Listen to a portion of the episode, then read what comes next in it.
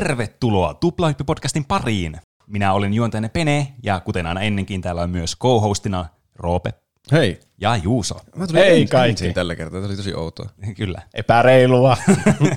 tai siis itse asiassa reilua. Sä tiedät, miltä tämä Niin. tuntuu. kyllä. Tänään juhlistetaan 140 jaksoa, jossa siis podcastissa, jossa puhutaan peleistä, elokuvista, musiikista, popkulttuuri-ilmiöistä, mistä nyt ikinä huvittaakaan puhua sillä hetkellä, aina tuolta vuosien havinoista kaukaa menneisyydestä tähän nykypäivään asti. Eli aina ajankohtainen jollakin tavalla, tai sitten ei. Tänään aiheina on kaksi aihetta, kuten aina ennenkin, tai yleensä aina ennen. Ää, tauon jälkeen Juuson aiheena on tämmöinen mukava tämmöinen pelimekaaninen keskustelu, kun puhutaan vesikentistä ja uimisesta peleissä. Niin, tällä viikollahan on juhannus. Mm-hmm. Juhannus on keskikesän juhla. Ja keskikesänä myös tykätään uida. Aa, siinä on tämmöinen yhteys. Joo. Okei. Okay. Ja sitten meidän pitää puhua peleistä. En tiedä, olisiko se sitä vesi-uimapeleistä hauska puhua. Niin, Siinä on semmoista oikean elämä. Mutta niin kuin pelejen sisällä uimisesta. Niin, juhannuksena mm. kuitenkin tulee aina eniten myös hukkumiskuolemia. Niin tämä varmaan liittyy myös tähän jollakin tavalla. Niin, kyllä. Niin, totta. Se Marjokin hukkuu aina sinne Niin, kyllä, alle. mikä on siis aivan raivostuttavaa, mutta ehkä ei mennä, ei mennä asioiden edelle vielä tässä Ja vaiheessa. vesikentät on ehkä videopelien hukkumiskuolema. Niin, kyllä. Niin, videopelien juhannus. Niin kuin. no, mennään eteenpäin. Ää, toisena aiheena, tai siis ensimmäisenä aiheena, ää, taas toinen aihe, siis molemmat nämä itse asiassa niinku, tänne mun niinku, tämmöisiä sydämen lähellä olevia asioita koskettaa, koska nyt Roope otti aiheeksi Flash-pelit. Kyllä. Mä oon pitkään miettinyt, että jotakin semmoisia vähäpätöisiä selainpelejä, niitä olisi hauska muistella.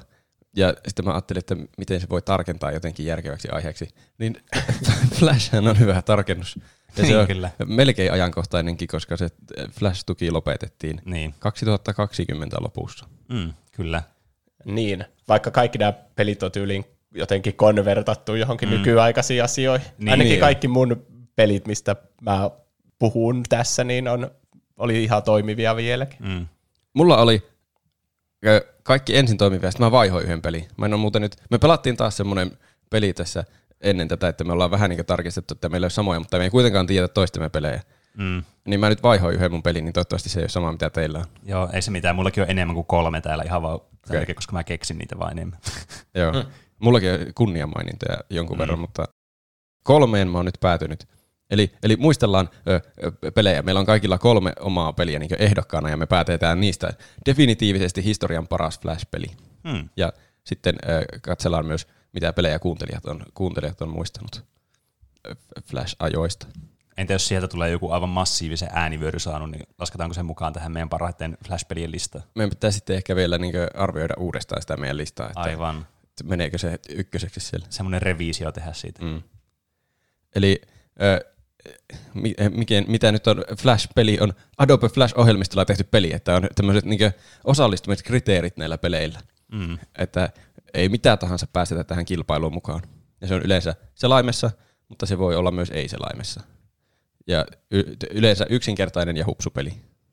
Ja niitä on niitä sivuja esimerkiksi Miniclip, Addicting Games, Albino Black Sheep. Sen mä muistan myös siellä. Mä olin pienenä paljon Albino Black Sheepissä, missä on eh, noissa sivuissa koko, kokoiltu niitä pelejä yhteen, yhteen paikkaan aina. Mm. Ja se oli mukavan yksinkertaista aikaa peleille. Ei ollut Niin. patlepasseja tai mikromaksuja. Mm. Sillä niin. oli vain peli, jota pystyi pelaamaan. Niin, monestihan nämä oli just nämä Flash-pelit aina jollakin, tai nämä sivustot tuli semmoiset, että ne vaan niinku oli semmoinen niinku massiivinen katalogi niitä pelejä, mitä pystyi sillä sivustolla mm. pelaamaan.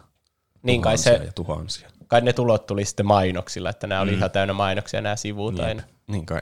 Mutta ei ollut semmosia, niinku, että uusi yritys sen jälkeen, kun olet katsonut tämän Niin. mainoksen. Ehkä maksimissa oli semmoinen, että jos aloitti peli, niin piti katsoa video, joku mainosvideo, joku viisi sekuntia, ja sitten sen jälkeen ei tullut enää mainoksia. Mm, Niin. Mutta ei ole mitään nykyajan, että Ei. joka välissä mainos. Jep. Mm. Mutta mennäänkö suoraan asiaan? Ei odotuteta ja odoteta enempää. Päätetään paras peli. Flash-peli. Nyt heti. Nyt päätetään se. Ö, m- missä järjestyksessä mennään? Aloitanko mä? Aloita tästä sä vaikka. suorilta, kun on jo hyvä vauhti päällä.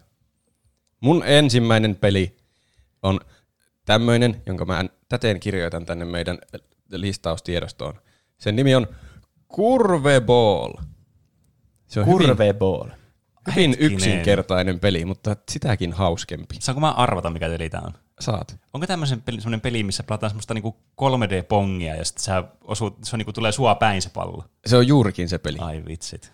Se on niinkö pongia syvyyssuunnassa. Se on, jos voi puhua kamerasta, niin se kamera on siinä oman semmoisen, jos voi puhua mailasta, niin mailan takana. se on semmoinen, niinkö, se maila on vaan semmoinen niinkö suorakulmion mallinen levy. Mm, kyllä. Ja myös se kenttä on semmoinen suorakulmion mallinen putki, jossa on seinät ja sitten se pallo voi kimpoilla niistä seinistäkin. Niin, me tiedetään mikä Pong on, mutta miten tämä eroaa sitten siitä? Ei käytännössä mitenkään muuta kuin, että tämä on 3D. Tämä on niin eri puolelta kuvattu. Plus tämä nimi varmaan nyt herättää kysymyksiä, jos ei pelannut, että mistä tämä Curveball tulee, niin haluatko sä kertoa tämän vai saanko mä kertoa tämän? Saat säkin paljastaa, jos niin. no, se, ei ole, se ei ole kovin niin mullistava paljastus. niin siis kun sä voit niin liikuttaa tätä sun mailaa just samalla hetkellä, kun se osuu siihen palloon, niin sä teet siihen semmoisen kierteen siihen palloon sitten. Kyllä. Aa, eli se niinku pyörii itsensä oman akselinsa ympäri niin, se kyllä. pallo. Ja sitten se alkaa ottaa ilmanvastusta ja alkaa menemään siihen suuntaan, mihin se niinku pyörii. Okei. Okay. Se käyttäytyy vähän niin kuin oikea pallo käyttäytyisi oikeassa niin, maailmassa, kun siihen laittaa kierrettä. Ja se, se, tuntuu toimivan niin aika hyvin. Ja se on tosi mukava, koska hiirellä pelaa, niin mm. sitten hiiri on niin se mailla. Jep. Se on, miksi ei ole olemassa paljon enemmän tuommoisia, joku yksinkertainen pingis vaikka. Varmaan semmoisia on, mä pelaan. Tämä varmaan toimisi VR aika hyvin. Sitä mä mietin kanssa. Tämmöinen peli täytyy olla VR. Pakko olla.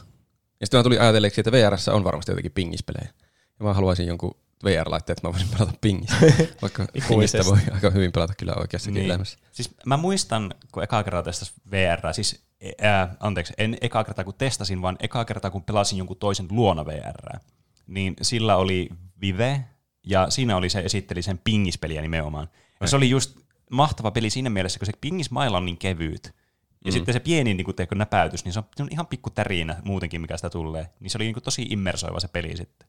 Niin jo. Mm. Okuluksella ensimmäisessä siinä demossa, niin siinähän annetaan sulle pingispallo ja maila, ja sitten siinä mm. voi alkaa itse pomputtelemaan sitä. Se ei ole niinku mitään, mikään tehtävä, mutta vähän niin kuin silleen koittaa, että miten ne fysiikat toimii. Jep. Mm. Mutta, Tä, niin. Joo, kyllä. Tämä, vähän niin kuin pingistä tämäkin, mutta semmoisessa tyhjiössä, että se ei niin putoa se pallo, vaan se menee vaan sinne, mihin sä lyöt sitä ja kimpoilee seinistä. Mm. Jep. Joku itse asiassa kirjoitti korjauksen viime jakso, että eikö pongo on enemmän niin kuin ilmakiekko, eikä pi- tennis tai pingis. Niin kirjoitti. Niin. No joo, onhan se. Mutta Koska se on niin, vain yhdellä tasolla. Niin. Mutta sehän on niin kuin, saanut kuitenkin niin kuin selkeästi niin kuin vaikuttaa nimi pongi, ping pong, mm. niin Totta. tulee niin kuin pingiksi pöytätenniksestä. Mut, ja, ja ilmakiekossahan on se yksi kapea maali, johon se pitää mennä. Pongissa se voi ne. mennä mihin vaan sinne sivuun. Se on ihan totta kanssa. Mutta joo, siis onhan se niin kuin silleen pelimekaanisesti lähempänä niin kuin ilmakiekkoa kuin tennistä. Mm. Niin, tenniksessä ei voi seinästä kimmottaa myöskään. Mm, se on totta. Kyllä. No, puoleensa on. Kyllä. Tässä voi kimmottaa seinästä. Se menee välillä aivan hulluksi, kun se kimpoilee se pallo seinistä. Mm. Mä testasin tätä. Tämä löytyy vielä pelin netistä. Sitä kannattaa testata, jos on kovin tylsää. Mm. Nämä kaikki pelit on semmoisia oikeastaan, että jos on tylsää, niin kannattaa pelata näitä. Ne on hyviä semmoisia ajankulupelejä. Niin. En ole tätä pelannut, mutta voin siis sanoa, että rima on asetettu aika alas nyt, että paras, paras Flash-peli on niinku kopio jostakin 70-luvun pelistä. Ei kopio, vaan parannus. Siihen on tullut yksi ulottuvuus kirjaimellisesti lisää. Niin, kyllä. Tässä, tässä on sillä niin leveleitä, että ensin on ykkösleveli ja pelataan semmoista huonoa vastustajaa vastaan ja sitten pääsee kakkoselle, kolmoselle ja sitten se paranee se vastustaja aina. Kymppi taitaa olla ihan mahdoton. Mä katsoin jotakin videoa, missä joku botti pelasi kymppileveliä vastaan ja se oli semmoista, että ne molemmat vaan niin warppaili ne mailat siellä ympärinsä ja se pallo meni ihan hirveätä kyytiä. Että se on tarkoituksella tehty vissiin mahdottomaksi. Mä pääsin kasileveliin asti, kun mä testasin tätä uudestaan. Aika hyvä, jos kymppi on mahdoton. Mm. Mä luulen, että mä voisin päästä ysiin, koska kasia vastaan mä voitin jonkun pallon, mutta sitten mulla ei ollut elämiä enää tarpeeksi. Siinä saa myös jotakin pisteitä, mutta en mä niitä ikinä oikein katsonut, vaan että mihin leveliin pääsee. Mutta se on tyydyttävää, kun lyö hyvin ja tulee kiva kierre ja sitten plop, se menee sinne vastustajan päätyyn se pallo ja se ei saa enää kiinni sitä. Hmm. Hyvä, hyvää semmoista niin oheistekemistä. Jos vaikka kuuntelee jotakin, eikä ole mitään tehtävää käsillä, niin pelaa kurveballia. Mm. Tämähän menee siis viimeiseksi. Ykköseksi. Haluatko Pene kertoa ensimmäisen oman pelin? No, voin mä kertoa. Mäkin aloitan vähän tälleen niin kuin pienellä kaliberilla, että ei mennä vielä ihan niin kuin pistetä täysiä tätä hommaa niin kuin Niin kyllä ne viimeiset on siellä, viime, parhaat on viimeisenä tietysti. Mm. Ja tämä oli itse asiassa tää pahaa, koska mulla siis on, mulla on tosi monta semmoista niin Flash-peliä, mistä mä tykkäsin ihan hirveästi, ja mä pelasin ihan hulluna niitä. Mutta mä nyt valitsin ne vaan niin kuin sillä periaatteella, että mitkä mulla tuli niin kuin ekana mieleen, kun mä aloin miettimään näitä Flash-pelejä, semmoisia niin kuin, okei, okay, ekana mieleen, ja sitten semmoisia, mitä todennäköisesti te ette ole valinnut. Mm. koska tässä nyt pitää ottaa myös semmoinen niin metailu huomioon, että ei halua valita samaa kuin joku toinen on valinnut. Niin. Meiltä voi puuttua täältä joku kaikkien aikojen flash-peli, kun Niin, aina, siis- ei halua samaa mitä niin, mä, mä veikkaan, mutta onneksi meillä on nuo kuuntelijoiden kommentit, jotka sitten. Fiksaa tämän ongelman. Mutta joka tapauksessa mun peli on miniklipistä, eli tästä vanhasta klassikkosivustosta, josta meillä on itse asiassa oma aihekin olemassa, jossa nyt on noin niin, oli tämmöinen peli, josta taisin ehkä mainita siinä jaksossa, en muista, kun sitä on niin pitkä aika. Mutta joka tapauksessa tämä on siis valitettavasti edesmennyt peli. Tätä ei voi enää nykyään pelata. Mä yritin tätä etsiä, mutta tätä ei enää ollut. Nimittäin On the Run-niminen ajopeli oli mun yksi semmoinen suosikkipeleistä. Joo, nimi kuulostaa tutulta. Tämä on semmoinen niinku ajopeli jostakin kolmannesta Joo, persoonasta. kyllä. Okei. Okay. Tässä pelataan semmoisella keltaisella autolla. Joo, mä katsoin tästä jotakin videoita, kun tämä oli jossain kuuntelijan kommentissa kanssa. Mm. Mm. Se vaikutti yllättävän jotenkin avoimelta peliltä mm. niin selainpeliksi. Niin siis tämä on selainpeliksi, mun, niin kuin lyhyeksi selainpeliksi tosi hyvä. Ja, tai siis oli. Tämä on siis tämmöinen drivermainen, josta on kans erikseen jakso, tämmöinen ajopeli, missä sä ajat tämmöisellä, niin kuin, mä en ihan varma, että onko tämä niin kuin pakoauto, jo- jolla sitten niin kuin jotain FBIta tai muita tämmöisiä rikolliset yrittää saada sun kiinni ja yrittää niin kuin tuhota sun auton. Niin kuin driverissakin nämä tuhoutuu nämä niin kuin ajojahdit vaan sillä tavalla, että kenen auto tuhoutuu siinä. Mm. Niin, niin sun tarkoituksena on vaan siis kirjaimellisesti päästä pakoon tästä kaupungista, niin kuin pelikin sanoo, on the run. Ja se on yllättävän vaikea tehtävä, koska tämä on ihan hirveästi näitä niin kuin muita autoja, jotka yrittää tulla tuhoamaan sua.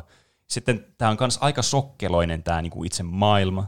Tässä on vähän vaikea löytää, että mihin sun pitää mennä. Et vaikka tämä nyt on, niin kuin, jos sä pistäisit tämän paperille tämän kartan, niin tämä on aika lineaarinen loppupeleissä. No. Mutta täällä on paljon semmoisia niin yksittäisiä avoimia alueita, mitkä sitten hämmentää aika paljon sitä, että mihin kannattaa mennä, jos ei varsinkaan pelannut aikaisemmin tätä peliä Aivan. niin, niin tämä oli semmoinen, mitä mä muistan, kun mä tykkäsin hirveästi Driver-peleistä, niin tässä oli semmoista samanlaista vibea tässä pelissä. Tietenkin kun tämä oli selainpeli, niin tätä oli ihan helppo pelata niin kuin aina missä vaan. Ja sitten kun tämä oli sen verran vaikea, että vaikka tässä on yksi kenttä, niin tavallaan sen yhden kentän läpi pääseminenkin oli semmoinen, missä meni niin kuin ihan efforttia, että sen sitten lopulta pääsi läpi. Ja sitten kun sen pääsi läpi, niin sitten kuitenkin yritti monesti aina uudestaan, että saisiko jotenkin paremmin, vähän niin kuin speedrun-maisesti, että kuin nopeasti pääsee sitten läpi.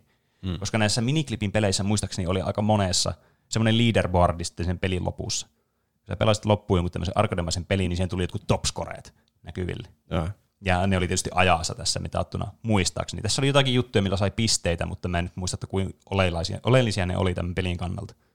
Monessa pelissä tuntuu olevan pisteitä, mutta kukaan ei kiinnitä niihin mitään huomiota. Niin, niin kuin jossakin Super Mario Brosissa on pisteet, vähän niin kuin jossakin arcade-pelissä. Mm. Mutta niin, ne on vaan sen takia, että on totuttu, että pelissä pitää kerätä pisteitä. Mm. Se on laki. Mm. Niin, kyllä. Mutta siis tämä oli niin kuin todella yksinkertainen peli tälleen, niin kuin, tälleen tämmöiseltä premiikseltä ja sitten toteutukseltaan. Mutta tässä oli ehkä niin kuin se mieleenpainuvin asia tässä pelissä oli tosiaan se, että minkälainen, miten tämä maailma tuntui semmoista isolta ja niin kuin tosi hyvin tehdyltä tämmöiseksi flash-peliksi. Et niin kuin harvat ajopelit, flash-pelit, varsinkin sitten niin, tota noin tämmöinen niin kuin 3D-ajopeli, niin oli niin hyviä kuin tämä oli. Josta mulla tuli mieleen yksi peli, joka, no katsotaan sitten lisäänkö mä sittenkin tänne yhden mun petoisen pelin listalle, että kun mulla tuli mieleen aivan uskomaton flashääri nyt tässä. Flashääri. Flashääri. Mut joo, se oli mun ensimmäinen pelivalinta, On the Run. Okei. No, niin. O, kuulostiko se Juusosta paremmalta kuin Kurveball? no kuulosti. Ja Luonnollisesti tä, mä oon ehkä se ei pelannut tätä myös. Okei. Tai ainakin muistan tosi tarkasti, että millainen tämä on. Mm. Mä oletan, että Penen mielestä Onderan on parempi kuin Kurveball. Kyllä. No, mm, molemmat on hyviä. Mä en tykkää tästä enemmän. Tämä oli mun listalla sentään. Niin, kyllä.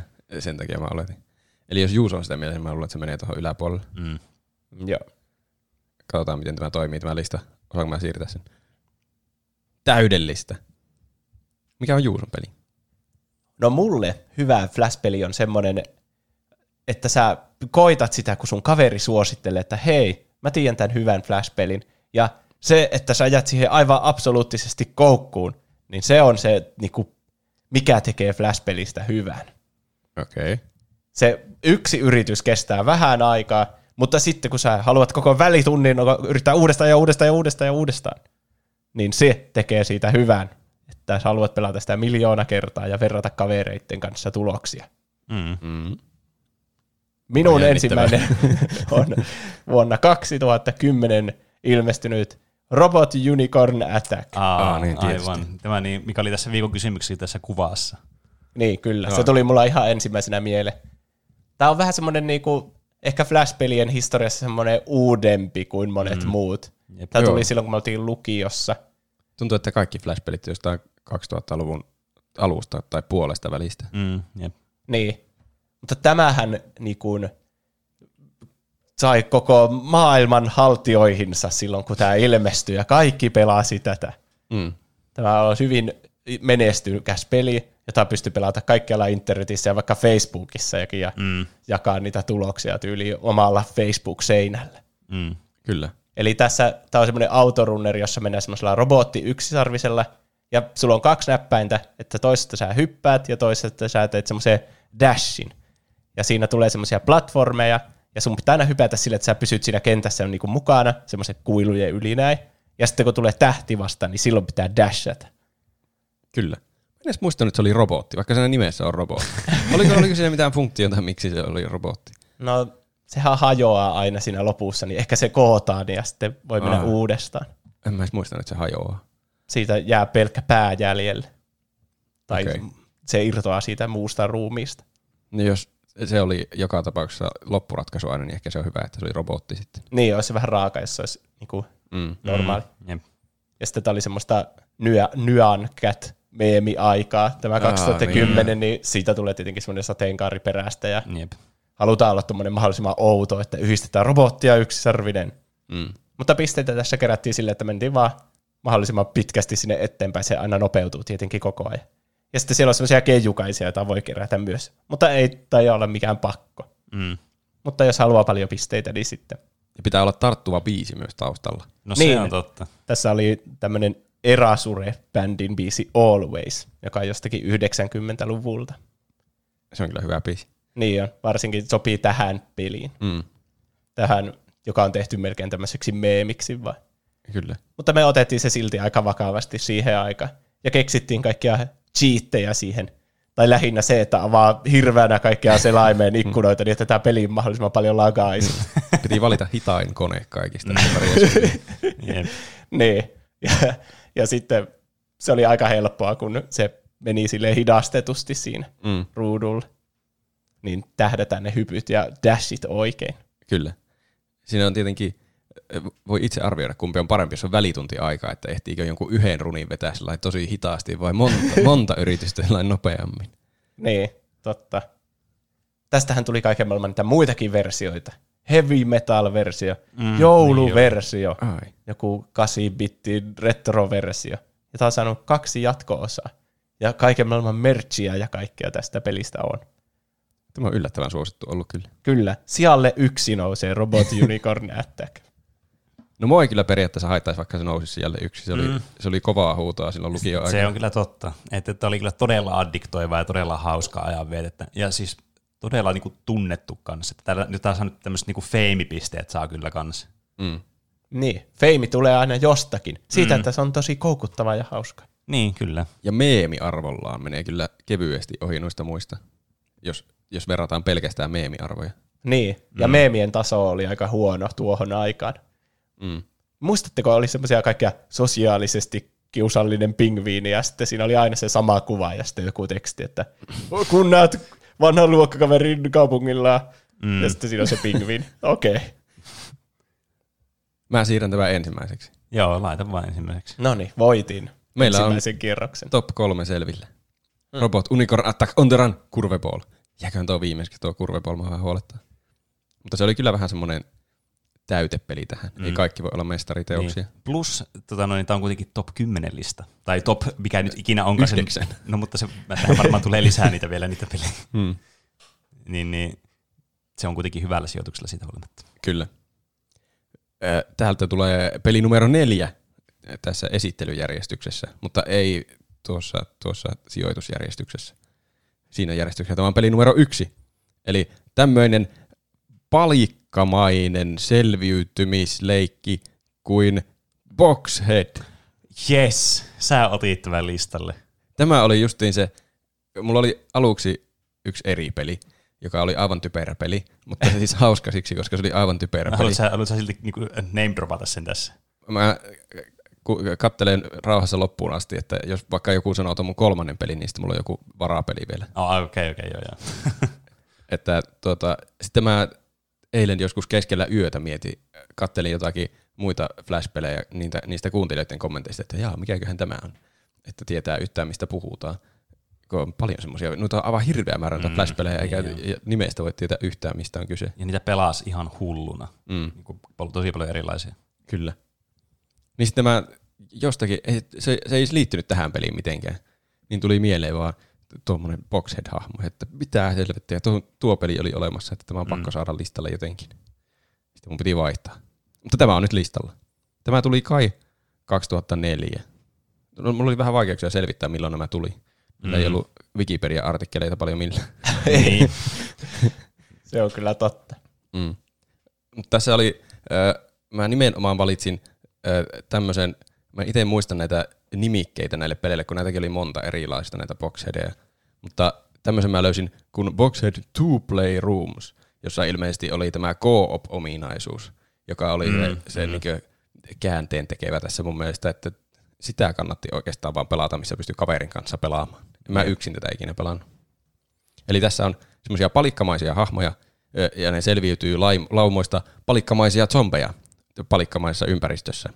Tässä on paljon palikkamaisia grafiikoita. Mm. Palikkamaista verta lentelee kaikkialle. Mm. Kyllä. Verta lentelee kyllä tosi paljon. Jep. Se on aina semmoisen zombivyöryn jälkeen aivan punainen se koko kenttä. Mm. Eli tässä justiin tässä Two Play Roomsissa ainakin oli tämmöinen co-op-ominaisuus, että pystyy kaverin kanssa samalla näppäimistöllä selviämään niistä zombeista. Ja miten tämä selviäminen tapahtui, niin siinä ensin valittiin molemmille jotkut hahmot ja ö, joku kenttä, ja sitten se oli semmoisesta isometrisestä kuvakulmasta, sillä niin yläviistosta kuvattu. Ja sitten pystyi liikkumaan neljään suuntaan, ja tietenkin myös kulmittain, jos painot kahta nappulaa yhtä aikaa. Mm. Ja ampumaan ja vaihtamaan asetta. Eli taas hyvin yksinkertaiset kontrollit. Ja sitten alkaa tulla zombiaaltoja ja pitää ampua zombiaaltoja. Ja kasvaa semmoinen multiplayer siinä koko ajan ja mm. tulee pisteitä. Jep. Hirveä määrä pisteitä. Ja mitä isompi kombo, niin sitä nopeammin se menee alas se kombo, niin sitä enemmän pitää koko ajan tappaa. Niin. Eli tässä ei kannata juosta karkuun zombeja. Koko ajan pitää lahdata niin paljon zombeja kuin pystyy, että saa paljon pisteitä. Ja myöskin sen takia, että niitä ei kerry ihan hirveä määrää sinne ja jotenkin voi selvitä ulos sieltä. Niin, jep. Mä muistan, että mä en ikinä hirveänä keskittynyt niihin pisteisiin. Paitsi Mm. on se kiva nähdä, kun se multiplayer kasvaa ja Niin, niin, tulee hirveänä jep. pisteitä, mutta se selviytyminen oli se pääjuttu. Mm, kyllä. Ja sitten nämä zombit pudottaa semmoisia laatikoita, josta saa uusia aseita ja upgradeja vanhoihin aseisiin. Siellä oli muun muassa haulikkoja ja raketin heittimiä ja granaatteja. Ja seiniä. Voi tehdä myös seiniä. Sillä voi Mm. mm. funnelata zombeja johonkin paikkaan, mistä haluaa ne sitten tappaa helpommin. Pystyykö ne tuhoamaan niitä seiniä? Mun mielestä ne tuhoutuu ne seinät jotenkin, kun ne riittävän kauan otti damagea jostakin. Okei. Mä en muista, pystykö ne zombit tuhoamaan niitä, mutta itse ainakin pystyi ampumaan niitä. Niin, joo, sen mä muistan, että ne pystyy itse tuhoamaan, mutta vois kuvitella ainakin, että ne zombitkin pystyy jotenkin tuhoamaan niitä. Niin, Niin, jättää neljä seinää itsensä ympärille. niin, koska, Niin. niin, ja varsinkin kun nämä tulee jostakin pienistä, yleensä jostain pienistä raoista, niin kuin vaikka vasemmalta tai oikealta tai jostain, niin sitä pystyt vaan niin kuin periaatteessa blokkaamaan sen niillä seinillä. Mm. Se oli paras taktiikka, että sai ne tulemaan semmoisesta niin yhden ruudun kokoisesta alueesta pelkästään ja sitten ottaa Jep. jonkun haulikon ja ampumaan. Joo, se haulikko oli kyllä aika hyvä asia. Se oli yllättävää, että se oli joku automaattihaulikko kyllä, tuo ei kuulostanut haulikolta tuo, mun- tuo mun ääni välttämättä. Että se. Rynnäkkökivää. niin. Mutta sitten nä- näitä kun tulee näitä aaltoja, zombiaaltoja, niin ne koko ajan kasvaa koko ajan vaikeutuu ja sitten tulee jossakin vaiheessa semmoisia deviilejä, Mm. semmoisia isoja punaisia pahiksia, jotka ampuu, ampuu sitten ranged attackeja, semmoisia jotakin ihme laserpalloja, en tiedä mitä ne on. Niin. Ja tässä, jos osuu johonkin, ampuu itse zombia tai sua ammutaan semmoisella pallerolla, niin sen tulee semmoinen pieni niinkö, stunni hetki, että ei voi tehdä mitään, niin se voi, siihen voi jäädä hirveä stunlokki, jos ne devilit alkaa Mm. ampumaan. Jep, vaarallisia ne. Kyllä. Sitten piti kaverin pelastaa ja käydä tappamassa se devili. Mm. Ja sitten jossakin vaiheessa se tulee niin vaikeaa, että tulee game over, molemmat kuolee, eikä voi enää spawnata takaisin. sinne. Mm. Oliko tähän niin, että jos toinen kuoli, mutta itse oli hengissä, niin se toinen spawnasi jonkun ajan päästä, vai oliko tässä elämät? Mun mielestä spawnas, jos toinen oli hengissä. En ole kyllä ihan varma, oliko siinä eläimiä. Mä en voinut testata tätä. Tämä oli semmoinen peli, mitä mä olisin halunnut kokeilla, Mm. mm. että muistaisin, mitä siinä tapahtui. Mutta ei, en mä löytänyt mistään nopealla etsimisellä, että kaikessa oli, että ei ole flash-tukea enää. Sitten mä tulin surulliseksi. Mä katsoin jotakin videoa YouTubesta, missä jotkut pelastetaan. Kateellisena. Mm. Niin. Niillä tuntuu olevan hauskaa. Muistelin omia hauskoja hetkiä. Niin. Eli tässä aina aloitetaan niinku samasta lähtökohdista ja sitten niitä veivejä tulee ja jotenkin pitää ma- mahdollisimman useaan veivin selvitä tai jotain. Vai Joo. onko se kenttä, mikä valitaan vai miten? E, joo, valitaan kenttä ja sitten alkaa tulla zombeja sinne kenttään. Mm. Joo. Koitetaan selvitä mahdollisimman kauan ja tietenkin samalla saada hirveä määrä pisteitä ja sitten jonkinlainen highscore. niin. Oliko tässä mitään, niin kuin, että pääsi kenttää läpi? Vai oliko tämä vaan niin kuin Endless Waves? Mä en mä, muista. mä en muista, että tässä olisi päässyt kenttää ikinä läpi. En mä ikinä ainakaan Niin, päässyt. niin tämä on tietenkin totta, että voi olla, että ei vaan päästy läpi näitä kenttiä. Niin. Jos jonkun video mä myös katsoin, että joku sai jonkun 999 kertaisen sen multiplayerin, ja sitten se mm. vaan aina resettää se multiplayer, eikä se loppunut ikinä se sen kenttä tavallaan. Ah, okay. Että se voi olla, että niitä tulee loputtomasti. Niin, niin. Joku voi korjata, jos olen väärässä. Resettas multiplayeri. Silleen, että 9999 sitten menee johonkin ykköseen vai mitä ei vaan siis, että se, kun se, jos ei tapa ketään hetkeä, niin sitten se alkaa laskemaan se. Niin, että se tappoi koko ajan, että se oli vaan uudestaan meni aina 999. Aivan. Mm. Mutta niin, tämä oli hauska peli. Voi rakentaa yhteishenkeä ja kaverisuhdetta yhdessä tappamalla zombeja. Mm. Mitä mieltä olette, mihin se menee? No, tämä oli ainakin mun täällä yksi niin kuin, täällä listauksessa semmoisia, mitä mä pohdin näistä peleistä. Se on kyllä lupaavaa. Et se saa kyllä aika hyvät pisteet multa. Tuo Robot Unicorn Attack on tietysti kans, koska se on, se tavallaan Robot Unicorn Attackin sen paras puoli oli se, että kun sitä pelasi kaveritten kanssa niin kuin semmoisena kisailuna, ja kun se oli niin uskomattoman yksinkertainen, niin kaikki pystyi pelaamaan sitä velitunnilla Mm. tai hyppytunnilla. Niin se saa siitä pisteitä, mutta tämä on vähän tämmöinen, että tähän pitää vähän niin kuin enemmän investoida aikaa tähän peliin. Mutta toisaalta tämä on niin kuin enemmän semmoinen niin kuin peli-peli sitten myös. Niin. Tämä oli, tää oli semmoinen, semmoinen peli, että jos kaveri oli kylässä, niin pelataan bokseja. Mm. Mm, joo, se oli kyllä, Robot Unicorn Attack oli ehkä semmoinen koulupeli, että niin. välitunnilla jotain kisaa siinä. Et, Mä oon pelannut tätä ehkä niinku kaksi kertaa joskus yläasteella. Ja mä niinku muistan tämän kuitenkin sille, että, ja olin varma, että jompikumpi teistä ottaa tämän. Kun Joo, onhan tämä semmoinen niinku tunnetu, tunnettuja näistä Flash-peleistä. Niin. Mm. niin, kyllä. Puolensa on molemmilla näistä. kyllä. Mun mielestä tämä oli erittäin hauska aikanaan ainakin. Mm. Ehkä hauskempi jopa kuin Robot Unicorn. Mä, mä sanoisin, että tämä on niinku pelimekaanisesti, ajatellaan pelkästään, pelkästään niinku pelinä, niin tämä on, tää on niinku, tää tarjoaa enemmän tämä peli. Mm. Taas meeminä Robot Unicorn Attack tarjoaa enemmän. Niin, niin on, ja semmoisena niinku ilmiönä ja muutenkin se, miten suosittu se oli ja näin. Niin. Mutta jos pelkästään me pelinä. arvostellaan, mikä on historian paras Flash-peli, niin mä sanoisin, että peliominaisuudet on aika isossa osassa. Niin totta. Mitä Juuso on meille? No joo, ja olihan tämä aikansa edellä tuommoisilla laatikkopäisillä zombeilla, Mm, jotka mm. muutama vuosi myöhemmin niin myöskin valloittivat maailman. Kyllä, Niinpä. totta, totta. Suoraan kärkeen. Kyllä. Nämähän vaan paranee nämä pelit koko ajan. Kyllä. Mm. Ihan kun olisi järjestetty tuommoisen järjestykseen. Pene, ole hyvä. Niin, nyt mä oon ongelman äärellä. Jaa. Ja Tämä ongelma siis on se, että kun mä äsken, kun mä selitin tuota toista peliä, niin mä tajusin pelin, joka on mun mielestä niin kuin, mä sanoisin, että melkein mun suosikki Flash-peli, mutta mä voin olla melkein varma, että harva on meidän kuuntelijoista on pelannut tätä peliä. Niin sitten kun mä mietin, että niin kuin kaikki aikojen Flash-pelit, niin voinko mä laskea tätä? Tämä on siis kyllä ihan loistava peli. Jos sä kuvailet sen tarpeeksi niin kutsuvasti meille, Niin. ei kukaan voi sitä enää testata mitenkään. Itse asiassa Joo. tätä pystyy pelaamaan. Mutta tota, niin, mä vaan mietin sitä, että kun mulla on täällä toinen tämmöinen, jotka on huomattavasti suositumpia, huomattavasti tunnetumpia ja kuitenkin todella hyviä pelejä, niin, niin no. Se voi olla, että se tulee sitten kuuntelijan kommenteista. Se niin voi se olla. listoille sieltäkin. Joten mä otan nyt tämän, mikä mulla tuli mieleen, koska mä en tiedä, milloin mä saan muuten aikaa puhua tästä pelistä. Tämä peli on ajopeli, ja se on Need for Madness. Need for Madness. Vähän niin kuin Need for Speed ja Midtown Madness yhdistelmä. No siitäpä tämä nimi on ilmeisesti tullutkin. Ai, tämä siis, äh, tämä on niin Radical Plane, tämmöinen vanha Flash-peli, jossa pelataan 3D, tämmöisessä niin kuin, 3D-ajopeli kolmannesta persoonasta. Tämmöisellä niin kuin, aika tämmöisellä, niin kuin, öö, miksi niitä sanoisi, tämmöisellä niin kuin sarjakuvamaisilla tämmöistä niin kuin, tämmöisillä grafiikoilla, yksinkertaisilla tämmöisillä poly, low polygon grafiikoilla. Ja tämä ajopeli on siis todella hyvä sen takia, koska tässä on tosi monta kenttää, ihan niin kuin tosi hyvä soundtrack, mikä on siis harvinaista Flash-peleille, niin monesti niissä on vain yksi biisi. Mutta toisaalta mm. ne voi monesti olla tosi hyviä ne biisit, semmoisia muistuttavia. Always. niin. Monet Flash-pelit muistaa pelkästään sitä musiikista. E, niin, kyllä, kyllä. Se on tietysti eri asia, että muistaako ne sen musiikista sen takia, kun ne toistu koko ajan, vai että ne oli Ei, hyviä niin. ne biisit. Mutta joka tapauksessa tämä sitten kans, niin kun, tässä on hyvät fysiikat, tämä myös simuloi niin kuin tämmöistä, niin kuin, tässä on tosi hyvä tämä ajotuntuma ja sitten myös tätä tuhoa simuloi. Eli tämän peli-ideana on siis se, että tämä on tämmöinen ajopeli tämmöisessä 3D-ympäristössä, yksinkertaisessa sellaisessa, jos sulla on niin kuin, äh, kuinka monta vastustajaa, olisikohan sulla joku ku, kuusi, seitsemän vastustajaa, jotakin, niin kuin, jotakin niin kuin 4-8 välillä, mitä ajo, ajoneuvoina, nyt tarkalleen muista. Tekoälyvastustajia. Ei, joo, kyllä. Ja tässä ideana on se, että sä ajat tämmöistä rataa läpi, ja sä voitat sillä, että sä menet kaikki nämä checkpointit läpi tavallaan niin kuin läppeinä kolme kertaa tai neljä kertaa. Ja toinen vaihtoehto, että sä myös voit wastata nämä sun vastustajat, että sä voit tuhota niiden autot, sä voit voittaa sillä tavalla kanssa. Hmm. Ja tietysti, koska mä rakastin burnoutteja tosi paljon, niin, tai tämmöistä burnout-tyylistä gameplaytä, niin tämähän oli aivan niin kuin uskomaton peli. Joo. Koska siis tämä on siis, tämä tuho, mitä tässä aiheutetaan, niin tämä on niin, niin semmoista niin käsiin kosketeltavaa ja huipusti tehtyä, vaikka tämä on niin yksinkertainen peli tämmöinen flash-peli.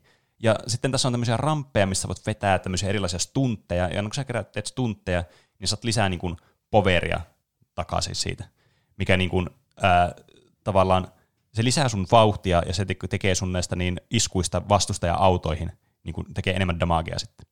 Tuo kuulostaa, että siinä on vaan yhdistelty kaikkien autopelien eri ominaisuudet tuommoiseen Niin, siis kyllä. pieneen selainpeliin. Ja tämä Niin on- kuin nimikin antaa tietysti ymmärtää. Niin, ja tämä on siis todella hyvää kompo näitä. Ja tämä, nämä kentät on suunniteltu sillä tavalla, että nämä on yleensä niin kuin aavikolla, että nämä on tasaisia nämä kentät, sitten tulee niitä ramppeja ja muita.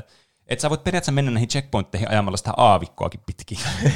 Se on tietysti eri asia, että onko se kovin fiksua vai ei, mutta niin poistui tekemään. Ja nämä autot oli myös tosi paljon erilaisia tässä, jotka oli niinku siis eri ajotuntuma, jotkut oli tosi nopeita, mutta niillä pystyi pelkästään niinku ajaa hyvin tätä niinku asfalttia pitkin.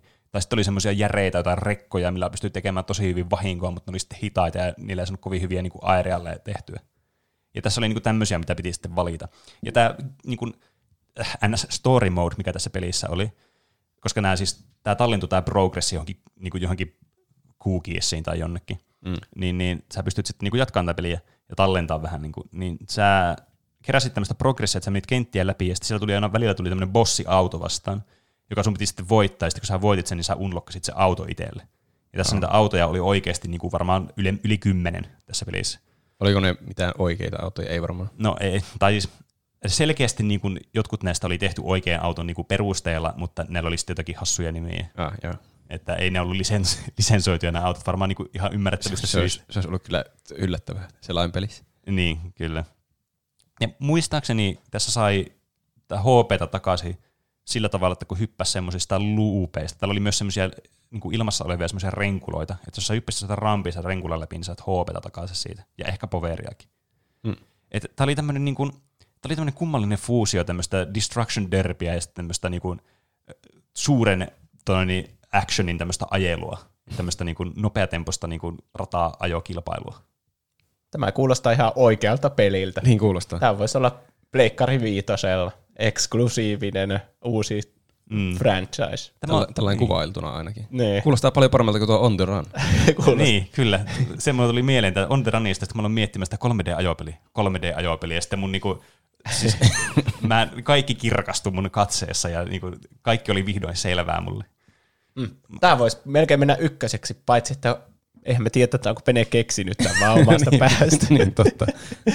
Pitää googlettaa äkkiä, onko tuommoista olemassa. Kyllä, ja tässä on nykyään olemassa, mikä tässä on hienoa tässä pelissä. Tämä oli ennen, mä muistan, mä pelasin miniklipissä tätä peliä paljon, mutta nykyään tämän pelin pystyy lataamaan koneelle, Windowsille, Macille tai Linuxille. Ja näissä on, muistaakseni tässä on nyt mukana nykyään jotain, niin kuin, että sä voit tehdä omia autoja, omia kenttiä, ja sitten tämä voi pelata multiplayerinakin. Jestas. Että tämä on niin kuin, mun mielestä viety niin kuin, tavallaan next level. Mä sanoisin, että nämä nyt ei liity siihen Flash-peliin, mikä se oli silloin aikanaan. Että nämä on nyt tämmöisiä ominaisuuksia, mitkä on tässä tavallaan niin kuin restauroidusta versiossa sitten, uudelleen niin kuin tehdyssä versiossa sitten, samasta pelistä. Mä menin Googlen kuvahakuun, että mä näyttää jotenkin apokalyptiselta tämä koko maisema tässä pelissä. Ja tuossa joku ihme Jigsaw näköinen hahmo Kyllä. tuijottaa mua silmiin. Tämä on hirveä. Ja siinä oli aina tommonen, jostain syystä siinä niin kuin logona oli tommonen kummallinen hahmo. Mä muistan myös siitä sen. Mutta siis tämä on ehdottomasti semmoinen peli, mitä mä aloin miettimään tuossa, että niin kuin näistä Flash-peleistä tämä on semmoinen, mitä mä niin kuin, nyt mua alkoi tekemään mieli pelata tätä peliä. että tämä on oikeasti huippupeli. Tämä on, tämä on kyllä paha aihe, koska mullakin alkaa, kun mä mietin noita pelejä, niin alkoi tehdä mieli pelata kaikkia näitä pelejä. Ja sitten jos jotakin ei voikaan enää mm. pelata. Siinä muuten niin yksi asia, mitä pystyy tekemään, kun on näitä, niin tietysti osa näistä on portattu näistä peleistä. Mm. Jollekin mikä nyt WebGL tai mikä nyt onkaan se, mitä on käyttänyt sit siinä. Niin, niin öö, on myös olemassa niitä portattuja pelejä. Sitten on semmoisia niin kuin, joissakin sivustoissa on semmoisia vähän niin kuin flash-emulaattoreita, että sä pystyt vanhoja flash-pelejä pelaamaan sillä sivulla tällä emulaattorilla. Jotkut toimii niistä peleistä, jotkut ei toimi. Kokeilin niitä tänään ja osa niistä ei toimi ja osa toimi. Hmm. Ja sitten tietysti on näitä tämmöisiä archiveja, missä on näitä vanhoja flash-pelejä, joista pystyy lataamaan ne. Ja sitten jos sulla on niin kuin, niin kuin koneelle ladattu Adobe Flash, siis tämmöinen, mä en muista mikä versio se oli, mutta se oli joku semmoinen, millä pystyy itsekin niin kuin debuggaamaan jotain flash-juttuja tai muuta, niin sillä pystyy myös pelaamaan sitten niitä tavallaan omalta koneelta. Niin siis kyllä kai Adobe Flash Player on olemassa Niin, vielä, kyllä, mutta se se- selaimesta tuki lopetettiin. Niin, silloin. kyllä.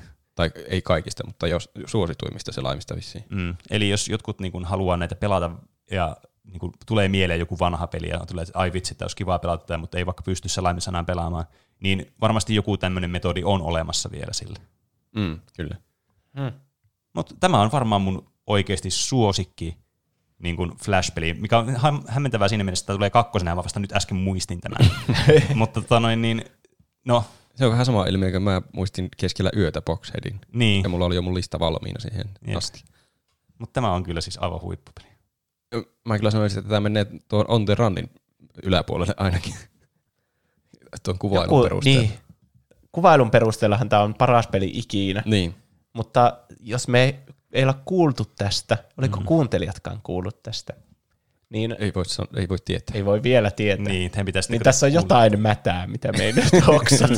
Tämä, Ehkä Pene on suunnitellut nämä kaikki kuvatkin tänne Googlen kuvahakuun. Niin, tämä onhan tämä vähän tämmöinen ehkä underground flash-peli. Mutta siis, ah, mä sanoisin, että kaikki, jotka on pelannut tätä peliä, varmasti tietää, kuinka hyvä peli tämä on. Mutta mä ymmärrän, että jos tämä ei pääse tässä listauksessa kovin korkealle johtuen siitä, että mä oon niinku nyt ainoana pelannut tätä peliä ja kukaan kuuntelija ei ole laittanut tähän viikon kysymyksiä tämän, vastaukseksi. Mm. Mutta varmasti jotkut laittaa sitten, mä ainakin toivon, että laitatte kommenttia tästä jaksosta myöhemmin, kun tämä on tullut, että ai vitsi, kuinka hyvä peli tämä olikaan. Ehkä sä teit jonkun päivän, joka mm. nyt muisti tuon pelin. Mä, kyllä, mä en kyllä lataan tälle läppärille, kun mä lähden mökille, niin mä voin pelata mökille. Joo. Joo, kuulostaa ihan sijaa kolmoselta minusta. Niin minustakin. En uskaltaisi laittaa Robot Unicorn Attackin niin yläpuolelle testaamatta. Se on ihan y- ymmärrettävää. Mm. Sija kolme on ihan ymmärrettävä sijoitus tälle tällä hetkellä. Okei. Okay. Viisi ö, takana, neljä edessä. No niin. Mulla on seuraavana 2002 vuonna julkaistu peli. Eli aika vanha, ehkä vanhin tähän Sul- mennessä. Sulla on tommosia ääripäitä. Niin. Tämän nimi on, oli, tai oli alun perin Bubble Trouble, jossakin vaiheessa se vaan muutettiin Bubble Struggleiksi. En tiedä miksi. Ehkä Bubble Trouble on liian käytetty nimi jossakin muissa peleissä tai elokuvissa tai jotain. Mm. Tai Si- sitten se jotenkin uud- uudisti sitä niin paljon, että se vaihtoi sen nimeenkin samalla. Tämä on kyllä niinku just tämmöinen Mandela-efekti tässä, että me eletään jossakin tämmöisessä pirstaloituneessa universumissa, missä nämä molemmat nimet elää, niinku on oikeita asioita. Mutta niinku, mun, mä en ole ikinä kuullut tätä Bubble Strugglea ennen kuin mä otin selvää näistä uudestaan. Okei. Okay. En minäkään. Silloin kun mä, tällä nimellä mä muistin tämän itse, niinku, että jostakin yläasteajoilta. Niin, tätä, me, Struggle. tätä mä taas tarkoitan, kun mä muistan tämän Bubble Troublena tuolta aloita juuri. Hmm. Niin tää on niinku, tässä nyt on joku tapahtunut tämmöinen matriksi virhe errori, että Kaksi ihme todellisuutta on yhtäkkiä päällekkäin. Niin, Gitissä on tapahtunut joku merge errori, että tullut kaksi yhdi- ulottuvuutta väärin yhdistettynä toisissa. Niin. Mutta tämä on taas tämmöinen niinku basic bits vastaus näistä Flash-peleistä, että varmaan kaikki tietää tämän. Mm, niin. Ainakin musta tuntuu. Jep. Tässä Joo, pelaat... on joskus kyllä pelannut. Tässä pelataan semmoisella pirulla, jolla voi liikkua semmoisessa niin kuin lattialla näin vasemmalle ja oikealle, ja sitten siellä huoneessa, missä se on, niin siellä pomppii semmoisia palloja näin. Mm. Ne on aluksi semmoisia isoja palloja, mutta tämä piru osaa ampua aseella semmoisen viivan, semmoisen kurvikkaan viivan ylöspäin. Ne mm. Ja jos se viiva ja pallo kohtaa, niin sitten se halkaisee sen kahtia, eli sitten sulla on kaksi pienempää palloa siinä haasteena. Sun pitää tietenkin väistellä niitä, sillä piru menettää elämän, jos se osuu palloon. Mm. Kyllä. Mm. Ja kun sä haljo, haljo, halot niitä palloja, niin sehän vaikeutuu myös, kun sulla on enemmän niitä pieniä palloja sitten siinä haasteena. Ja kun kaikki pallot on hävitetty, ne pienet ei enää halkeennu, vaan ne katoaa lopullisesti. Okei, kun mä rupesinkin miettimään, että mikä tässä oli niinkö sitten pointtina tässä pelissä, vaan aina puolittuu ne pallot. Niin. No, ne sitten kokonaan häviää sieltä mm. todellisuudesta. Ja Kyllä. sitten tämä piru pääsee seuraavaan haasteeseen, seuraavaan kenttään. Mm. Tässä oli muistaakseni jotain power-appeja, ja pystyi pelaamaan kahdestaan tämä peli, jos se väärin Joo. muista. Eli ainakin semmoinen, että se sun kurvikas viiva jää sille vähäksi aikaa siihen semmoiseksi seinäksi. Mm. Aha. Tai sitten on semmoinen nopea, joka menee suoraan ylöspäin, se pusu, semmoinen laserpyssy, Mm. jotka auttaa sitten sua. Tai joskus jo vaikeuttaakin sua. Mm. Ainakin se laserpyssy, joka meni suoraan ylöspäin, niin oli muistaakseni ihan huono. Ai. Niin, kun oli tottunut siihen, että se menee hitaasti. Niin. Ja sitten tässä tulee kaikkia kentissä vastaan kaikkia kummallisuuksia. Niin kuin vaikka jotain, että sä oot ekana jossakin pienessä tilassa ja kun sä tuot siinä olevat pallot, niin sitten sä pääset seuraavaan huoneeseen vaikka. Mm. Aha. Se on aina kuitenkin yksi ruutu vaan siinä kerralla. Niin, mm. kyllä. Ja tässä oli 17 niitä leveliä. Ja en kyllä ikinä päässyt tätä peliä läpi. Mm. Sama täällä. En muista itsekään päässeeni. Niin. Eli just tämmönen Flash-peli, jota sä yrität sun koko lapsuuden, mutta et ikinä pääse läpi. Niin, kyllä. Ja vain YouTubesta myöhemmin katsomalla näkee, että mitä ne vipat levelit edes oli. Mm. Ja myös tämmönen niinku peli, jossa sä haluat aina uudestaan yrittää, että sä niinku, se oli sun moka, että sä hävisit. Ja susta tuntuu, että ensi kerralla sä et tee samaa mokaa. Mm. Ja tietenkin kaksin on kaikki aina hauskempaa, niin tässä oli mahdollisuus kahdestaan pelata sitten niitä myös. Kyllä tuo kaksin peli tuo kyllä hyvää lisäarvoa näihin. Mm. Vaikka kuinka yksinkertainen peli olisikin, niin sit se niin kuin lisäarvo, mitä se kaksin peli tuo, niin on aivan massiivinen. Mm. Niin.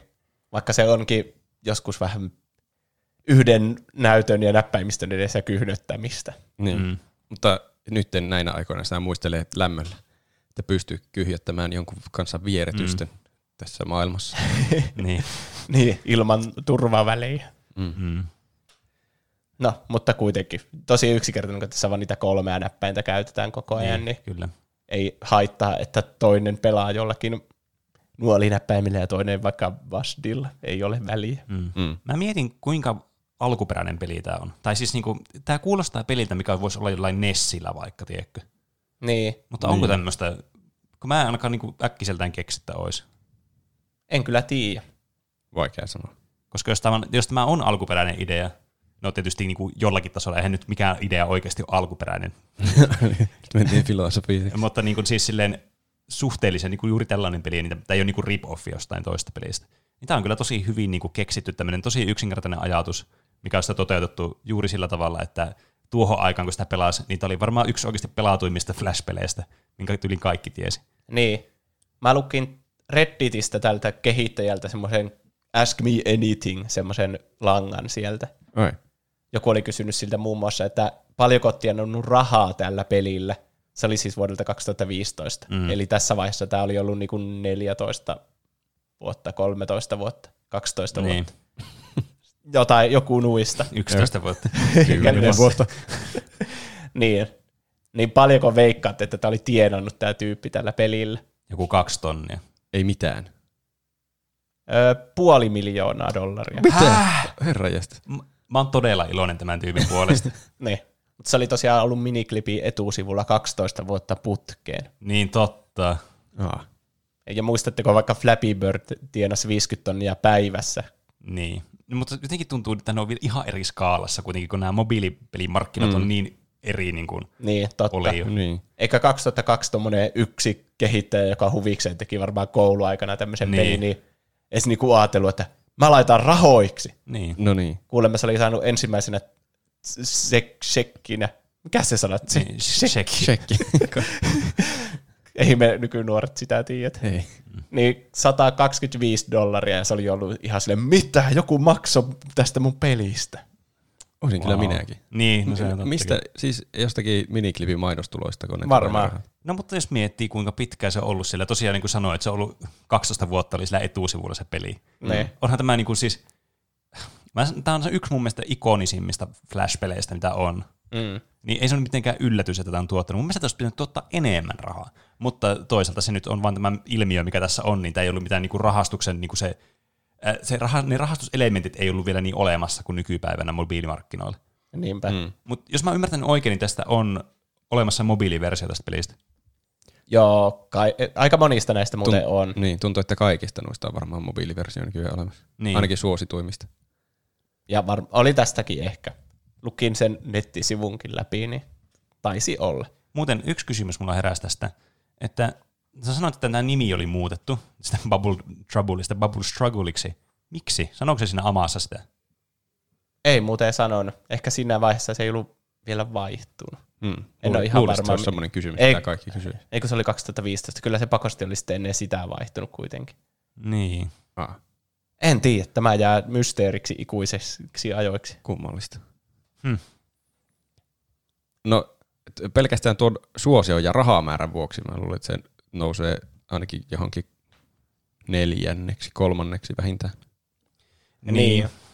Tämä on siis, onhan tämä niinku tosi yksinkertainen peli. Mä, mä sanoisin, että mä tykkään pelinä ehkä Robot Unicorn Attacista enemmän, Ehkä mäkin. mutta tämä on niin kuin, tiedättekö, jos puhuisi jostakin, että no niin, listataan kaikkien aikojen parhaat pelit. Tässä tulee Tetris. Ja sitten olette silleen, hmm, no tämä on kyllä, hyvä, tämä on kyllä tosi hyvä peli, ja tämä on ollut niin kuin miljoona vuotta olemassa, ja kaikki tietää tämän, mutta ei tämä niin kuin pelillisesti ole paras peli. Mutta joka tapauksessa se on aina semmoinen, niin kuin, se pitää aina ottaa huomioon sille, että tämä on oikeasti kyllä ihan huippupeli. Niin tämä on vähän niin kuin samaa Flash-peleillä, mä sanoisin. Niin. Mm. Kun mä pelasin tätä ja Robot Unicorn Attack, niin Robot Unicorn Attackissa mulla tuli se olo, että mä pelaan uudestaan ja uudestaan. Mm. Niin. Mutta tässä tuli silleen, että kun pääsi vaikka neljä leveliä eteenpäin ja kuoli, niin oli vähän silleen, no en mä jaksa aloittaa sitä Niin, alusta. kyllä. Jos oikein yksinkertaisesti ajattelin, niin mä, mun mielestä Robot Unicorn Attack ja Boxhead on hauskempaa pelata kuin tämä. Mm. Mä sanoisin, että Need for Madnesskin on hauska pelata kuin tämä. Mutta Aha. tietenkin se nyt, tämä nyt sitten herättää tämän ongelman, että kun tämä muodostuu meidän suosikki Flash-peleistä, Niin. niin, niin, niin sit aina tulee sille, että no tämä on mun mielestä hauskempi. Niin. Mä ajattelinkin, että tässä tulee erikoisia tilanteita, kun valitaan tämmöiset omat ehdokkaat, niin sitten haluaa tietenkin, että ne omat ehdokkaat on tuolla kärjessä, niin. kun itse on pelannut niitä. Ja sitten joitakin ei ole pelannut niinku vuosiin, Niin. jopa vuosikymmenen. Mutta niin, no tietysti tässä listassa me ollaan nyt aika pitkälti mennyt siltä, että Valmik on pelillisesti parempi. Niin. Ja mun mielestä Pene saa päättää, että kumpi menee elle näistä kahdesta. Mä sanoisin, Meillä on kyllä ehkä parhaat valmiudet, kun sä oot pelannut tuota Niin. Need for Madness. Mä tiedän, että tämä kuulostaa nyt biasoituneelta, mutta siis kyllä tämä Need for Madness on niinku pelinä huomattavasti niinku pidemmälle viety ja semmoinen, niinku, mä voisin kuvitella tätä pelaavani tosi paljon, mutta Bubble Troublea tai Bubble Strugglea, mä sanon sitä Bubble Troubleiksi, niin kuin mä aina kutsun. Bubble Troublea kun pelaa, niin, ja niin kuin sanoit, pari leveliä pelaa ja sitten kun häviää, niin sitten ei oikeastaan halua pelata. Että tämä on semmoinen, niinku, mitä muistelee lämmöllä ja ajattelee, että kuinka niinku, iso juttu tämä oli silloin. Mutta tietenkin ehkä tässäkin on sitten se ollut se ilmiö silloin, että tavallaan se, että mitä se on se sun produkti, niin sillä ei ole niin suurta merkitystä, kunhan se on funktionaalinen, kuin sillä, että kuinka niin kuin hyvällä ajatuksella se tulee jonnekin, tai jos se on ensimmäinen jollekin markkinalla, mm. niin sillä on paljon isompi merkitys. Se voi olla se syy, miksi tämä myös oli niin suosittu miniklipissä. En tiedä, mutta tämä on tämmöinen mutuilu. Niin mä sanoisin, että näillä valmiuksilla, että Need for Madness menee kolmanneksi ja tämä menee neljänneksi. Mäkin muistan, että mä aina näin tämän siinä etusivulla ja joskus testasin, mutta en innostunut niin paljon, että olisin pelannut niin monta mm. kertaa uudestaan.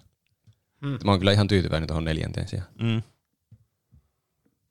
Käy, Juusolla? käy mulle. Mä kyllä innostuin tästä silloin yläasteella aika paljon. Mm, kyllä mäkin muistan, että On, on onhan tuo kyllä hyvä peli.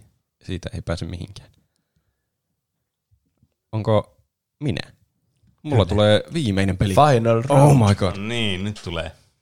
Eli ö, tämä on nyt kun Pene puhui siitä, että näitä voi lata, ladata näitä pelejä koneelle, niin tämän mä nyt lataasin ihan, koneelle, että mä Aha, voin muistella, nice. miten tämä pelataan. Ja tämä oli, silloin kun mä pelasin tätä joskus pienempänä, niin tämä oli mun mielestä silloinkin mulla ladattuna koneelle. Mutta mä en ole varma, onko tämä alkanut niinkö, on tämä ladattunakin siis Flash-peli kai, ymmärtääkseni. Mutta tämä on ehkä alkanut jostakin selain Flash-peliajoista.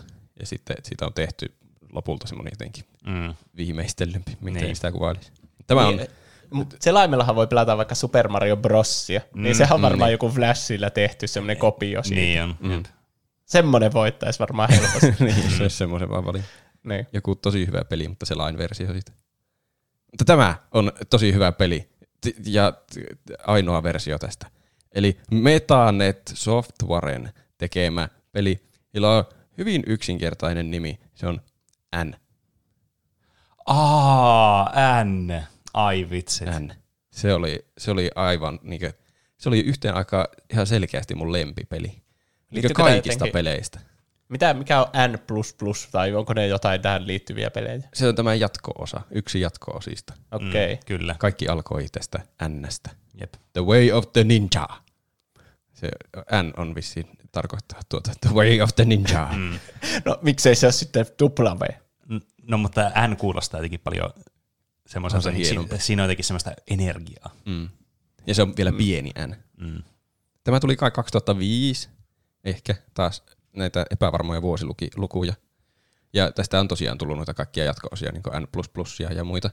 Mutta mä pelasin itse paljon, muistaakseni tuota 1.4, joka oli se, se, se, semmoinen niin valmis versio siitä ihan alkuperäisestä.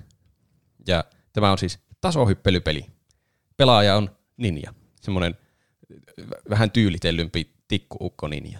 Mm. Siinä on semmoisia pieniä yksityiskohtia, mitä normaaleissa tikkuukoissa ei ehkä ole. Kuten. Sillä on semmoinen, semmoinen terävä pää. Oh my god. oliko, oliko sillä joku huivi? Mä en muista enää. Niin. Ei, se, ainakin joku ehkä, joka kui, kuvasi Ja jotakin si- huivia. sitten sillä on niinku semmoiset vanhat diskopökäät, jotka leviää sinne niin, jalkoille. kyllä. Sen raajat on leveämpiä sieltä niin kuin, ö, ö, uloimmasta päästä. Erikoisesti selitetty. Kyllä. Ja tässä on niinku useita kenttiä ja se kenttä on aina semmoinen ruudun kokoinen. Koko ruutu on aina yksi kenttä. Ja siellä sitten hypitään ympärinsä. Siellä on erilaisia seiniä ja tasoja ja trampoliineja ja kultaa. Pitää tietysti olla kultaa. Ninjat rakastaa kultaa. Ja kaikkia, tosi monia erilaisia vihollisia tulee siinä pelin varrella ja miinoja on, joita pitää väistellä ja ö, ovia, joita voi avata ja ovia avaavia nappeja, joita pitää painaa, että voi avata ovia. Mm. Ja aina yhdessä kentässä on se loppuovi jossain päin sitä kenttää ja sitten se loppuoven avausnappi, jotka on sillä vähän erilaisia, että ne tunnistaa. Ja sitten kentän pääsee läpi, kun käy avaamassa loppuoven ja menee loppuoveen. Tässä on yhteensä sata episodia ja jokaisessa episodissa on viisi kenttää, jotka on jostain syystä numeroitu nollasta neljään, eikä yhdestä viiteen. Vähän niin kuin tietotekniikassa num- numerointi alkaa monesti nollasta. Ah, okei. Okay. Ja Eli- N on semmoinen ihme Mm. muuttuja mikäli, Niinpä. Tässä on, Tästä tulee vaan parempi koko ajan. jep, tai huonompi. parempi. Tämä oli ihan loistava peli. Ja on vieläkin, mä testasin mm. tätä, tämä on edelleen tosi hauska.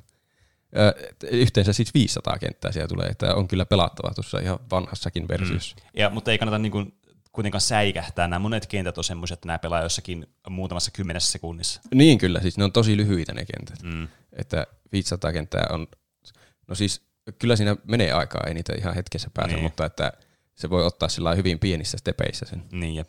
Että vetää vaikka yhden episoden viisi kenttää kerralla ja sitten mennä tekemään jotakin muuta.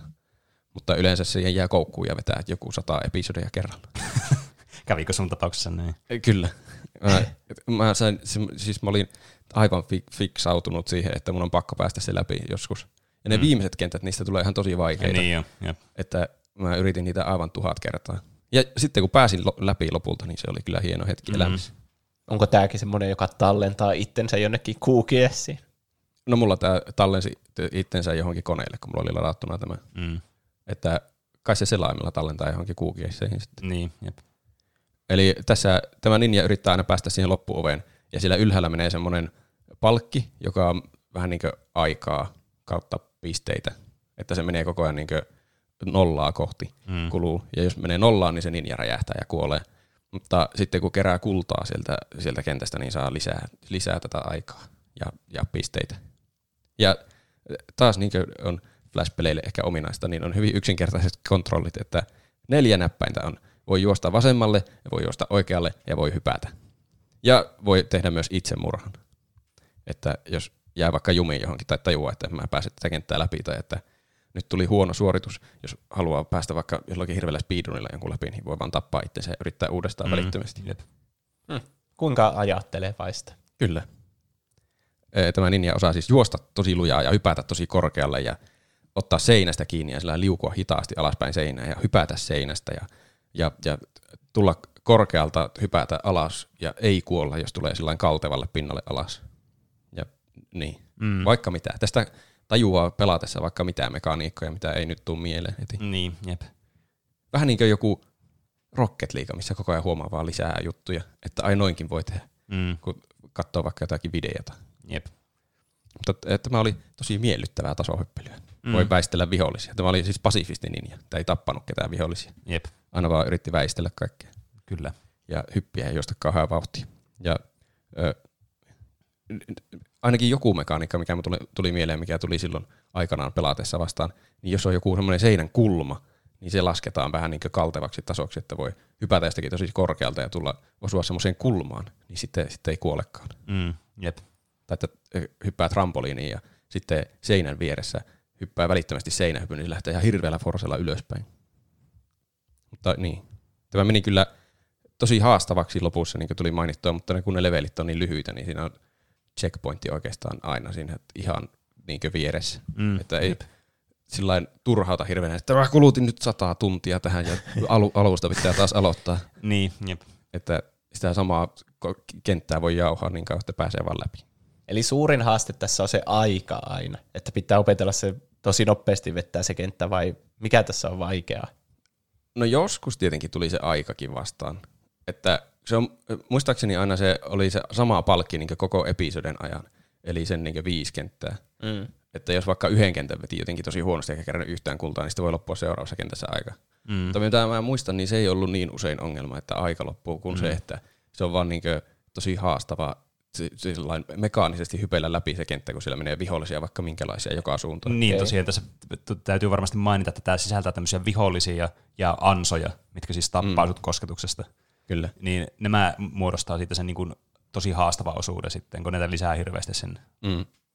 Niillä on kaikilla aina joku oma syklinsä niillä vihollisilla tai joku oma mekaniikka, miten ne yrittää tappaa mm. sua. Mm. Mutta tämä on tosi monipuolinen peli ottaen huomioon, että kuinka niin kuin yksinkertainen tämä on lähtöasetelmista. Kyllä, se oli täydellinen tapa kuvailla sitä.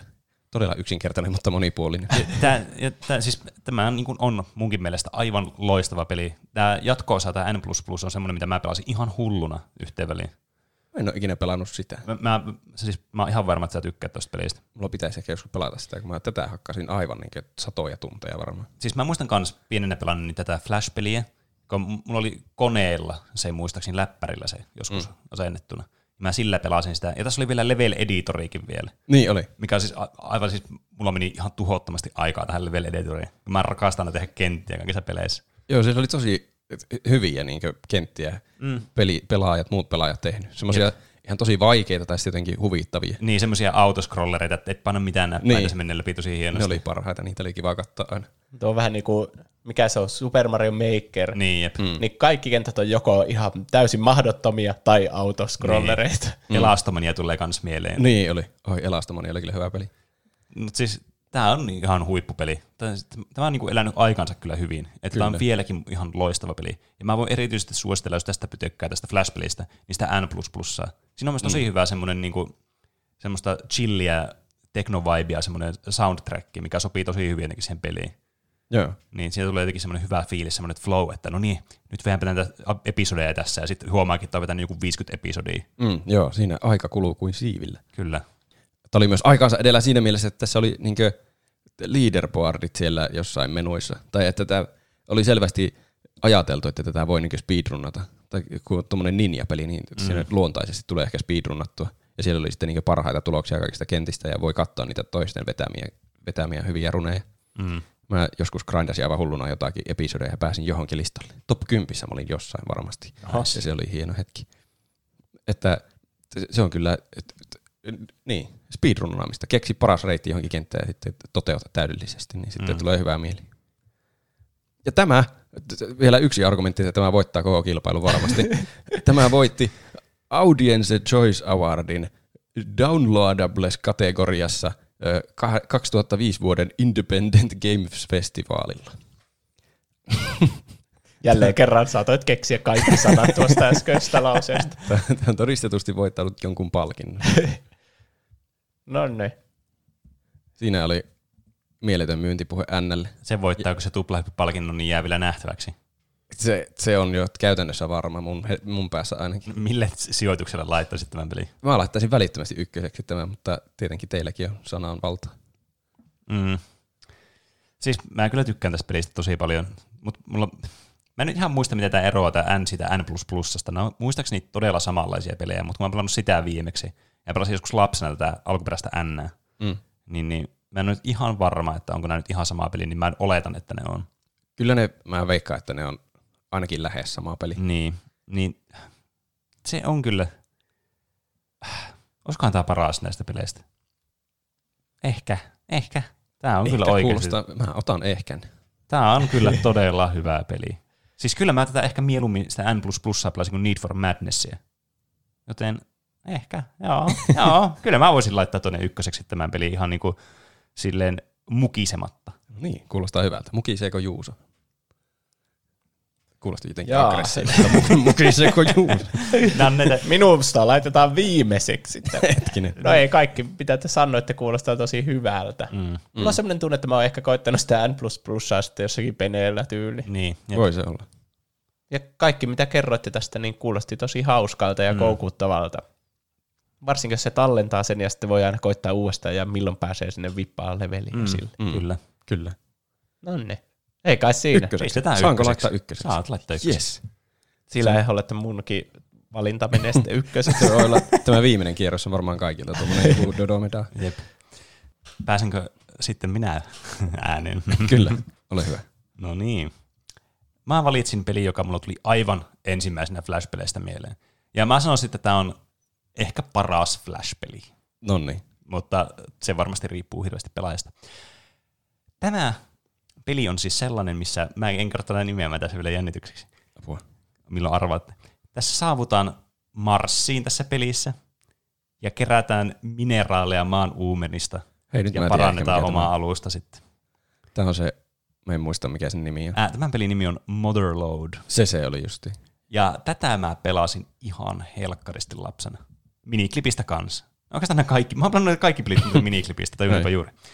Niin tämä on siis semmoinen peli, äh, jossa tosiaankin sä tuut tämmöiselle Marsil-planeetalle, ja tämmöinen äh, Mr. Natas toivottaa sut tervetulleeksi ja antaa sulle aloitusrahaa, että sitten sä voit alkaa kaivamaan niitä mineraaleja siitä ja keräämään valuuttaa sitten itselleen. Eli tämä idea on siinä, että sulla on täällä niinku maan tasolla, sulla on niinku tämmöinen jonkun levyinen, mä en nyt muista kuin leveä tämä alue, aika semmoinen niinku kapea alue, jossa sulla on erilaisia kauppoja, niinku, ää, joku huoltoasema, korjaamo, osaliike ja jotain tämmöisiä. En muista ihan tarkalleen.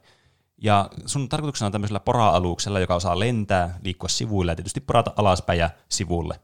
Niin, niin sitten porata maan uumeniin ja kerätä sieltä erilaisia mineraaleja ja sitten myyä ne tämmöiseen kauppaan ja sitten parantaa sitä sun alusta pikkuhiljaa, jotta sä pääset syvemmälle ja syvemmälle ja niin poispäin, niin kuin tämmöisissä peleissä yleensä on, että tavallaan tarvii semmoisia equipment checkkejä sitten jossakin vaiheessa, että sun pitää, tulee jossakin vaiheessa semmoisia mineraaleja vastaan, mistä et voi enää mennä läpi, vaikka, niin sä laitat paremman poraan, tai että tämä niin kuin, ää, planeetan tämä paine alkaa käymään liian suureksi siellä maa alla, niin sä tarvitset paremman niin kuin rungon tähän sun alukseen. Vai bensa loppuu kesken, ynnä muuta sellaista. Mm. Ja tämä niin kuin idea tässä pelissä sitten on, että sä niin kuin teet tätä samaa niin kuin juttua uudelleen ja uudelleen, ja sitten pikkuhiljaa tässä on niin tämmöinen tarina kanssa mukana, että tämä Mr. Natas sulle aina laittelee rahaa ja kertoo näistä tämmöisistä niin kuin muista tavallaan niin kuin poraista täällä, miten on kadonnut sinne ja muuta tämmöistä. Ja sitten sun pitää niin kuin, tutkimaan sitä, että no joo, minnepä katsotaan, miten tämä niin etenee. Tutkimalla tarkoitan siis, että menet vaan syvemmälle. että aika yksinkertainen siinä mielessä.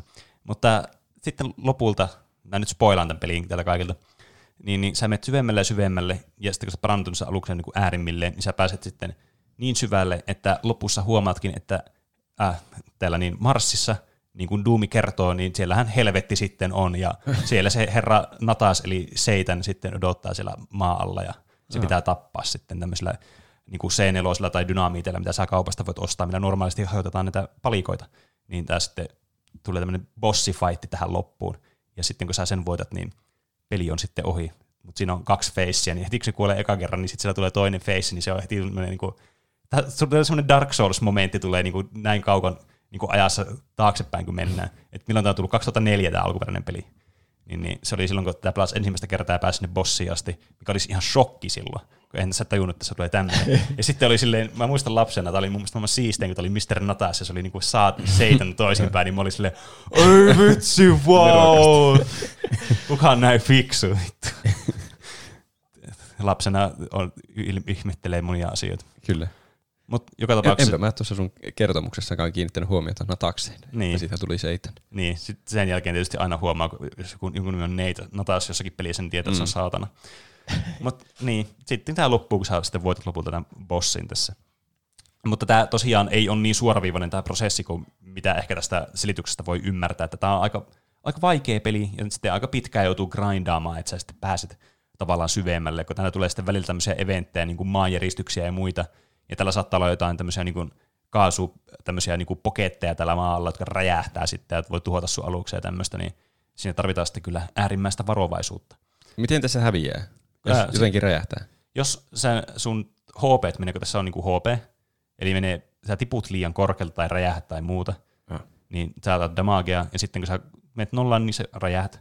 Toinen, mikä on ehkä yleisempi, mitä tässä tapahtuu, niin, niin öö, sä niin lähdet lentoon, että sulla on tämmöinen propellimoottori, niin sulla on kuitenkin niin polttoaine tässä. Niin jos sulla on liian vähin se polttoaine, ja sä pääset ylös takaisin, niin sun, sit sä häviät siihen. Ah. Että tämä polttoaineen niin kuin, määrä, on vähän niin kuin jossakin, jossakin vesipelissä, että sun tämmöinen veden alle ja sitten sulla on niin kuin happimittari, että kuinka pitkään sä pystyt olemaan siellä. Ah.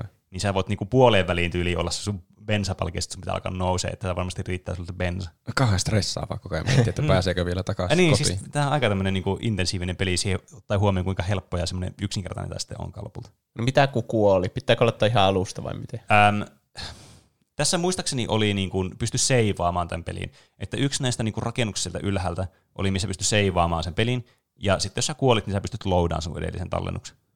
Eli tämä on niin kuin ihan normaali videopelissä olisi tallennuspisteet. Okei. Okay. Mm, Eli jos et ole tallentanut, niin joudut aloittaa alusta tämän pelin siis toisen. kyllä. Jännä, että tämmöisessä Flash-pelissä on vaan semmoinen loppu ja tarina ja no niin. Niin. Ja vielä tämmöinen yllättävä käänne. Mä otan tästä niin kuin semmoisen niin, äh, ymmärryksen, että te ette ole pelannut tätä peliä. En ole ikinä. Eh. Aika Mä oon nähnyt jotakin videota kyllä tuosta. Mä jotenkin ajattelin, että tämä on yksi semmoinen niin kuin, kans tosi tosi pelattu peli ja tosi moni tietää tämän pelin. Sulla on hyvin ajoneuvopainotteinen tämä sun lista. Niin onkin. Mä, siis, mä oon monesti aina ihmettänyt, että kuinka paljon mä oon pelannut ajopelejä pienen. Ne on kyllä hyviä pelejä. On kai. Rocket Leaguekin ajopeli. On se kyllä. Mutta siis tämä on mun mielestä niin kuin semmoinen varmaan niin kuin aika syöpöin näistä peleistä, mitä mä oon pelannut lapsena Flash-pelejä. Että tämä oli semmoinen, mihin mä aina palasin uudestaan ja uudestaan, että kun piti läpi tämän, niin sitten jossakin vaiheessa pelasi taas uudestaan läpi ja niin poispäin. Mutta tietenkin eka pelikartta oli kaikista vaikein, kun näiden esineiden grindaamisessa voi kestää siis aika pitkäänkin, koska näistä saa näistä alkumineraaleista saa tosi vähän rahaa. Että sun pitää mennä syvälle, että sä saat paljon rahaa ja nämä maksat tietenkin ihan hirveästi nämä muut tavarat. Ja sen lisäksi, että sä voit mennä niin syvälle, niin sulla pitää olla tosiaan parempi se propelli ja sitten parempi se sun hull siinä ajoneuvossa, että se ei niinku räjähä vaan, kun sä menet niin syvälle. Mm. Ja sitten tota noin, niin, öö, sulla pitää olla sitä bensaa tarpeeksi, parempi poraa. Että tässä on niinku hirveästi tämmöisiä asioita, mitä pitää parantaa tästä aluksesta, ennen kuin sä pääset niinku, tavallaan niille motherloadeille sitten sinne pohjalle, missä on kaikkea jalokiviä ja fossiileja ja muita. Kyllähän tuo kuulostaa semmoiselta koukuttavalta sykliltä, Mm. että mainaa mineraaleja, että voi mainata enemmän mineraaleja. Kyllä, niin just niin kuin jotakin Minecraftia, päästä niin. seuraavat mineraalit, seuraavat kamaat sitten ja niin poispäin. Mm. Mutta tässä oli kans sit semmoisia, että jos niin kun vaikka ei halunnut investoida näihin tiedätkö, propelleihin tai bensaan tai tämmöiseen. Muistaakseni tässä oli itemeitä, mitä pystyi ostamaan. Tietysti näitä dynamiitteja ja muita, joilla pystyi poraamaan tätä maata paremmin. Ja sitten oli tämmöisiä teleporttereita. Oli muistaakseni teleportteri, joka teleporttasi sut maan päälle, silleen niin kuin turvallisesti maan päälle. Se maksoi aika paljon, mutta sitten oli tämmöinen tämmöinen vaarallinen teleportteri, että sä muistaakseni pääsit tänne maan päälle sillä teleportilla, mutta se vaan heitti sut randomisti jollakin vauhilla johonkin suuntaan. Eli saattoi heittää sut täysiä maata päin ja sitten se vaan räjähti se sun alus siihen. Kiva. Koska tää ottaa siis damagea tämmöistä nopeista niin kuin, törmäyksistä tää sun vehe. Mm. Ja tämä tosiaan tämä bossi-tappelu tulee niin puskista, kun tässä lopussa, kun sä poraat tarpeeksi pitkälle, niin tulee tämmöinen niin tämmöinen bedrock-layeri, mitä ei voi vaan porata läpi, ja sitten sä menet yhteen niin kuin reunapalaan, joka on siis tyhjä, että sä pääset siitä läpi. Ja sitten siitä, kun sä meet sinne, niin sä pääset sinne helvettiin, missä se saatana odottaa sua. Sanooko se mitään vai onko sillä vaan saatana, joka yhtäkkiä Ky- rupeaa kyllä se puhuu sitten sulle. Okei. Tässä on niinku dialogia, mitä tämä puhuu tämä saatana sulle koko ajan tässä. Mutta tota noin, niin en mä muista niistä yhtään mitään. Joo. Tä- tästä pelistä on myös tehty tämmöinen Super Motherload-versio, joka on tullut Pleikka 4, Pleikka 3 ja PClle. Ja tämä tuli 2013 vuonna, mutta mä en ole pelannut tätä peliä yhtään. Että, ja mitä mä katsoin tätä, niin jotenkin tässä ei jotenkin semmoista samanlaista charmia, mitä siinä alkuperäisessä on. Ehkä se on vaan nostalgiaa, mutta toisaalta mm. tavallaan niinku, niin. Tämä nyt ei sille niinku, ehkä pelinä maailman paras peli ole. Niinku, oikeastaan millään mittarilla. Tämä on tosi yksinkertainen ja aika lyhyt silleen. Oikeastaan Flash-peleistäkään tämä ei ole mikään paras. No, no kyllä mä sanoisin, että Flash-peleistä tämä on kuitenkin aika korkealla sillä listalla. Mä sanoisin, että tämä on aika kovaa peli kyllä. Ja mä veikkaan, että aika moni kuuntelija on mun kanssa samaa mieltä tässä. Ja sen takia mä etin sen tähän viimeiseksi nyt. Kyllä mä luulen, että meillä kaikilla tämä viimeinen sija menee johonkin aika korkealle. Mutta kuinka korkealle? Mm. Mitä sä itse sanoisit Niin. sijoituksesta? Mä sanoisin, että tämä kyllä, mä pistäisin vähintään kakkoseksi sitten. Mutta tuo N on, N on kyllä pahaa, koska se on oikeasti kyllä tosi hyvää peli kanssa. Hän on kyllä tosi hyvä. Mutta mä, mm, niin, nämä on vähän silleen, että on vaikea verrata näitä pelejä, kun tietenkin kun pelit on nyt erilaisia, ne tavallaan eri tilanteisiin sopeutuu paremmin. Mm. Tämä oli ehkä silleen, niin kun, kun lapsena mietti pelejä, niin tämä oli huomattavasti aktivoivampi peli kuin tuo N. Että tuo N on kuitenkin tämmöistä platformaamista ja semmoista niin kuin, tavallaan tämmöistä platforming masteryä vaan niin kuin, ö, pääasiassa niin kuin yrittää niin kuin, tyydyttää sitä tunnetta. Mm. Mutta tämä oli sitten enemmän semmoinen, niin kuin, tämä tuntui semmoiselta niin kuin, vähän niin kuin pelimäisemmältä siinä mielessä, tässä oli enemmän tämmöisiä niin kuin, asioita, mitä saavuttaa ja tämmöistä progressia näki selkeästi tässä. Ja sitten tässä lopussa oli tämmöinen niin kuin, niin kuin tarinan kaari, joka päättyi loppuun sitten. Niin tämä oli vähän niin kuin semmoinen kokonaisuus itsenään, joka oli ehkä Niin. pelillisempi kuin tämä N mun mielestä. Ehkä siinä on semmoisia luontaisia saavutuksia, kun aina saa jonkun uuden osan siihen Niin, kyllä. poraansa ja sitten voi lähteä sillä poraamaan taas. Mm. Kun taas NS sitten ne on semmoisia, että saa nautintoa siitä, että pääsee taas yhden vaikean Niin. episodin läpi. Et nykyään mä nauttisin enemmän Nstä, mutta lapsena mä nautin huomattavasti enemmän tästä Motherloadista. Hmm. Tämä on tämmöinen perspektiiviero nyt, mitä näillä peleillä on. Jos Juuso ei ole pelannut oikein kumpaakaan näistä, niin sullahan on siis tä- täydellinen puolueeton mielipide tähän. Niin. No Flash-pelinä mun mielestä N kuulostaa paljon mukavammalta, että tosi nopea yksi pelikerta vaan voi tehdä siinä ja saa jonkinlaista Niin. edistystä Mm. siinä. Se on kyllä hyvä pointti, että siinä voi vetää yhden episodin vaan läpi. Ja sitten. Niin. Jos mun pitäisi niinku pleikkarilla ruveta jompaa kumpaa näistä pelaamaan, niin silloin se olisi varmaan tuo Motherload, koska tuntuu, että se on semmoinen, mistä mä tykkäsin. Semmoinen vähän niin kuin Death Stranding-mäinen, että sä niinku rakennat sitä omaa edistystä siinä Mm. koko ajan jonnekin päin. Flash-pelien Death Stranding. Niin. Mutta niin, tämmöisenä Flash-pelinä, niin Flash jotenkin kuulostaakin semmoiselta nopealta, sen Flash. kyllä, sieltä tulee heti N meille. Niin, kyllä. Äh, vähän, vähän tommonen niinku, En yritä No. johdatella mihinkään. niin, jep. Mutta niin Flash-pelinä ehkä tommonen nopea semmonen, että hei, mä, mulla on nyt 30 sekkaa aikaa, mä Niin. niin. pelaan jotain, niin no 30 sekkaa on aika pieni aika, mutta vaikka vartti, niin. Mm. niin siinä tuntuu, että tuo N ehkä olisi parempi. Tehdään sitten näin, ja Motherload menee kakkoseksi. Näin me teemme. Siellä on nyt yksi paikka enää jäljellä. Ja sehän tulee Juusolta. No niin. Tää on semmoinen peli, mikä joko menee ihan ykköseksi tai sitten ihan viimeiseksi. no niin, villi, villikortti. Ö, tämmönen kuin The Impossible Quiz. Ah. Ah, mulla oli tämä kunniamaininta listalla. No niin. Me muuten unohdettiin mainita meidän kunnian maininta. Eikö ne yleensä Ai niin. se ensimmäisen jäl- ennen pitäisi mainita? Totta. No, mainitaan nyt jälkeen. Joo. Eli tää on tämmönen niinku, hmm, tietokilpailu vähän niinku, su- yleensä siinä on niinku neljä vaihtoehtoa ja joku kysymys, mutta tämä menee aika nopeasti sille ihan tangentille, että ne kysymykset on tosi outoja ja vaihtelee, että mitä niissä mm. pitää tehdä. Ne on oikeastaan niinku omia semmoisia minipelejänsä jopa ne kysymykset. Niin. Mm. Semmoinen niinku joku ihme varjovare, jossa saattaa tulla tehtävä, että kaiva nenää ja sitten sun pitää nopeasti kaivaa nenä. niin tässäkin pitää reagoida tosi nopeasti. Mm, jep. Tai Ja alussa, miet, alussa miettiä enemmän, mutta sitten lopussa tulee niitä nopeuteen liittyviä tehtäviä. Niin. Ja, ne ei ole impossible quiz sen takia, että ne kysymykset olisi sillain tosi vaikeita nippelitietokysymyksiä, vaan ne menee välillä jotenkin tosi laatikon ulkopuolellekin ne vastaukset, että pitää klikata jostakin aivan muualta kuin niistä vastauksista. Niin. Mm, Eli nämä on kaikki tämmöisiä kompakysymyksiä ihan siitä alusta, ensimmäisestä kysymyksestä lähtien. niin. Ja kyllä niissä on joku logiikka, vaikkakin se voi olla vähän niin kuin, no ei kaikissa ole niin kuin ihan semmoista selkeää par, niin kuin oikeaa vastausta. Joo, kyllä Että- mä muistan, että siinä tuli opeteltua ulkoa Niin. niin. jotakin, että mistä pitää painaa. Niin, että sitten kun sä pääset jonnekin pitkälle, niin sä yrität uudestaan, niin aika lailla sä vaan klikkailet, että okei, Niin. tää oli täällä, tää oli täällä, täällä. Sitten mikä näistä palloista on pienin, ja sitten sä klikkaat jostakin pisteestä, mikä on siinä kysymyksen mm. numeron vieressä, ja Niin. kaikkea tommosia. Ja sitten, niin, sä pääset suunnilleen yhden kysymyksen aina pitemmälle kuin edellisellä niin. kerralla. Se, se on tämän pelin se hyvä puoli siinä mielessä, että sä pelaat tätä paljon, ja sen, samalla myös sen ärsyttävin puoli. Tai siis se ärsyttävyys ei tule niistä kysymyksistä ja niistä kompavastauksista. Ne on hauska keksiä, ne vastaukset. Mm. Mutta se, kun sun pitää päästä sinne takaisin. Niin. Niin. Se on se ärsyttävä puoli tässä pelissä. Se on vähän ehkä semmoista jopa turhaa toistoa, vaikka se on tietenkin sen Niin. tarkoituskin, että se on tuommoinen huvittava, mahdoton kysymyspeli, että se pitää niin, aina se on uudestaan. totta Niin. Tässä on, onko tässä kolme elämää, eli saa vastata väärin ja menettää elämä. Ja sitten tässä on niitä skippejä kanssa. Mutta jos tämän haluaa päästä läpi, niin muistaakseni kaikki elämät ja kaikki skipit pitää ihan sinne loppuun asti säilyttää. Joo, niin on. Et, mm. ja Nämä skipit on semmoisia, että joskus näissä tehtävissä saattaa tulla tämmöinen, sun pitää klikata semmoista skippiä, että sä unlockkaat se skipin tai jotain.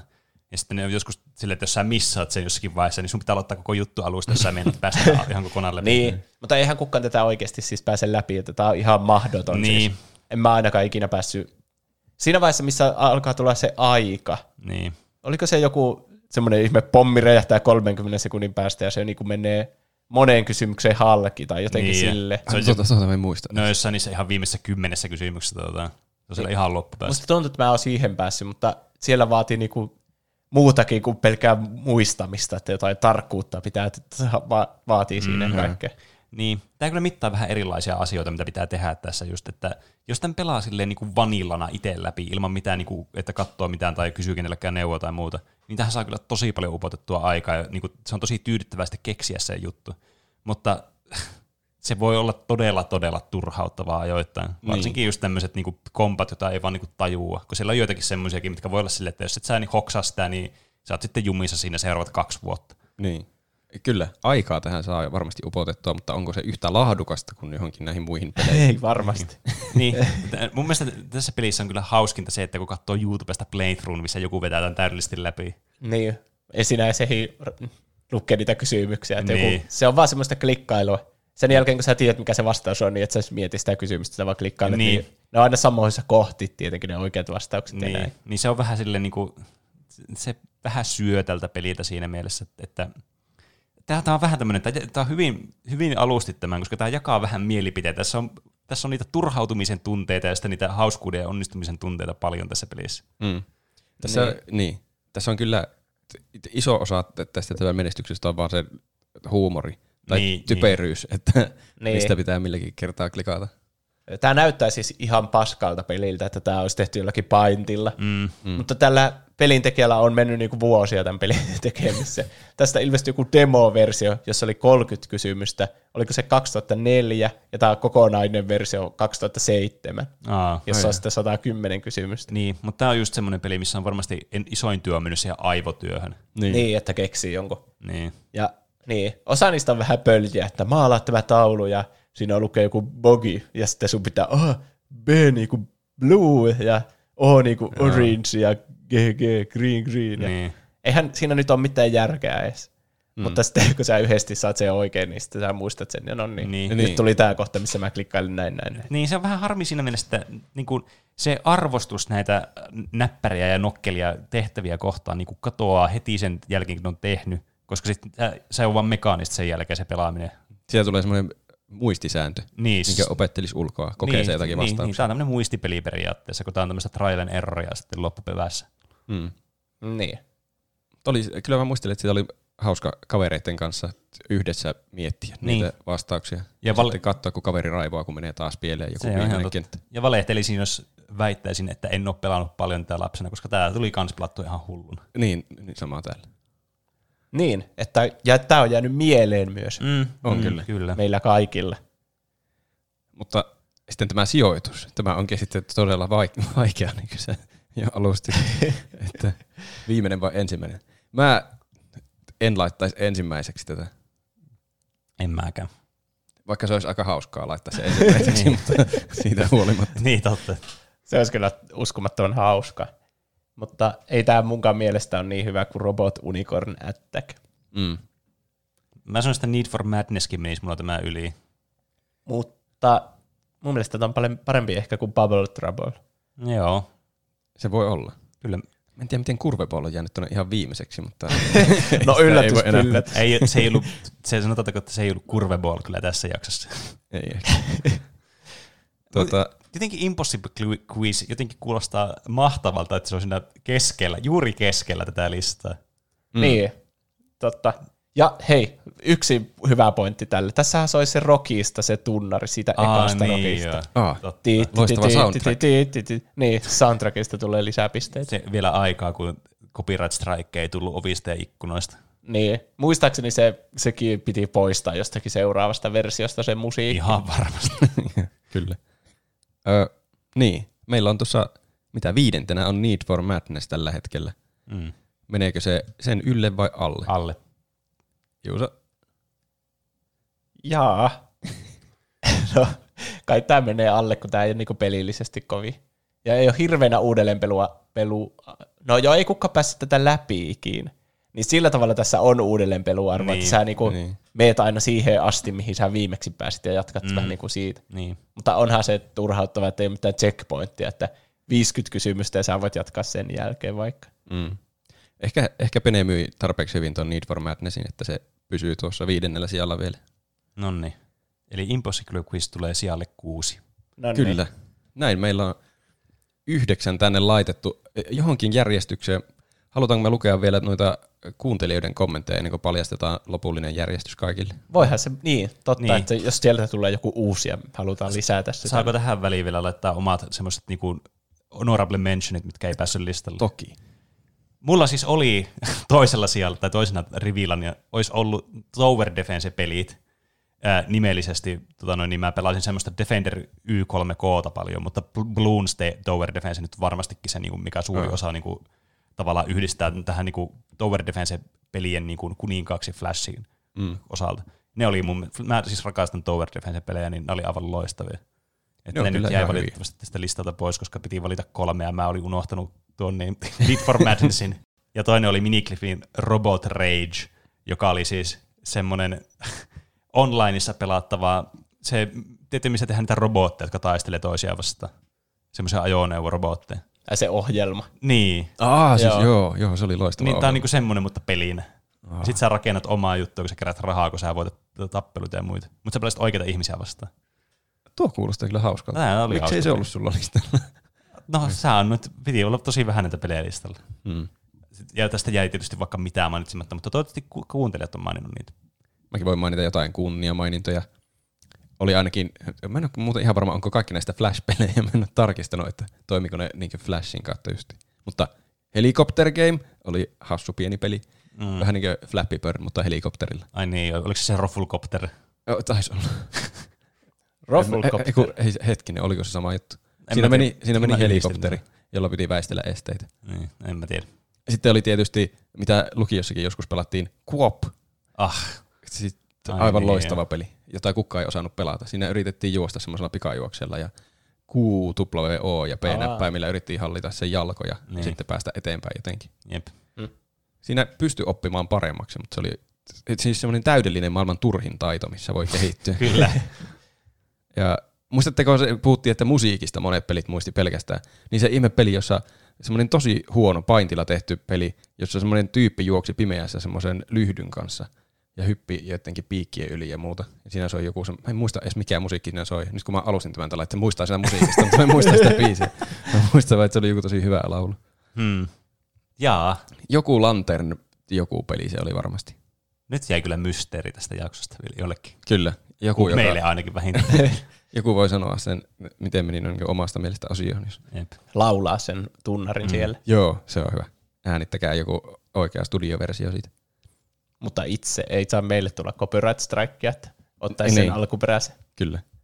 Ja sitten tämä, mikä mulla meinas olla tuossa kolmen joukossa, mutta sitten mä vaihoin sen tuohon Boxheadiin, oli Yeti Sports Olympics. mä en tiedä, miksi se on Olympics, varmaan koska se on Yllä tuo Yeti. Se on muuten mitään jää. Se oli, se oli Mä ootin, että täällä tulee joku Swords and Sandals tai joku muu, niin Olympics. Yeti Sports, se oli hauska. Ja, mutta todella typerä. Siinä oli vaan niinkö, semmosia mukaan jotakin erilaisia urheilulajeja, mm. tosi yksinkertaisia, jossa Yeti heitteli pingviiniä menemään. Joo, kyllä mä muistan. No. Oliko Juusolla mitään mainitsemisen arvoista, mikä ei päässyt listalle? No niin. Aika vähän mä pelasin näitä sitten niinku muita, silleen niinku kokeilin vaan monesti, kun joku kaveri mm. suositteli, mutta ei mulla mitään, että mä pelasin satoja tunteja niinku mm, teille. Niin, jep. Joo. Ainut mikä tuli mieleen oli semmoinen kuin Ninja Rampage, joka oli semmoinen niin, siinä oli jotkut tietyt kentät ja loppubossi ja semmoinen. Siinä pelattiin semmoisella ninjalla ja sitten sä juoksit niiden kenttien läpi ja se oli vähän niin kuin stelttiä, että sä mm. joskus hämäsit niitä ja tulit takkaan ja miekan kanssa silleen hajaa. Joo. Katkasit siltä pään ja sitten jatkoit eteenpäin. muistan tuon pelin. Kuulostaa tutulta. Sen koko pelin pääsi niinku yhdellä istumalla tosi nopeasti läpi ja sitten se oli vaan siitäkin, että kuinka nopeasti sä pääsit sen ja mm. saiko siinä enemmän pisteitä ja tämmöistä. Joo. No, luetaanko, äh, mitä pelejä kuuntelijat on Kyllä, muistelleet? koska teillä on varmastikin pelejä, mitkä kuuluisi olla tällä listalla, mutta Joo, Hei, ja mä muistan semmoisen kuin World's Hardest Game, taas tommonen meemikäs. Hei, mikä se Niin oli? joo. Siinä mentiin semmoisella paliikalla. semmoinen mennä. punainen palikka ja sitten siinä seilasi jotain palloja ja muita esteitä ja sun piti päästä sinne Niin. eteenpäin. Okei. Okay. Miksi ei tuo kuulosta tutulta? Tuo nimi kuulostaa tutulta, mutta tuo pelikuvaus ei kuulosta tutulta. Mä muistan varmaan tämän pelin. pelannut sitä. Niin. Mutta mä koitin sitä nyt ja se ei ollut kyllä kovin hyvä. Niin. Että se on vaan tehty semmoiseksi turhauttavaksi. Niin. Niin. Semmoinen niinku haaste. Vähän niin kuin impossible kuin sitä, etpä mm. pääse tätä läpi. Niin, jep. Kyllä. Mutta äh, äh, vastauksia viikon kysymykseen, joka kuului, että mikä on, mikä on kaikkien aikojen paras Flash-peli. Hulikopteri sanoo, täältähän se tuli heti. Swords and Sandals mm. 2, vaikka tuli kirottua monesti, kun ei pystynyt peliä tallentamaan. Eikö sitä pystynyt tallentamaan? En mä muista. En mäkään. Voisi jotenkin kuvitella, että pystyisi sitten just, että vähän niin kuin näitä muita pelejä, missä oli joku tallennusominaisuus. Mutta se tietysti voi riippua koneesta ja selaimesta ja tästä pelistä itsessään. Mm. Siis tämä Swords and Sandals oli semmoinen, että mä olin varma, että joku teistä laittaa näitä tänne listalle. Mäkin olin varma, että jompikumpi teistä laittaa. Mutta toisaalta näitä oli ihan hirveästi niitä and Sandals kommentteja tullut meille. Mm. Että kyllä se nyt huomaa, kuinka niin kuin suosittu ja hyvä peli tämä on. Ja siis on kyllä samaa mieltä, että tämä on kyllä tosi hyvin tehty Flash-peli. Mutta mä en ehkä itse ottanut sitä listalle sen takia, koska mä yleensä katsoin, kun kaveri pelasi tätä, että mä en sitten itse pelannut hirveästi tätä. Joo, mä, mullakaan ei ollut semmoisia omakohtaisia kokemuksia tästä niin paljon. Joskus ATK-tunnilla, kun kaverit pelasi, niin mäkin kokeilin, mm. mutta en innostunut niin paljon siitä. Mutta olihan se selvästi tosi suosittu peli. Niin oli. Mm. Ei ole mullakaan omaa kokemusta. Että ei mene listalle. Ei. Vaikka hyvä peli olikin. Cosmoman sanoo, en osaa sanoa, lukitsen vastauksen joku peli, jota pelasin usein. Muistan, että joka kerta se Adobe Flash piti sallia ja että siinä oli Lego-palikan näköinen logo. Selvä. Mm. Laitetaan listalle joku peli, jota Cosmoman pelasi usein. Täm, tämä oli kyllä tämmöinen niin kuin vasta nykyaikojen asia, no, että tulee se joku Chrome, että sallitaanko laajennusten käyttö, ja tulee sitten Aa. se, tämä ei ollut OG-juttuja nyt, mutta ei niitä tarvitse kaikkia olla. Ei. Ei voi olettaa aina. Allu Allulta tulee useampi peli, ö, joka on ky- kyllä kummallinen ratkaisu, kun kysyttiin maailman paras peli, tai siis historian kaikkien aikojen paras peli. Mutta se on kyllä, että olihan meilläkin aivan mielettömiä vaikeuksia valita. Olisi Mm. ollut valita niin yksi peli noista, niin olisi ollut kyllä aika Niin. hullua. Ja varmaan muuttuu sitä lista, jos tekisi viikon päästä uudestaan. No kyllä. Ö, haluan antaa listan kunniamainintoja ennen sitä kaikkien parasta. Robot Unicorn Attack. No niin. No niin. Se oli varmaan terveellistä, että joukko murrosikäisiä poikia innostuikin, innostui näinkin hempeästä pelistä. Sitten This is the only level. Mukavan kevyt ja hurmaava pieni pulmapeli, jossa elefantilla piti päästä yhden ja saman kentän loppuun 30 kertaa. Joka, kent- joka kerralla kentässä oli kuitenkin pieni twisti. Mm, tämä oli hyvä peli. Tätä mä pelasin kans paljon. Tästä oli kakkososakin muistaakseni, ja senkin mä pelasin silloin läpi. Mä testasin tätä eilen, kun mä lueskelin näitä kommentteja, niin tämä oli kyllä tosi hauskan olon. Jep. olisi ollut semmoinen, mistä olisi kyllä pienenä tykännyt kovasti. Mm, jep. Vähän niin kuin Impossible Quiz, mutta tasohyppely. Mm, vähän niin kuin joo. Ö, sitten Learn to Fly 2. Pingviinillä liuutaan kelkalla jäistä rinnettä alas ja hyppyristä koitetaan päästä mahdollisimman pitkälle. Mitä pidemmälle pääsee, sitä enemmän, saa, sitä enemmän rahaa saa. Rahalla sitten voi ostaa parempaa ja parempaa lentovarustusta. Yksinkertainen, mutta koukuttava luuppi. En ole tuommoista kyllä pelannut ikinä.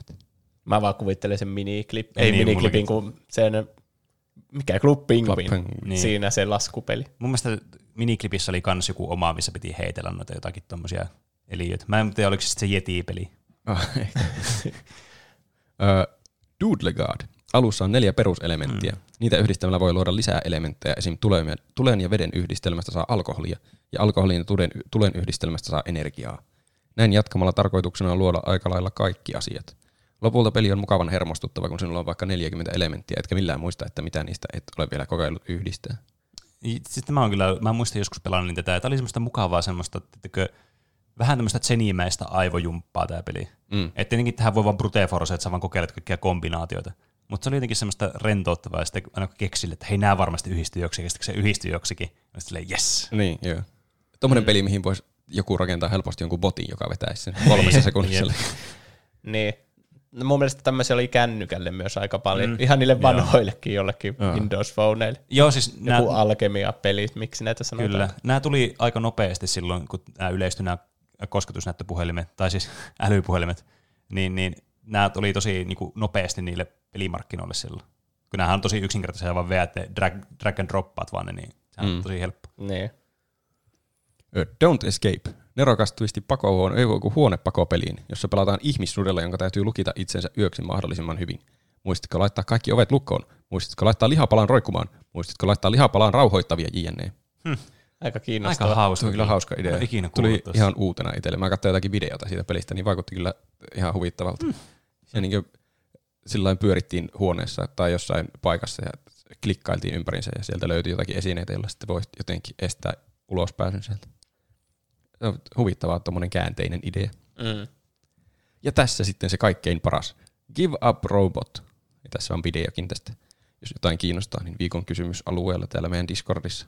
Peli sisältää 50 periaatteessa lyhyttä tasohyppelykenttää. Kentät ovat kuitenkin loppua kohden hyvin vaikeita ja vaativat hyvin tarkkaa pomppimista ja tartuntakoukun käyttöä. Kuolemia kertyy milloin ekalla kerralla varmasti toista sataa, mutta kuoleman jälkeen pääsee nopeasti yrittämään uudestaan, eivätkä ne silloin niinkään turhauttaneet. Kentät on suunniteltu erittäin hyvin ja niiden voittamisesta sai olla ylpeä. Vuosia ja vuosia myöhemmin opin, että Up Robotin teki Maddie Thorson. Hänet tietenkin tunnetaan Celesten luojana. Aa, oho. Se on, se on kyllä ansiokas kaveri selvästi. No on kyllä. Tuo, melkoinen kurveball tuli kyllä tuosta. Kurveball. Tuli ihan uutena yllätyksenä mulle tämä. Tehnyt myös kurvebooli. Joo, mä en ole ikinä pelannut kyllä tuommoista. En ollut kuullutkaan tuommoista pelistä. Mutta katsoin jotakin videoa, niin vaikutti kyllä hauskalle pelille. Se oli semmoinen vähän niin kuin joku ninja-rope mm. sillä tyypillä, sillä robotilla. Ja se piti niin kuin seilata kenttien läpi siitä, väistellä mm. kaikenlaisia esteitä. mm. Mutta ei voi, ei voi kyllä laittaa hyvällä mielellä listalle, kun ei ole ikinä pelannut. Niin, valitettavasti. Piipari sanoo Club Penguin. Ka- olikohan se Flashilla tehty peli? Niin, mä aloin miettiä, että oliko se Javaa-peli. Si- näitä on vaikea kyllä muistaa, mikä oli mitä. Niin. Mä googletin Flash-pelejä ja tässä tuli tämä Club Penguin vastaan, mutta Mm, mm. se teki se on vähän niin kuin laittaisi Habbo-hotellin tälle listalle. Niin. Joo, mäkin hain tässä ehkä enemmän semmoisia niin yksittäisiä pelejä. Mm. Vaikka Yeti Sports tietenkin oli kokoelmapeli, mutta se ei tullutkaan listalle lopulta. Öö, Huldaren sanoo, varmaan kaksi ekaa Kingdom Rushia. Ne tuli pelailtua monesti läpi vaikeimpinen haasteineen ja kaikkineen, ja lisäksi sisältivät hauskoja easter eggejä ja populaarikulttuuriviittauksia. Hui, olipa vaikea sana. Robot Unicorn, Robot Unicorn Attack oli tietty kans kova, ja siitä tuli hakattua lukiossa koulun koneella, missä se pyöri aika lagisesti, mutta oli helpompi, koska oli hitaampi. Niinpä. Aa, onko se käynyt meidän kanssa saman lukion? Niin. Tämä oli kyllä voittava strategia, oli anottaa hitain kone, kun Mm. Vitsinä oli vaan se, että Dashia piti käyttää äänikuen perusteella, kun saapuva tähti piti aina äänen etukäteen, koska kuva oli laginen. Tuohon mä en Ahaa. muista kyllä. En mäkään. Mä muistan, että se oli koko peli oli laginen. Niin, ei niissä ollut ääniä meillä silloin. Ehkä. Niin, olisiko se biisikin ihan tosi hittaada siinä vai miten se toimisi sitten? Mä en muista kyllä Aiko yhtään. niin joo, aivan. Kyllähän me se biisi aina muistettiin. Niin, kyllä siinä se musiikki soi, mutta en muista soiko se sellainen lagisesti En sekin. mäkään. Niin, en Onpa tiedä. vaikea. Tai ehkä se oli vain kuva oli lagin. Ehkä. Koko elämä Joku- on valettu. joku voi kertoa meille kommenteissa. Kommenteissa tai viestillä. Munapoolo sanoo, Winter Bells, jossa hypittiin pupulla kellojen päälle ja kiivettiin niiden avulla koko ajan korkeammalle ja kerättiin pisteitä. Lämpimät muista siitä, kun joulun alla koulun ATK-luokassa pelattiin opettajan johdolla sitä ja kilpailtiin, kuka saa parhaat pisteet.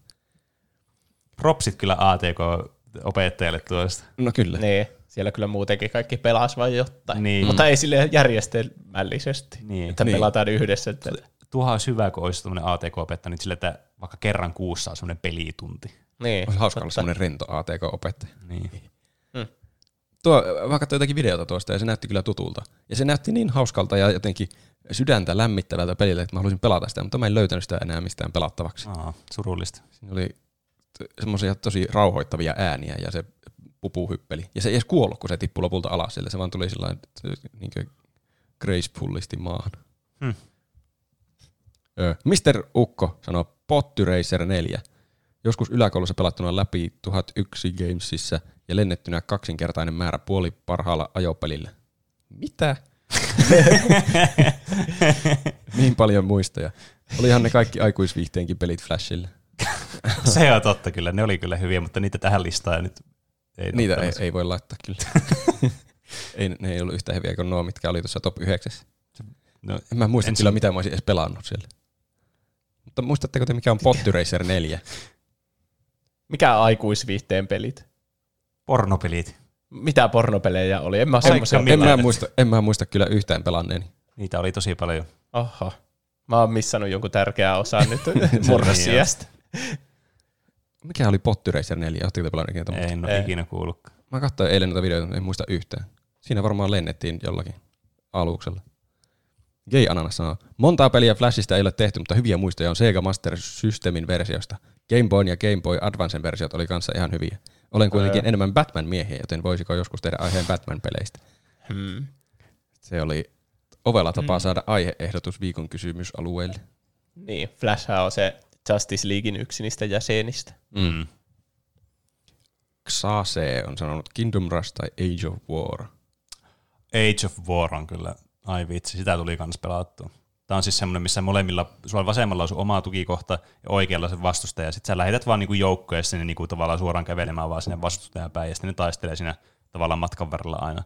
Mm. Ja sitten sä kehityt niitä sun joukkoja ja saat resursseja ja sitten tavallaan niinku etenet siinä ajassa eteenpäin ja sitten tavallaan niinku, sulla voi olla kehittyneempi kansa kuin sillä vastustajalla, sitten sä lopulta voitat. Siinä pystyy Niinku saamaan joku- tyyli, että sulla on joku tulevaisuuden kanssa ja vastustajalla on joku kivikautinen Ah, jollakin koodeilla, jos mä ihan väärin muista.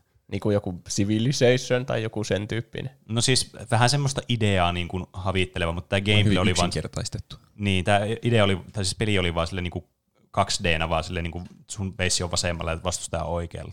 Aivan. Sitten ne kävelee toisiaan päin vaan. Tuo Kingdom Rush taisi olla joku semmoinen niin tower defense homma. Että rakenneltiin tien varrelle Mm. kaikkia rakennuksia, jotka sitten puolusti. Kyllä. Moonlight sanoo, ehkä Age of War 2 tai Swords and Sandals 2 aivan parhaita. Noita on tullut tässä aiemminkin mainittu täällä kommenteissa. Mm. Aapi sanoi, että en pelannut hirveänä Flash-pelejä itse, mutta kaverilla oli parempi tietokone, jolla pelata. Muistossa kaikkein kirkkain Flash-peleistä oli Super Mechs. Semmoinen sivusta kuvattu strategiapeli, jossa rakennettiin omaa robottia ja taisteltiin vuorotellen. Eri osia ja aseita oli monia. Pelin saa nykyään puhelimelle tai tietokoneelle. Eihän tuo ollut se, mitä sä mietit siinä jossain kohtaa. Oliko tuo eri? Ei, tuo on mun mielestä eri. Okei. Okay. Tofu sanoo, Papa Louis, when pizzas attack, oli oma lemppari aikoinaan. Bombermaneja tuli myös pelattua paljon. Vielä erityismainita jollekin kurset-pelille, jota pelattiin ala-asteikäisinä. Siinä piti ottaa huomaamattomasti kuvia naishahmoista, kun niiden hameenhelmat nousi tuulessa. Nyt on näitä aikuisviihdepelejä. Sieltä ne tuli. Olikohan Scary Maze, niin tämmönen Flash-peli. Ah, se missä se, Se- se jumpscare on. Niin. Ehkä. En muista Ei kyllä. pääse meidän top-listalle. No ei, Ei, todellakaan. Ei edes bottom-listalla. siellä. Kur, Kursed-listalle pääse. Niin. Kyllä. Siitä oli muuten, mä yritin sitä Yeti Sportsia etsiä, että mä haluan pelata niitä uudestaan. Niin mä löysin jonkun aivan kurset-version siitä. se oli niin jotenkin, se oli ne samat pelit, mutta ihan vääriä versioita.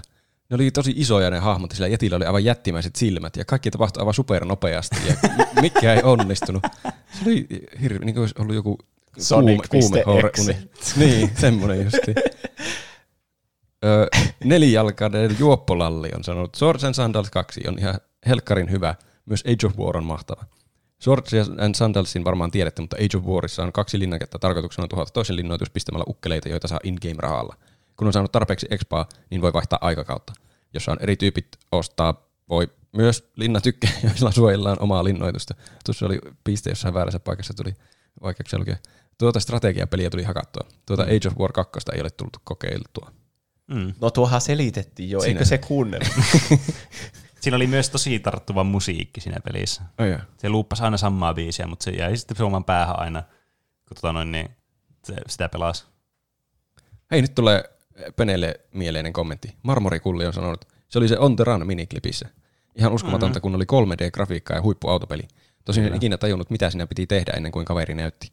Harmi, kun se ei ole enää se ei ole toiminut varmaan viimeiseen kymmenen vuoteen. Mm. Muistikuvissa grafiikka oli vähintään PS3-tasoa ja avoin maailma oli iso. Kyllä, PS3-taso. näin on. Aika kova. mm. Santerim on sanonut, tähän on vain yksi oikea vastaus ja se on Line Rider. Tuota ei ollut muuten Ai meidän listalla. niin se, oli, muuten. se oli suosittu peli jossain oli vaiheessa. hyvä. Se kans joku tikkuukko surffailee menemään. Ei, kun se, Siinä oli semmoinen kelkkailijaukkeli. niin. Aa, Sun piti piirtää sille semmoinen rataa. aivan, mm. Semmonen. Siitä, siitä on kaikkea YouTubessa ihan hirveänä kaikkea jotakin videoita, että on tehty johonkin vaikka klassisen musiikkiin biisin tahtiin, että se menee siellä törmäilee kaikki niihin viivoihin sen musiikin tahtiin, tosi Jep. monimutkaisia ratoja. Mm. Siinä on kyllä ihan hi- hienoja ne jotkut radat käytetty luovuutta. Mm. Aalol. Just toi Line Rider ja Age of War on myös nostalginen. Myös monia legendaarisia pelejä oli Flashissa. Monista on tullut jonkin sortin uusinta versioita, mutta ei ne alkuperäisiä voita. Ei tietenkään. Murdoch on sanonut, ah, taas tulee Peneille kannatusta, Motherload, kaivoskaivailua, jossa mennään syvemmälle ja syvemmälle maahan. Mm. Ja Damn Birds, peli, jossa patsas ampuu jalustaltaan ärsyttäviä päälle kakkivia lintuja. Aluksi on musketti, mutta sitä voi parantaa. Peli päättyy, jos ja kun hukkuu kakkaan. Öö, Se kuulostaa huvittavalta peliltä. Niin kuulostaa. En ole ikinä pelannut, mutta selvästi olisi pitänyt pelata. Roletex sanoo Commando miniklipistä varmaan. Kunniamaininta Escopetalle ja Skullkidille, vaikka niissä nyt ei hirveästi pelattavaa ollut. En ole mitään noista pelannut. Ja tuo on tullut sen verran vasta tuo kommentti, että en ole ehtinyt edes katsoa, minkälaisia nuo pelit olisi. Tuo Commando, jos mä väärin muistan, niin oli miniklipi semmoinen kontramainen peli. Ei kun hetkinen, onko mä, Commando muuten kuulostaa tutulta miniklipistä? Mm. No, Instagramin puolelle vielä. Te Hippi sanoo, Age of War 1 ja 2 on tullut pelattua aika monta kertaa läpi. En kyllä tiedä, onko paras, mutta se on semmoinen, mikä on jäänyt mieleen. Noita on kyllä tullut Age of Waria mainittua täällä aika monta Kyllä. pitääkö se lisätä Se- listaan? pitää- Jos se näistä, jos, jos näistä joku pitää lisätä listalle, niin Swords and Sandalsille ja tuolla Age of Warilla on tällä hetkellä eniten ääni. Mm. Niin, mutta tämä on top 10 lista, mm. niin yksi vaan pääsi. niin, ja varmaan tällä hetkellä tuolla niin Age of Warilla on ollut enemmän ääniä. Se on kyllä. Mä laitan sen tänne kymmenenneksi tässä vaiheessa. Ei laita yhdeksänneksi, kun on se parempi kuin kurve. Mitä helvettiä?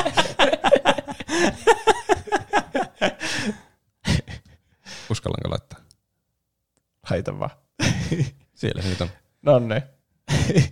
On kyllä surullinen, että kurveball jää viimeiseksi, mutta ei voi mitään. Öö, Oskari Koi sanoo, hetkinen, mulla jäi kommentti välistä. Onsku29 sanoo, kaikki lego.com-sivuilla olet Lego-pelit tai My Friend Pedro.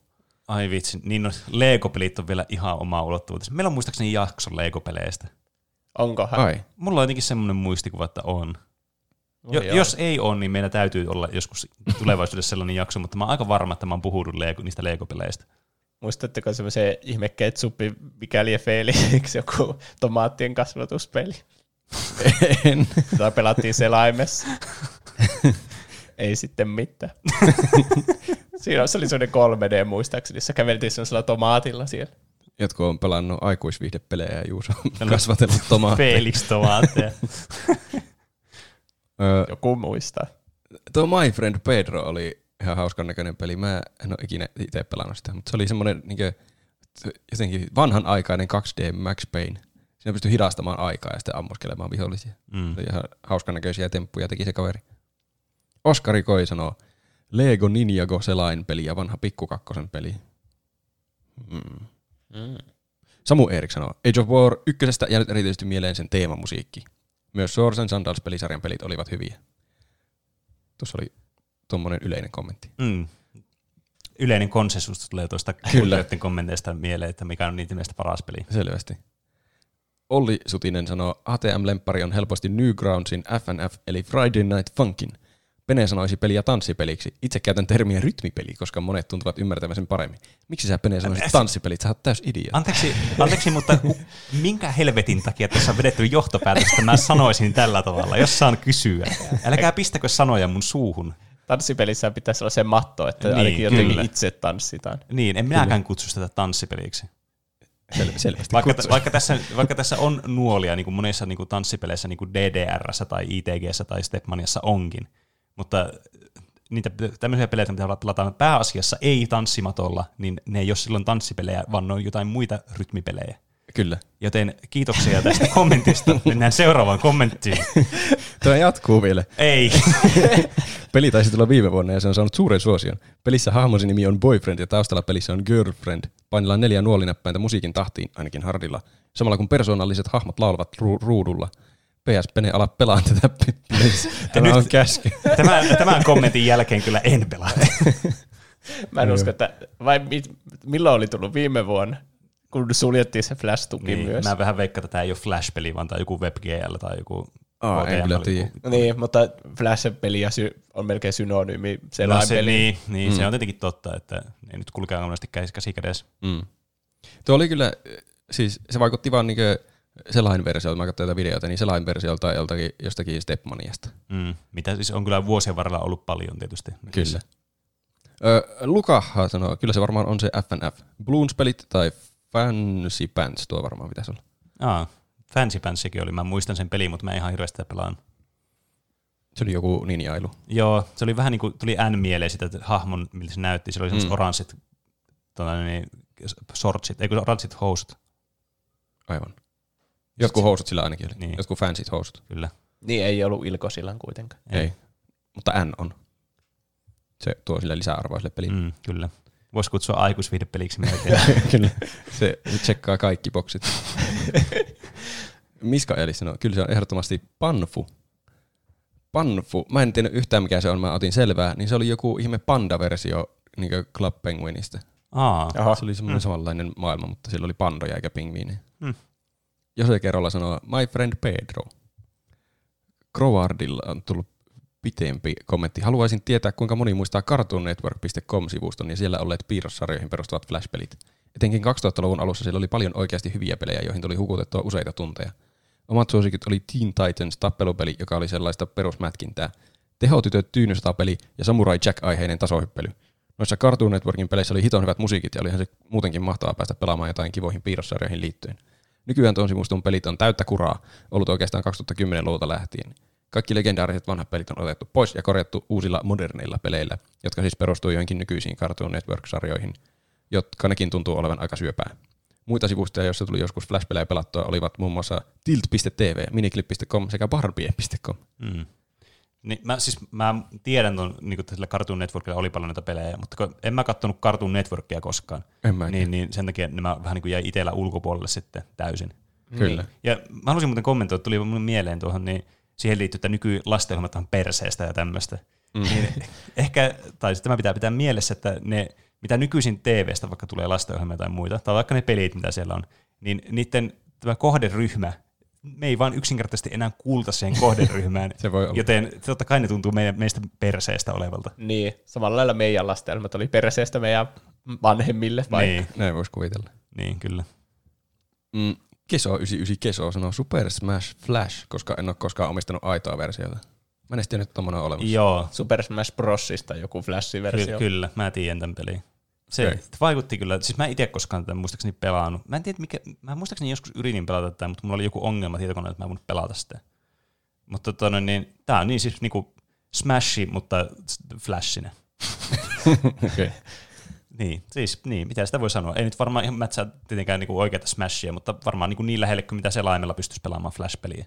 Oliko ne hahmot ripattu suoraan Nintendolta vai? Joo, ja sitten siinä oli myös hahmoja, joita ei ole oikeassa Smashissa, niin kuin vaikka jostain animeista, Ai. jostakin Bleachista vaikka esimerkiksi, tai sitten vaikka Kingdom Heartsista Soraa esimerkiksi. Joo, on mä tätä varmana joskus pelaan. Mä muistan jotenkin Soraan jossakin ton tyyppisessä Flash-pelissä. Mm. Häh. Sitten on tämmöisiä lyhyempiä kommentteja, jotka sanoo vaan jonkun pelin. Lahtela J sanoo Sorsan Sandals, Alppeni sanoo My Friend Pedro ja Joosua Niinikoski sanoo Papa Louis Pizza. Hmm. Juho Nevanperä sanoo se ihmeen Duudiemen peli, missä piti ulostaa nuken päälle. Onko tuo joku oikea Ai. peli? Aikuisviiden peli. Ai, varmaan Aikuisille. Se on, se on kyllä kaikista aikuisimmille aikuisille. Istuva Ankka sanoo Cookie Clicker. Onko peli, jonka nimi on vain Cookie Clicker? Mä ajattelin, että se on sellainen genre. Niin, se on siis se alkuperäinen peli on siis se cookie-klikki, sinne klikataan siis Keksi. keksiä, niin. Okay. Tästä varmaan tämä genre on sitten syntynyt, saanut sen. Ja sitten vielä viimeisenä Eero Taberman sanoo, hmm, en osaa sanoa ihan parhaasta mitään, koska ei ole parasta, mutta ekana tulee mieleen tietysti My Friend Pedro. Yllätyksenä Original Super Mario ja kaikki älypääpelit. Myös vielä yksi lisää yllätys, nimittäin Five Nights at Freddy's. Tiedän, etten osaa kirjoittaa ton pelin nimeä, okei, okay, okei, okay. joten lausun vain FNAF. Mutta jos niistä FNAF-peleistä pitäisi varmaan tarkemmin avata, niin varmaan part 1 ja 3, kun tuon koko pelisarjan on läpi pelannut. Paitsi, paitsi FNAF UCN 50 kautta 20 mode, ja sitä en tule edes yrittämään, koska se on ihan erittäin vaikea lol. Olipa jotenkin paljon vaikeita yhdistelmiä kirjaimia tuolla. Mä oon aika varma, että FNAF ei ole Flash-peli. Siis mäkin rupesin miettimään, että vo- voiko tulla Flash-peli. Mutta Onhan niitä aika monta, että voihan siitä olla joku spin-offi tai jotain. Niin, Niin. mutta mulla on jotenkin semmoinen, niin. Nämä on tullut joskus, milloin 2014 se ensimmäinen. Tyyli. Aa. Niin. Niin en mä oikein usko, että se on tullut Flash-pelinä alun perin. Se tullut suoraan Steamiin tyyli? No, en ihan, tiedä yhtään. ihan sama. Sanokaa joku, jos tiedätte paremmin. Niin. Öö, pitääkö me lisätä enää listalle mitään? Meillä on top 10 oikeastaan valmiina täällä. Mulla on ehdotus. Laitetaan se Swords and Sandals ton. Mitä? Joo. Mä itse asiassa mietin tätä samaa aikaisemmin tässä. mä yritin äkkiä vaan päästä ohi siitä suoraan sandalista, että sitä ei tarvitsisi. Oi ei. No ehkä se pitää. Kurvepallo mun omalla listalla.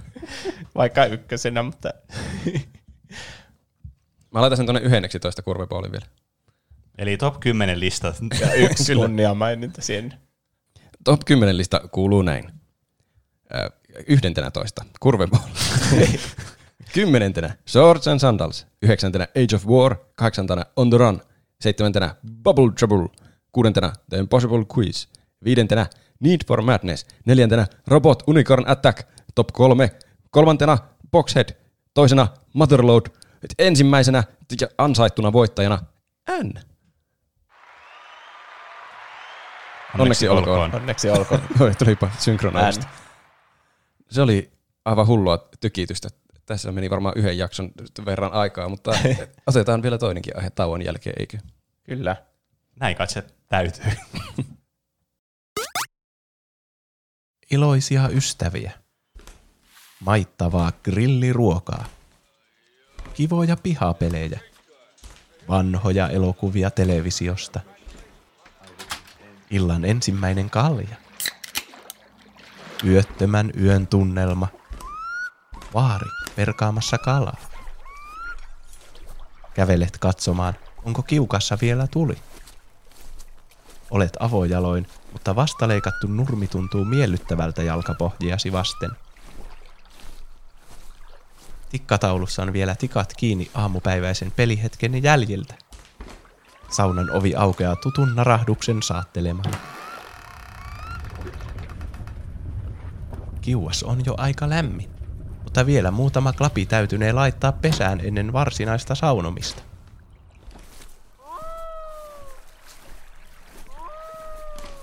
Alkojen kopahdukset kantautuvat korviisi, kun kerät niitä sylillisen liiteristä. Nuo vastahakatut koivut tuoksuvat vielä varsin tuoreilta. Mikäköhän elokuva telkkarista tulisi saunailun jälkeen? Sen voisi tarkistaa samalla, kun hakee saunaoluen kylmästä. Tämän ja muut virtuaalitodellisuuskokemukset sinulle tarjoaa Shinra Tyrell Disney Wayland Jutani alkaen 49.96. Ja näin pääsimme takaisin äh, jakson pariin. Ja jaksomme jatkuu Juuson aiheella, joka liittyy veteen ja peleihin ja vedessä uimiseen pelejen sisällä. Niin. Viime jaksossa mulla oli aiheena Super Mario Galaxy. Ja siinä tuli mainittu, että sinne vedenalaiset kohta, kohdat on ihan perseestä. Mm. Ne on Yhtä- perinteisesti kaikissa peleissä aina ihan perseistä. Niin. Sen takia mulla tuli mieleen, että tämähän on niinku aihe, että peleissä on aina vedenalaiset tai vesikentät. Sehän on niinku semmoinen juttu oikein, että water level, Niin. että ne on aina perseestä. Kyllä. Niin mä ajattelin, että niistä voisi puhua silleen yleisesti. Mm. Tarviiko niiden olla aina perseestä? Niin, onko ne aina perseestä? Onko mm. hyviä esimerkkejä? Niin. Niin. Mit, mitkä ne tekijät on, mitkä tekee siitä perseen? Ja jos ne kaikki on perseestä, niin miksi niitä tungetaan joka paikkaan, kun ne on pakosta perseestä? Tätä ja myöhemmin juhlita, tutkitaan tänään. Niin. Se, yleensä se on tässä näissä 3D-peleissä, että se on perseestä. Mm. Siinä Galaksissa on aivan samanlaista kuin 64 oli aikana. Mm. 64 oli ainakin pari semmoista vedenalaista kenttää. Joo. Paha-aineisempi niistä on tuo Dire Dire Dogs, jossa se on niinku periaatteessa tiput suoraan vetteen ja sitten teet veden alla erilaisia juttuja. Ai niin siellä ei tainnut olla maata ollenkaan, paitsi sitten kun menee sinne yhteen eri paikkaan siellä. Siellä on semmoisia tasoja. Niin, siellä jossakin veden yllä. Niin. Niin. Ja jostain syystä Super Mario 64 oli ensimmäinen semmoinen, niinku, että vau, nyt on 3D-pelit mm. tullut. Et, niin kaikki sitten kopioi siitä monia asioita. Ja kopioi myös sen, että hei, ollaan täällä veen alla aina välillä. Mm. Mikä on aika hassua, kun se muu pelaaminen tapahtuu sillä maalla, ja se on semmoista tasohyppelyä, ja se koko gameplay on ihan erilaista, että sä oot siellä veen alla, mm. ja se on aina perseestä. niin. Se, mä sanoisin, että se ei ole niin perseestä kuin se voisi olla, mutta on se aika perseestä. Mä sanoisin, että se on suurimman osan ajasta perseestä, mutta ei aina. Mm. On sitä vähän vaikea hallita välillä sitä kaveria siellä vedessä. Jos vaikka pitää kerätä jotakin kolikoita, niin se mm. menee vähän säätämiseksi. Niin, kyllä. Mikä veikkaatte, että oli ensimmäinen peli, jossa oli uimista? Ensimmäinen peli, jossa oli uimista. Tämä on varmaan joskus 70-luvulla ilmestynyt joku Atarin peli, joku Swimming Champion, Olympic Championship. Varmasti semmoinen, mikä on ollut kokonaan uimista, eikä siinä ole ollut muuta kuin uimista. Niin. Vanhin, minkä mä löysin, oli tämmöinen arcade-peli kuin Swimmer. Ja tietenkin kaikki pelit, jotka on tullut joskus 80- ja 70-luvulla, niin niiden se pelin nimi on vaan niinku kokonaan se, että niin. mitä Niin. siinä tehdään. Jep. niin Swimmer, niin se ui semmoisessa joessa semmoinen jätkä. Ja se kerää sieltä jotain hedelmiä ja väistelee kaloja ja semmoista. Se on varmaan Se on- 2D. Ylhäältä päin kuvattu. Joo. Joo. Eli siinä nyt ei vielä tule tätä ongelmaa sille, niinku, mikä me mietitään näissä uimispeleissä, että mikä se huonous siinä on. Niin, Niin. niin, koska tähän nyt ei muutu mitenkään fundamentaalisesti siitä, että se olisi maalla. Ja Kyllä. Niin, ja väistelisit jotain muuta. Niin. Mutta sitten se, missä fundamentaalisesti muutetaan asioita, niin on tämä Super Mario Bros., Mm. missä kenttä 2-2, eli toisen maailman toinen kenttä, niin siinä Mario heitetään sitten veden alle. Mm. Tämähän oli aivan loistava idea silleen, niin kun on tämmöinen 2D-tasohyppelypeli, niin miten niin kuin mullistetaan yhtäkkiä kaikki fysiikat, mitä sä osaat, käännetään ne päälaille ja tehdään ihan jännä uusi kenttä. Niin tuntuu jotenkin oikein niin kuin semmoiselta itsestäänselvyydeltä, että mitä jos Mario onkin tämän kentän veen alla. Mm. Veen allahan Mario laskeutuu hitaammin, mm. ja sitten se voi räpiköidä ylöspäin, eli niin kuin hyppiä koko ajan ylöspäin, ja sitten se laskeutuu taas hitaasti. Mm. Vähän niin kuin vedessä tapahtuu. Niin. Niin. Ja sitten se on vähän semmoinen hitaampi, semmoinen niinku floati, että se jatkaa matkaansa mm. sinne. Kyllä. Gameplay saadaan tällä tavalla muutettua. Mm. No kyllä, vaihtelua. Niin. Jostain syystä se myös pystyy ampua tulipalloja siellä veden alla. Mm. Ja mä en aivan ymmärrä. No jotakin erikoistulipalloja selvästi. Niin. Tästä kentästä mulla ei ole mitään pahoja muistoja ainakaan. Että mä veikkaan, että se enemmän näihin 3D-peleihin liittyvä ongelma sitten oli. Mm. Mm. Niin, tästähän nyt ei nyt ihan hirveästi kuitenkaan muuta tätä gameplaytä just. Että se on lähinnä vaan just se, että sehän pitää vaan niinku hyppiä silleen niinku semmoisia floaty-hyppyjä vaan. Niin.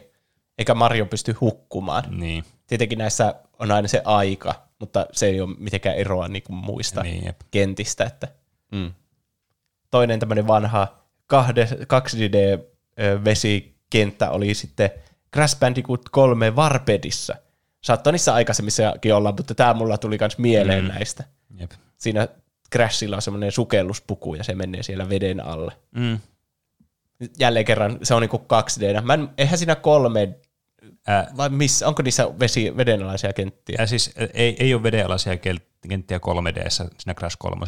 Mm. Ja muistaakseni Crash 3 oli ensimmäinen, missä sä menit Crashilla veden alla nimenomaan näistä Niin. Crash-peleistä. jossakin saattoi olla jotain, no ainakin vesiskootterilla voi ajaa siinä Niin, veden päällä, kyllä. mutta se on taas ihan eri asia. Mm. Mm.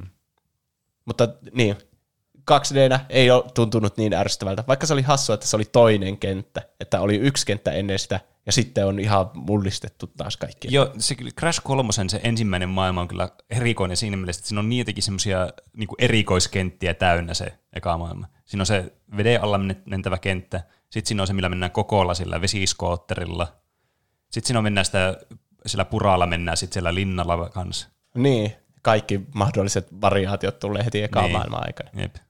Mutta niin, Crash 3 oli vähän semmoinen, että siinä olikin kaikki mahdolliset eri gameplayt. Siinä oli niin moottori kyllä. pyörällä ja lennetään avaruusalukselle niin. ja kaikkea siinä samassa. Nämä oli vähän niin kuin oletuksena semmoiset, että oli pelannut jo niitä aikaisempia pelejä. Että nämä tulee niin kuin, kaikki vähän niin kuin uutta jännittävää. Niin. Hmm. Tässä se turhautuvuus tulee ehkä just siitä, että floati, siitä, floatille ei ole mitään kovin hyvää semmoista suomennosta. Leijuminen. Kello vaan, en tiedä. Mutta ei se kellukka sillä VA. Niin. Se leijuu siellä vedessä. Mutta pysähtyminen on vaikeaa. Mm. Ja sitten tässä oli just kaiken maailman nitroja ja kaikkea siellä veen niin. alla. Joo, siis varmasti niin kuin, näiden vesikenttien se niin monissakin peleissä se niin kuin ärsyttävin puoli on just tämä momentumi, mikä sulla on tällä vedessä. Mm. Ja tavallaan, että se ohjaaminen voi olla kömpelöä sen takia, koska sä lähdet liikkeelle hitaammin kuin normaalisti, sä käännyt hitaammin kuin normaalisti, ja sille niin kuin delay, mikä on delay suomeksi? Viive. Viive viivyste, viivästettynä, ja sitten just se pysähtyminen, että sä et voi pysähtyä niin kuin seinään. Niin, kyllä. Maalla, kun vaan päästään ohjaamista irti, niin yleensä hahmo aika nopeasti niin, pysähtyy kyllä. siihen paikkaan, mutta vedessä voi mennä targetista ohi, ja sitten jos on vielä 3D-homma, niin sitten tulee kameran kanssa vielä hirveitä vaikeuksia, mm. jos yrittää päästä takaisinpäin nopeasti ja huikamalla. Niin. Näissä 3D-peleissä se, vaikka Mariossa, niin se tuntuu se Mario semmoiselta niin kuin vedenalaiselta autolta melkein. Että ei pysty sille kääntymään niin kuin paikalla, vaan sen pitää aina niin kuin uida ja tehdä se käännös. Niin. Ja sitten aina pitää kerätä joku kolikko sieltä, niin silleen niin kuin kääntyillä siellä mm. veessä. Ja... Siinä, siinä pystyy kääntyä mun mielestä paikallaan, mutta se on ihan todella hidasta. Mm. Niin, niin sit se on tosi epäkäytännöllistä, kun ei halua olla niin, kuin niin pitkään paikallaan hitaasti. Niin. Mulla tulee yksi, tämän, no, no joo, vähän tämän aika, aika myöhempi, ehkä enemmän tuota Crashin aikaista, niin vesikenttiä, mitä tulee mieleen, mitkä mun mielestä on hyvin tehtyjä, niin, niin Spyro 2 ja siitä eteenpäin, eli Spyro 2 ja 3, niin siinä ne veden alla menemiset, niin se on tehty mun mielestä tosi hyvin siinä mielessä, että jos sä et niin kuin, kun sä pysähdyt veden alla, niin sä todellakin melkein niin kuin pysähdyt seinään. Niin kuin, mm. Ei nyt ihan, mutta niin kuin hyvin lähellä sitä. Ja se niin kuin kääntyminen on paljon sulavampaa ja se kamera pysyy yllättävän hyvin mukana siinä. Että mun mielestä nämä niin kuin Spyron uintikentät ei ole läheskään niin pahoja kuin monessa muussa pelissä. Ja siinä auttaa se kanssa, että sulla on se dash, että sä voit dashata sillä veden alla, niin sä pääset myös nopeasti veden alla. Että se on semmoista, semmoista hidasta ja semmoista lyllerrystä siellä, ja sitten sä meet, liikut niinku tankki, mutta sata kertaa hitaammin. Mm. Niin. Kai se syö vähän sitä realismia, jos pysähtyy oikeasti seinään veden alla. Että niin oikeasti kun ui veden alla, niin siellä pitää vähän tehdä semmoista tämmöistä, että pysähtyy. Mm, Siinä niin. pitää tehdä valintoja, että haluaako realistisen pelin vai hauskan pelin. Niin, kyllä. Niin. Ja mun mielestä tässä niin vesikentissä kannattaa nimenomaan just lähteä pois sitä realismista ja tehdä mm. hauskasta pelistä mieluummin. Niin. Vesikentissä on muuten aina hyvät musiikit myös. Mm, niin. Ne on semmoisia rauhoittavia. Niin. niin Jopa tuossa Mariossa. Ehkä se, kun liikutaan niin hitaasti, niin siihen mm. jotenkin on tehty tarkoituksella tämmöinen rauhallinen musiikki, että ei ole edes semmoinen jos olisi semmoinen ty, ty, ty, ty, ty, ty, ty, Se on ihan tosi turhauttavaa yrittää päästä sen musiikin niin. eteenpäin, ei vaan liiku. Niin, sen takia siinä on aina semmoinen oikein rauhallinen ja kuulostaa siltä, niin kuin se musiikki tulisi vaikka mm. sieltä veden pinnalta sinne niin, veden kyllä, alle. Koska mm. se vesihän myös demppaa sitä ääntä sillä tavalla, että monesti nämä myös niin kuin painottuu niin kuin matalimpiin taajuuksiin nämä, nämä äänikaistat näissä tämmöisissä biiseissä, niin ne kuulostaa myös vähän semmoista rauhallisemmalta siltä, kun sä olisit veden alla. Mm. Niin. Mun mielestä se Super Mario 64 vesikenttä tai ne että vesimekaniikat on vähän ärsyttäviä, mutta mun ärsyyntyminen siinä ei ollut mitään verrattuna siihen, kun mä pelasin Kingdom Heartsia ja jouduin sinne Atlantikseen. Mikä se on? Atlantika. Niin. niin. Siinä ykkösessä. Joo. Se oli aivan siis, mulla meinas mennä hermot seinille. Niin.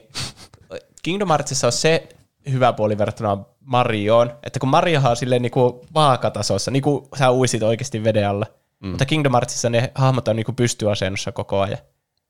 Että niin. kyllä se sille aika samanlaista se gameplay kuitenkin. Että sä liikut niinku sillä tatilla ja sitten onko se ympyrästä kuitenkin noustaa ylös vähän niin kuin hyppäisi ja neljöstä mennä sitten syvemmälle. Se mulla oli jotenkin tosi vaikeuksia niin kääriä aivojeni ympärille jos voin käyttää tuollaista ilmaista, että, tuota, että niin kuin, oliko ne mit, mitkä näppäimet, niin kuin siinä on erikseen, niin kuin, että mennään sillä vaakatasossa eteenpäin, taaksepäin sivuille ja sitten jotkut eri näppäimet nostaa ylös ja alaspäin. Mm.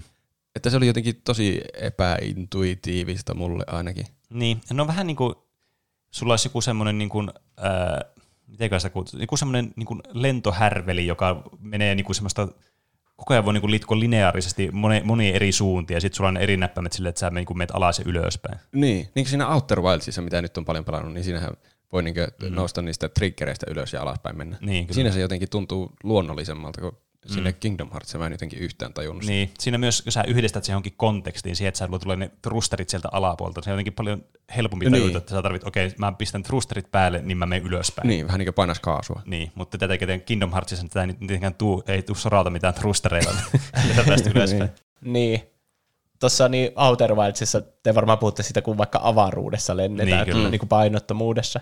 Niin siinä on nyt aika yleensä sä menet semmoista suoraviivaista reittiä kuitenkin, mm. että, ja siinähän jää lentämään sinne eteenpäin, kun niin. saa Niin. sen oikean vauhdin vaikka. Mm. Ja siinä on myös autopilotti. Niin, Niin. Mutta niin, Kingdom Heartsissa se Atlantika-kenttä on aika monimutkainen. niin joo. Ja kaikki paikat näyttää ihan samalta. Niin, niin ehkä joo. siinä oli sekin jo. Mä eksyin siellä monta kertaa. Se on kyllä Plus sitten se Ursula-taistelu oli jotakin aivan kamalaa.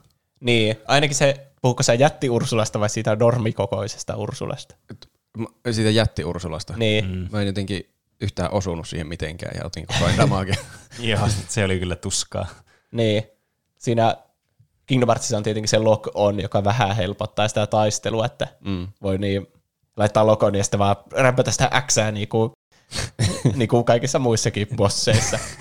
Mm. Niin se siellä vedessä menee kohti sitä vihollista. Sille äh, Kingdom Hearts kiteytettynä viiteen sekuntiin. Ränkkää vasta X. Lock on ja ränkkää X. Jep. Niin. Mä kyllä siis tykkäsin Kingdom Heartsista ihan tosi paljon siitä ensimmäisestäkin, mutta se vesikenttä, mm. se oli murheen kryyni. niin. Mun mielestä sen voi skipata se Atlantikan. Joo, niin se voi olla kyllä, mutta mä halusin kokea no, kaiken niin, siitä eihän- pelistä. Eihän sitä nyt oikeasti voi skipata. Ei, Niin. niin. niin ei voikaan. Silleen niin kuin käytännössä, jos olisi joku botti, niin sä voisit Niin, skipata jos jos sen. speedrunnaisit, niin sitten ei tarvitsisi pelata sitä. Kyllä. Niin. No Kingdom Hearts kor- korjasi tämä tietenkin Kingdom Hearts 2 tämän Atlantikan. Niin, että siinä ei mitään gameplaytä. Siinä on vain kaksi eri huonetta, jossa puhutaan tyypeille ja tallennuspaikka. Mm. Ja sitten se koko gameplay on semmoinen outo minipeli, niin, mm. semmoinen rytmipeli vaan. niin, joka ei oikein mene siinä rytmissä. Niin, jep. Siis, Oh.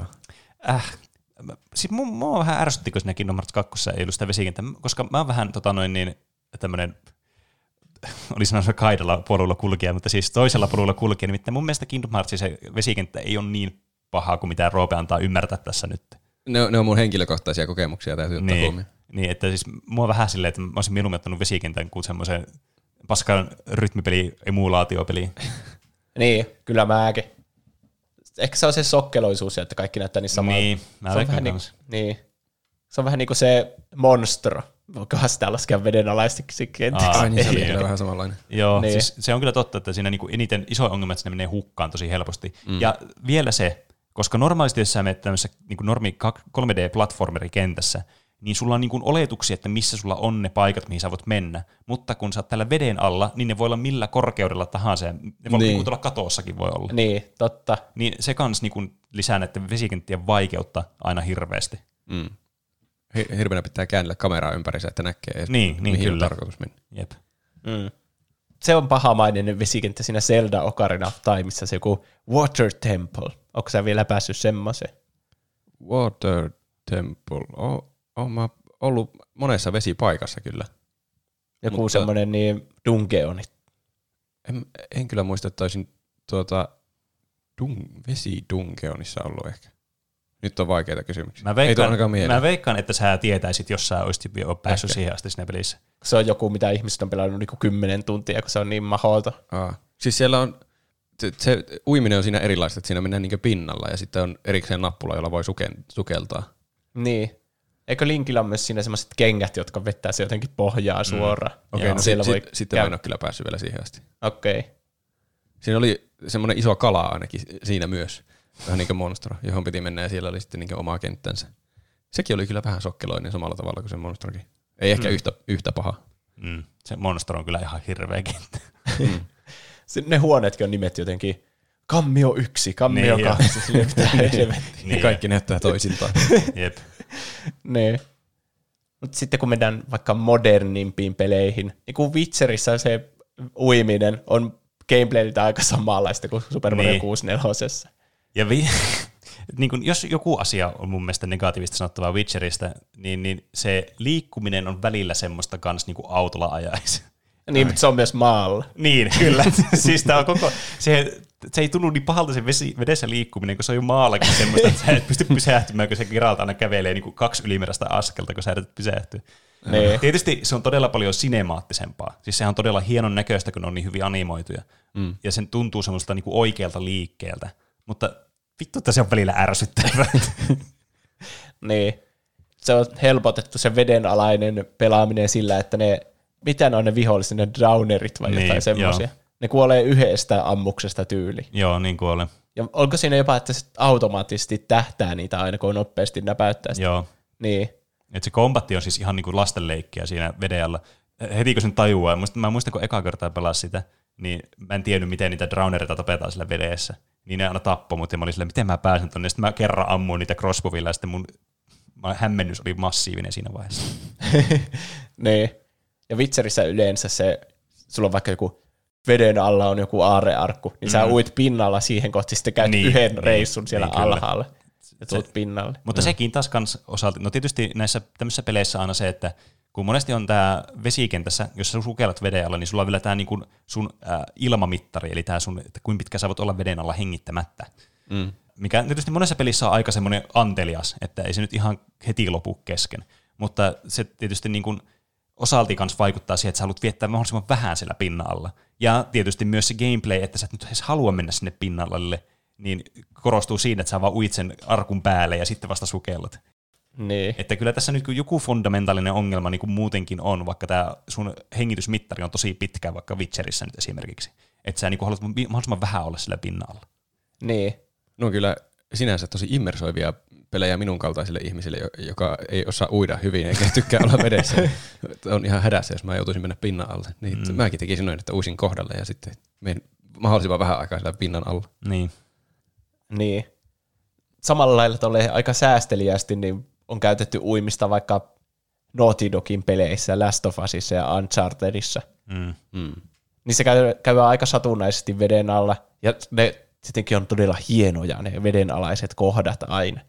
Mulla tulee erityisesti mieleen siinä Uncharted kolmosessa on tosi hyvä vesikenttä, missä semmoinen laiva, sä oot pelannut ne kaikki. Joo. Se laiva uppoaa ja sä oot siellä kyyvissä.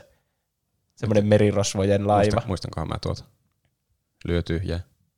Ja siinä kuitenkin se laiva uppoaa ja sä yrität niinku paeta sieltä ja sä välillä oot veden alla ja välillä siinä pinnalla. Ah. Semmosissa, kun se yrittää olla semmoinen Indiana Jones-mainen, niin se on jotenkin siistiä, mm. että välillä on siellä veden vaarassa ja sitten taas mennään pinnalle. Niin. Kyllä. Kyllä, tämä, niin tämä vesi on kans näissä peleissä hauska, kun se on myös semmoinen, niin kuin, se on vaarallinen este kanssa samalla, jos on tämmöinen happi vaikka esimerkiksi, tai jos sulla on joku kiire päästä jostakin vesipaikasta pois. Mm. Niin se on heti jo semmoisena ympäristönä semmoinen, että tämä ympäristö yrittää aktiivisesti tappaa sua. Niin Nee. tuleeko siitäkin heti semmoinen olo, että en mä halua olla täällä? Niin. Sen takia Roopekin on blokannut mielestään kaikki nuo vesikentät, kun se ei muista mistään mitään. Mulla tulee vaan mieleen se Tomb Raider-pelin se laiva, kun se jotenkin on vienyt jostain syystä Unchartedin paikan. Mä oon pelannut sen enemmän vasta. Ai jaa. se on, mulla on mu- muistissa selvästi joku tietty määrä tilaa ja se niin korvaa viimeksi pelattu peli jonkun edellisen sieltä. Koskeekohan tämä pelkästään niin vesijuttuja? Ehkä.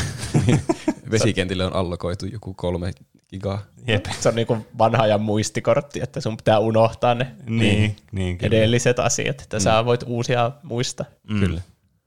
Mä niin lukin netistä näitä ihmisten lemppari- tai vihaamia vesikenttiä, niin yksi tämmöinen taktiikka tuli vastaan jossakin Minecraft PvPssä Mm. näihin liittyen, että sinne kannatti tehdä sinne veden alle se sun oma tukikohta, että siinä se olisi semmoista taktista etua tuo sulle paljon, koska ö, veden alta on vaikea löytää se sun tukikohta verrattuna maan päälle. Mm. Mm. Ja sitten sinne on vaikea tunkeutua, kun sä tietenkin laitat niitä blokkeja siihen eteen. Niin, kyllä. Ja niitä on paljon hitaampi hakata sillä veden alla. Niin, ja uh-huh. sitten sä hukut, jos sä yrität tunkeuttaa sinne. Ja vissiin TNT ei toimi veden alla. Mm. Ja tähän Minecraftinkin en nyt ihan hirveän kauan sitten, mutta kuitenkin nyt tässä vaiheessa jo muutamia vuosia sitten, niin tuli kanssa tämä, muutettiin niitä, että millä tavalla nämä toimii, nämä vesimekaniikat tai niin kuin vedessä olemismekaniikat, kun ennenhän tässä ei ollut mitään niin kuin uimista, sä vaan niin kuin olit siinä, pystyt leijumaan tai kellumaan sinne veden päällä, ja sitten voit, pystyt niin kuin tavallaan odottamaan, että sä vaan tiput sinne veden alle vähän niin kuin pikkuhiljaa ja sitten oot siellä.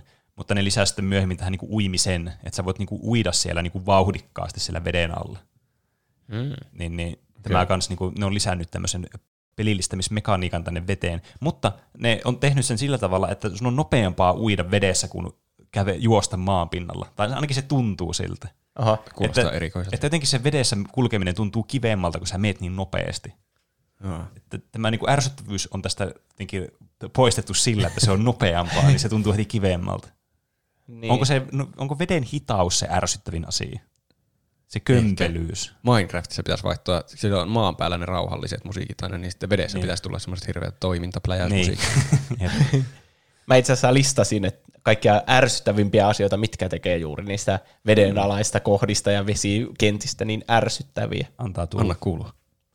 Vesi on usein sumeaa, eikä siellä näe ne- nenänsä pidemmälle. Niin, mm. se on tietysti, että niinku sun näkyvyys on huomattavasti huonompi vedessä kuin veden päällä yleensä.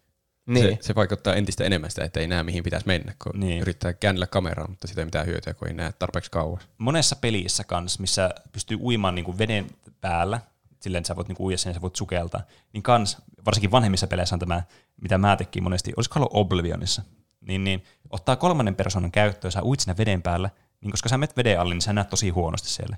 Mutta jos sä oot kolmannessa persoonassa veden päällä uit vaan eteenpäin, niin sä voit suunnata sun kamera just sillä tavalla, että se niinku on siinä veden pinnan rajalla, niin sä oot normaalisti, se ei tule se vesifiltteri-efekti siihen, kun sä oot niinku maan sen veden päällä kuitenkin oikeasti. Ja sit sä näet sinne veden alle, jos siellä on jotakin silleen niinku hyvin. Ja.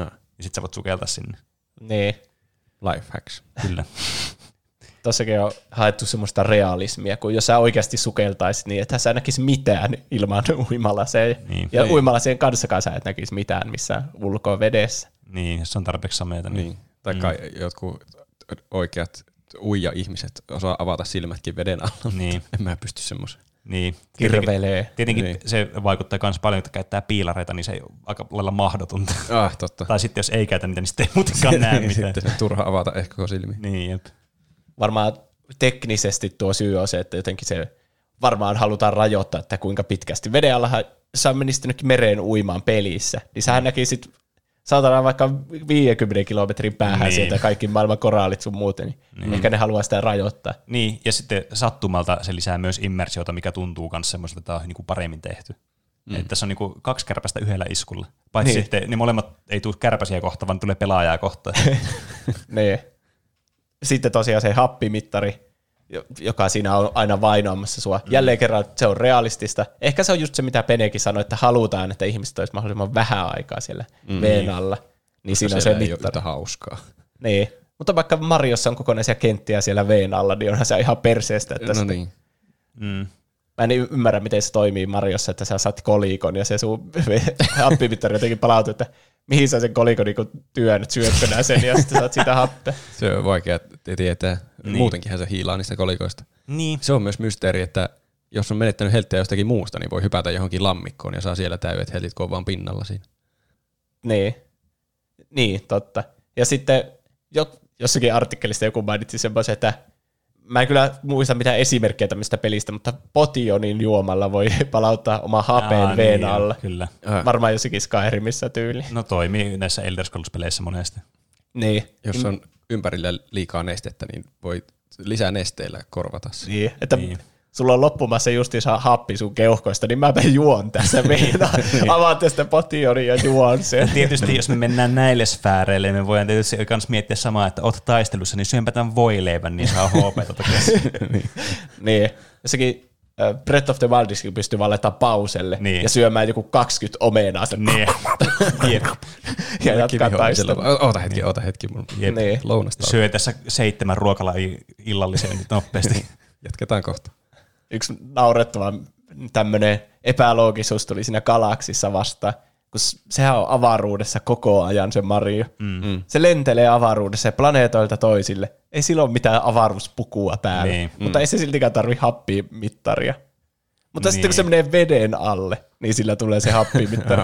Niin, totta. Miten sä selviät avaruudessa, jossa ei ole niinku i- mitään? Tuo, siis mm. Siinä ei ole ilmaa ollenkaan. Tuo on muuten hyvä kysymys, koska tuossa niin kuin oikeastaan ainut syy täytyy olla se, että se lisää vaan sen niin kuin gameplay-haastetta siitä vedestä.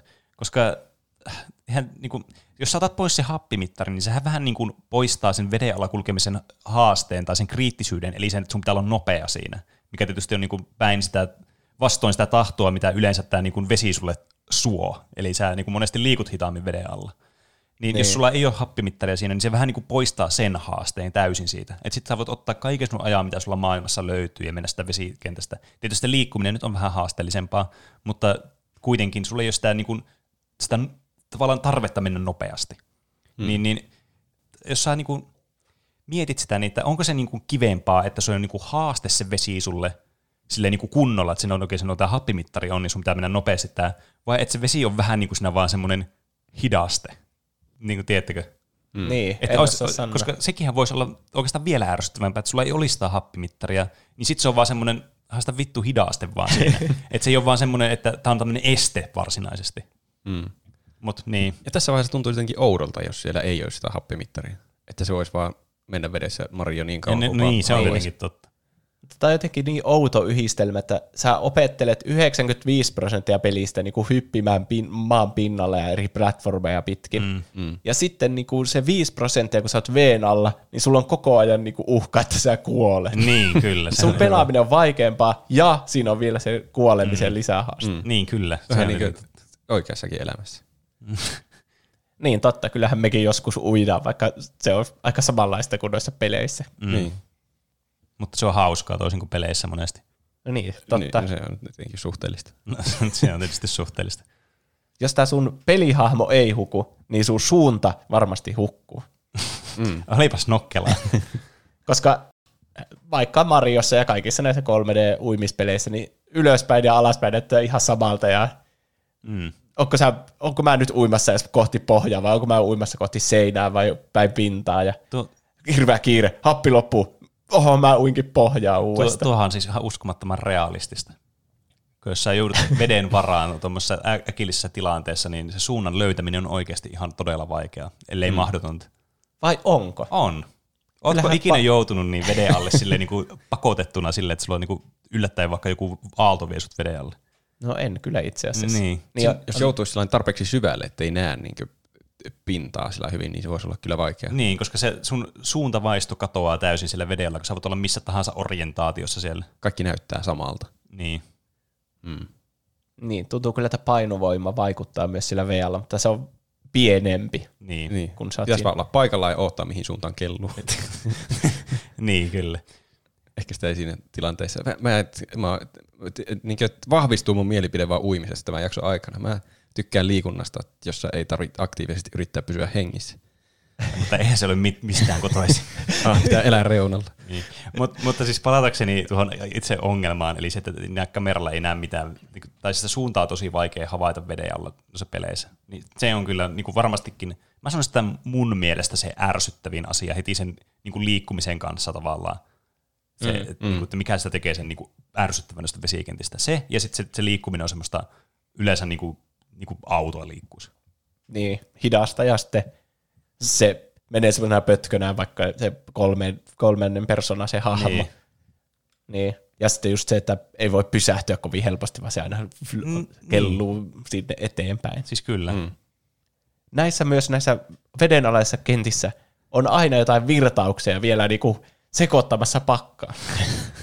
että jos sä oot masteroinut sen veden alla uimisen, ja sitten tulee joku virtaus, ja- joka on siellä seinässä randomista, mm. joka työntää sua sitten poispäin. Niin. Mm. Siis siinä Super Mario 64, on, jos jommassa kummassa vesikentässä, siellä on joku tähti niin sen ihme joen penkan pohjalla. Mm. Ja se, se on semmoisen virtauksen keskellä, joka työntää koko ajan sua pois siitä. Ja mä olin ihan tosi kauan, mä en tajunnut, miten sen tähän voi saada, koska mä yritin uija sinne ja se vaan työntää mut aina pois sieltä. Niin. Niin se piti jotenkin, muistaakseni tosi tarkasti vaan niin mennä jostain tietystä suunnasta, että siihen just ja just pääsi osumaan. Mm. Vai pitikö siinä jotenkin sammuttaa se virtaus? Nyt mä en muista enää, miten mä sain sen tähden. Tai sitten joissakin Ainakin galaksissa pystyy ottaa kilven ja sen avulla menee niinku nopeampaa. Ah, olikohan siellä kilpeä missään? Ehkä. Roope on todellakin kyllä blokannut kaikki No on, selvästi. Niin. Vähän vastaavaa on siinä Kingdom Heartsissa. Siinäkin on semmoinen mm. tunneli, jossa menee virtaus. Ja sulle ei ole mitenkään opetettu, että miten sä meet näitä virtauksia pitkin. Niin, ja mm. sitten se on vielä niin sokkelo kaiken lisäksi. Niin. Siinä monesti yrittää liian aikaisin, että no mun pitää päästä tonne huoneeseen, ja sä vaan yrität uija täysillä rämpäämällä jotain niin. nappia, mutta ei sulla ole vaan jotain kykyä, että sori, niin. mutta sä et vielä osannut uija tarpeeksi hyvin. Niin. Mm. Tai sitten pitää etsiä joku delfiini ja sitten ratsastaa silleen. Kukaan ei ikinä kertonut, että delfiineillä voi ratsastaa Kingdom Heartsissa veden alla. Niin. Mm. Ja aina ne tehtävät veden alla, ainakin siinä Mario-peleissä, on se, että sä kerät jotain tiettyjä kolikoita siellä alla. Ja se tarkkuus on niin huono sillä veden alla, kun sä oot semmoinen auto. Ja mm. vaikka mä näen, että se on ihan mun vieressä, niin silti mä vaan pyörin ympyrää siinä sen ympärillä ja niin. koko ajan menee pikkusen ohi siitä. Niin. Ja samalla alkaa happi loppua ja kohta pitää mennä pinnalle. Ja Niin. Jos mä vaan saisin tuon kolikon, niin ei happikaan loppuisi, mutta sitä ei, siihen ei voi osua. Niin. Kuinka raivostuttavaa. Se, se on kyllä niin kuin, siis, tässä niin kuin noissa vesikentissä niin kuin huomaa nyt näistä sun antamista pointtereista, että niissä on niin kuin selkeästi, että ne, näiden, nämä yksittäiset asiat on semmoiset, että okei, niiden kanssa voisi elää, mutta kun näiden kombinaatio on semmoinen helvetillinen, Niin. niin se, just se, että sulla on kiire, kun sä hukut, sä et voi ohjata tarkasti itseäsi, sun kamera on silleen, missä päin sattuu, sä et oikein tiedä, että mihin päin sä oot menossa. Mm. Ja tässä niin kuin kaikki on pielessä. Niin. Niin. Jo, niin. Huonon ohjattavuuden kanssa jossain tietyssä kohtaa voi ehkä elää, jos siinä on niin tarpeeksi aikaa Niin. adjustata tai sillä niin tarkasti säätää se hahmo mihin haluaa Niin, ja kyllä. sitten vaikka hypätä johonkin. Mutta tuo, että on paniikki vielä päällä, että tässä kohta kuolee, kun yrittää ohjata Niin, huonosti kyllä. ohjattavuudella. Niin. Ja 64 oli ainakin pari semmoista tähteä, jotka oli vedenalaisia aarrearkkuja, jotka piti avata tietyssä järjestyksessä. Ah niin onkin, joo. ja se on aivan munkista kiinni, että monennella yrityksellä saa saat ne avattua. Niin, pitää opetella vaan ulkoa se järjestys. Niin. Ja Joo. siinäkin happi loppuu ja sä oot sille neljäs kerta meni pieleen. Ja siitä, siinähän menee vielä helttiä, kun se arkku jotenkin sähköttää ottaa väärässä järjestyksessä. niin sitten vielä nopeammin loppuu happi. niin. Yksi pointti kanssa. Vaikka sä olisit pinnalla, sä oot 2D-tasolla uimassa. Mm. No niin, nyt näkyvyys on hyvä. Suuntavaistokin pysyy, kun sä näet siellä ko- koko ajan kaikkialle, mm. et voi mennä hukkaan. Kaikki hyvin, happeakin riittää. Mutta uiminen pinnalla on vasta, että sä vaan rämpäät jotain nappia ja painat tatilla, minne päin sä meet. O- Ei se ole yhtään hauskaa. Niin, äh, niin kuin, mulla ei ainakaan tule itsellä mieleenkin pelejä, missä täytyy rämpätä, että liikkuu eteenpäin, mutta mä tied, tietysti tiedostan, että niitä on. Muista, onko... GTA 5 Niin, aina. just mä aloin miettiä, että eikö GTA ole sille. Siinä Super pit- Mario 64 on myös. Niin, että veden alla pitää rämpätä. Niin. niin että se kauhoo menemään. Mm. Kyllä. Niin.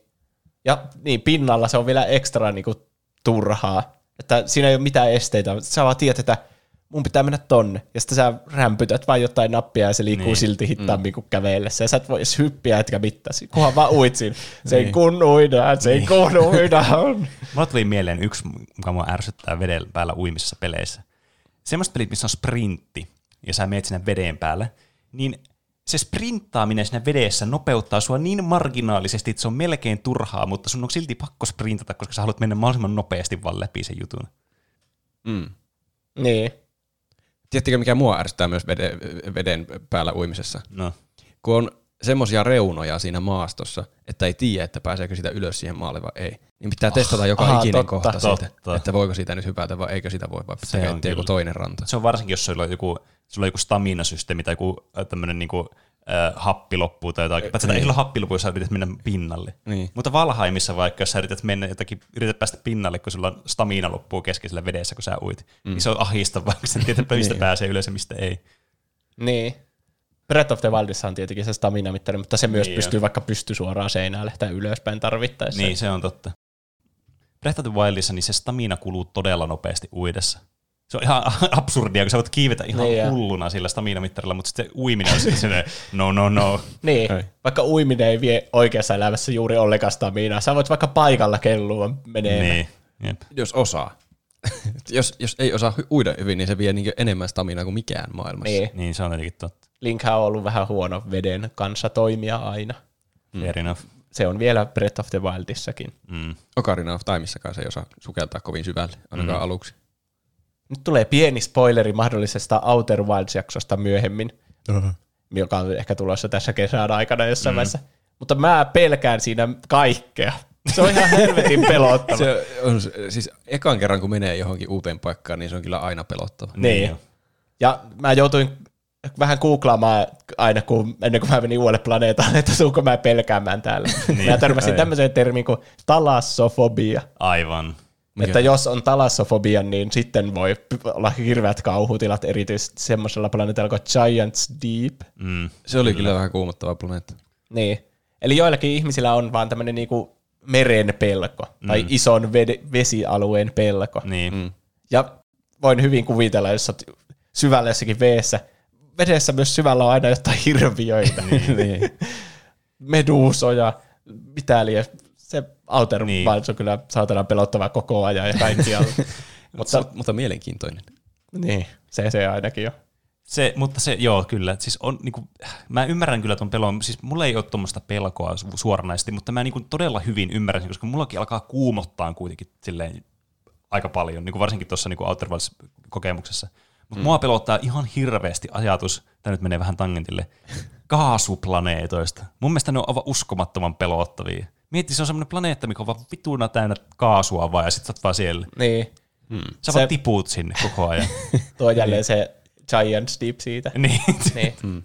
Se, siinä on kaikki mahdolliset kauhuelementit. Siis siinä jokainen u- uusi planeetta mun mielestä on pelottava, kun sinne menee ensimmäisen kerran. Mutta Niin sitten, jo. sitten, kun sinne siitä tulee semmoinen rutiini, että lähtee vaan uude, sinne samalle planeetalle yrittää uudestaan jotakin hommaa tai kyllä. etsimään jotakin uutta, niin sitten se menee enemmän ju- justiin rutiinilla. Jep, se ei ole niin pelottavaa enää sitten. Ei. Mutta, mutta kyllä se vähän aina kuumottaa. Kun... Kyllä, varsinkin jos on jotakin pelottavia elementtejä, jotain, jotain hulluja pyörteitä tai Tuo varsinkin, aukkoja. tuo varsinkin tuo tuota, niin syvien niin vesien pelko, niin mahtavasti tulee ilmeisesti pelaa Subnauticaa. Niin Aa. jossa siis todella hyvin tehty nämä uimismekaniikat. Tietysti johtuen siitä, että sä oot niin kuin 90 prosenttia tässä pelissä niin kuin veden alla. Mm. Niin totta kai tämän veden alla liikkumiseen täytyy olla sulavaa. Ja se on vähän niin kuin sä lentäisit siellä veden alla silleen tosi tarkasti ja helposti. Mm. Et se, on, se on hyvin tehty se liikkuminen siinä pelissä. Mutta siinäkin on niitä syviä paikkoja ja silloin niin kuin se vaan menee pidemmälle ja pidemmälle ja pidemmälle. Ja siinä se, kyllä se kuumotus kyllä kans kasvaa aivan uskomattomaksi. Mm. Vesi on jotenkin pelottava. Syvyydet on tuota alkaa pelottavia. pelaamaan ikinä. Ja sitten tosiaan ne eliöt, mitä siellä on, ne kalat, joilla mm. on se valopallo. Niin. Koko se idea, mä oikeassakin elämässä, jos mä näen Redditissä kuvaa semmoista, niin, oh, Niin, semmoista syvämeren kalasta. Oh, niin. Uh. niin ei siitä sen enempää. Uh. Kyllä, siis oikean elämän meretkin on aivan hulluja. Se on niin Niin joku jo. aivan alien maailma, se joku, eihän me olla käytykään missään syvimmissä paikoissa. Siellä on jotakin ihan uusia lajeja varmasti tuhansia ja tuhansia. Mm. Niin. niin kyllä, eli oikea elämän pelko varmasti peleissä vaikuttaa myös, jos on tämmöinen Niin, kyllä. tämmöinen fobia. Ja sitten tosiaan se, että sitä, ne on hionut gameplaytä vuosikausia, kun on tehnyt sitä peliä, mutta sitten siinä on pieni osa sitä peliä, 5 prosenttia, kun sä oot siellä VAlla, ehkä vähemmänkin kuin 5 prosenttia. Niin. Mm. Ja eihän ne siihen käytä niin paljon vaivaa Niin. kuin siihen muuhun. Niin. Marion sitä hyppelyä ne jonkun kokonaisen vuoden suunnitteli siinä, että niillä oli pelkkä se linnakenttä siinä, se mm. hubimaailma, ja sitten ne hyppeli siellä menemään. Siellä, on, onko siellä vettä? No on siellä On varmaan vettä sekin. myös, mutta mä veikkaan, että ne enemmän käytti aikaa siihen hyppelyihin ja mm. long jump ja backward somersault ja kaikki mahdolliset. Kyllä ne hyppelyt on selvästi paras osa sitä peliä. Niin, kyllä. Jotkut pelit ratkaisee tämän ongelman sillä, että hahmo vaan kuolee, kun se menee sinne vetteen. Mm. niin. ongelma on ratkaistu. Aika hyviä esimerkkejä on muun muassa Infamous, jossa se on se sähkövoimainen tyyppi, joku Cole McGrath tai joku se nimiin. Niin kun se menee vetteen, niin siinä on looginen selitys, että se vaan saa kauhean sähköiskun siellä itse. Tämä ei ole Tuo- yhtään, on loo- järkeä. ei tuo yhtään järkeä. loogista. Jos se tekee itsestä sähköä, niin miten se ei kuole siihen jo? Niin, no niin. totta. niin vesihän vaan johtaa sitä sähköä. Niin. niin. No, se näin. en mä tiedä Se oli, mutta se oli aika lähellä loogista. Ehkä se on jotenkin eristänyt itsensä Niin, totta. siitä sähköstä ja sitten kun se menee veteen, niin se vesi johtaa sen siihen Aivan. itsensä. Näin se täytyy olla. Eikö Pokemonissa sähkötyypit ole heikkoja vettä vastaan? Ei kun toisinpäin. vesityypit on heikkoja sähköä. Aivan, niin jo. No, ihan paskapeli Infamous. Sly Cooper, jossa uijassakin vaan hukkuu instana. Mm.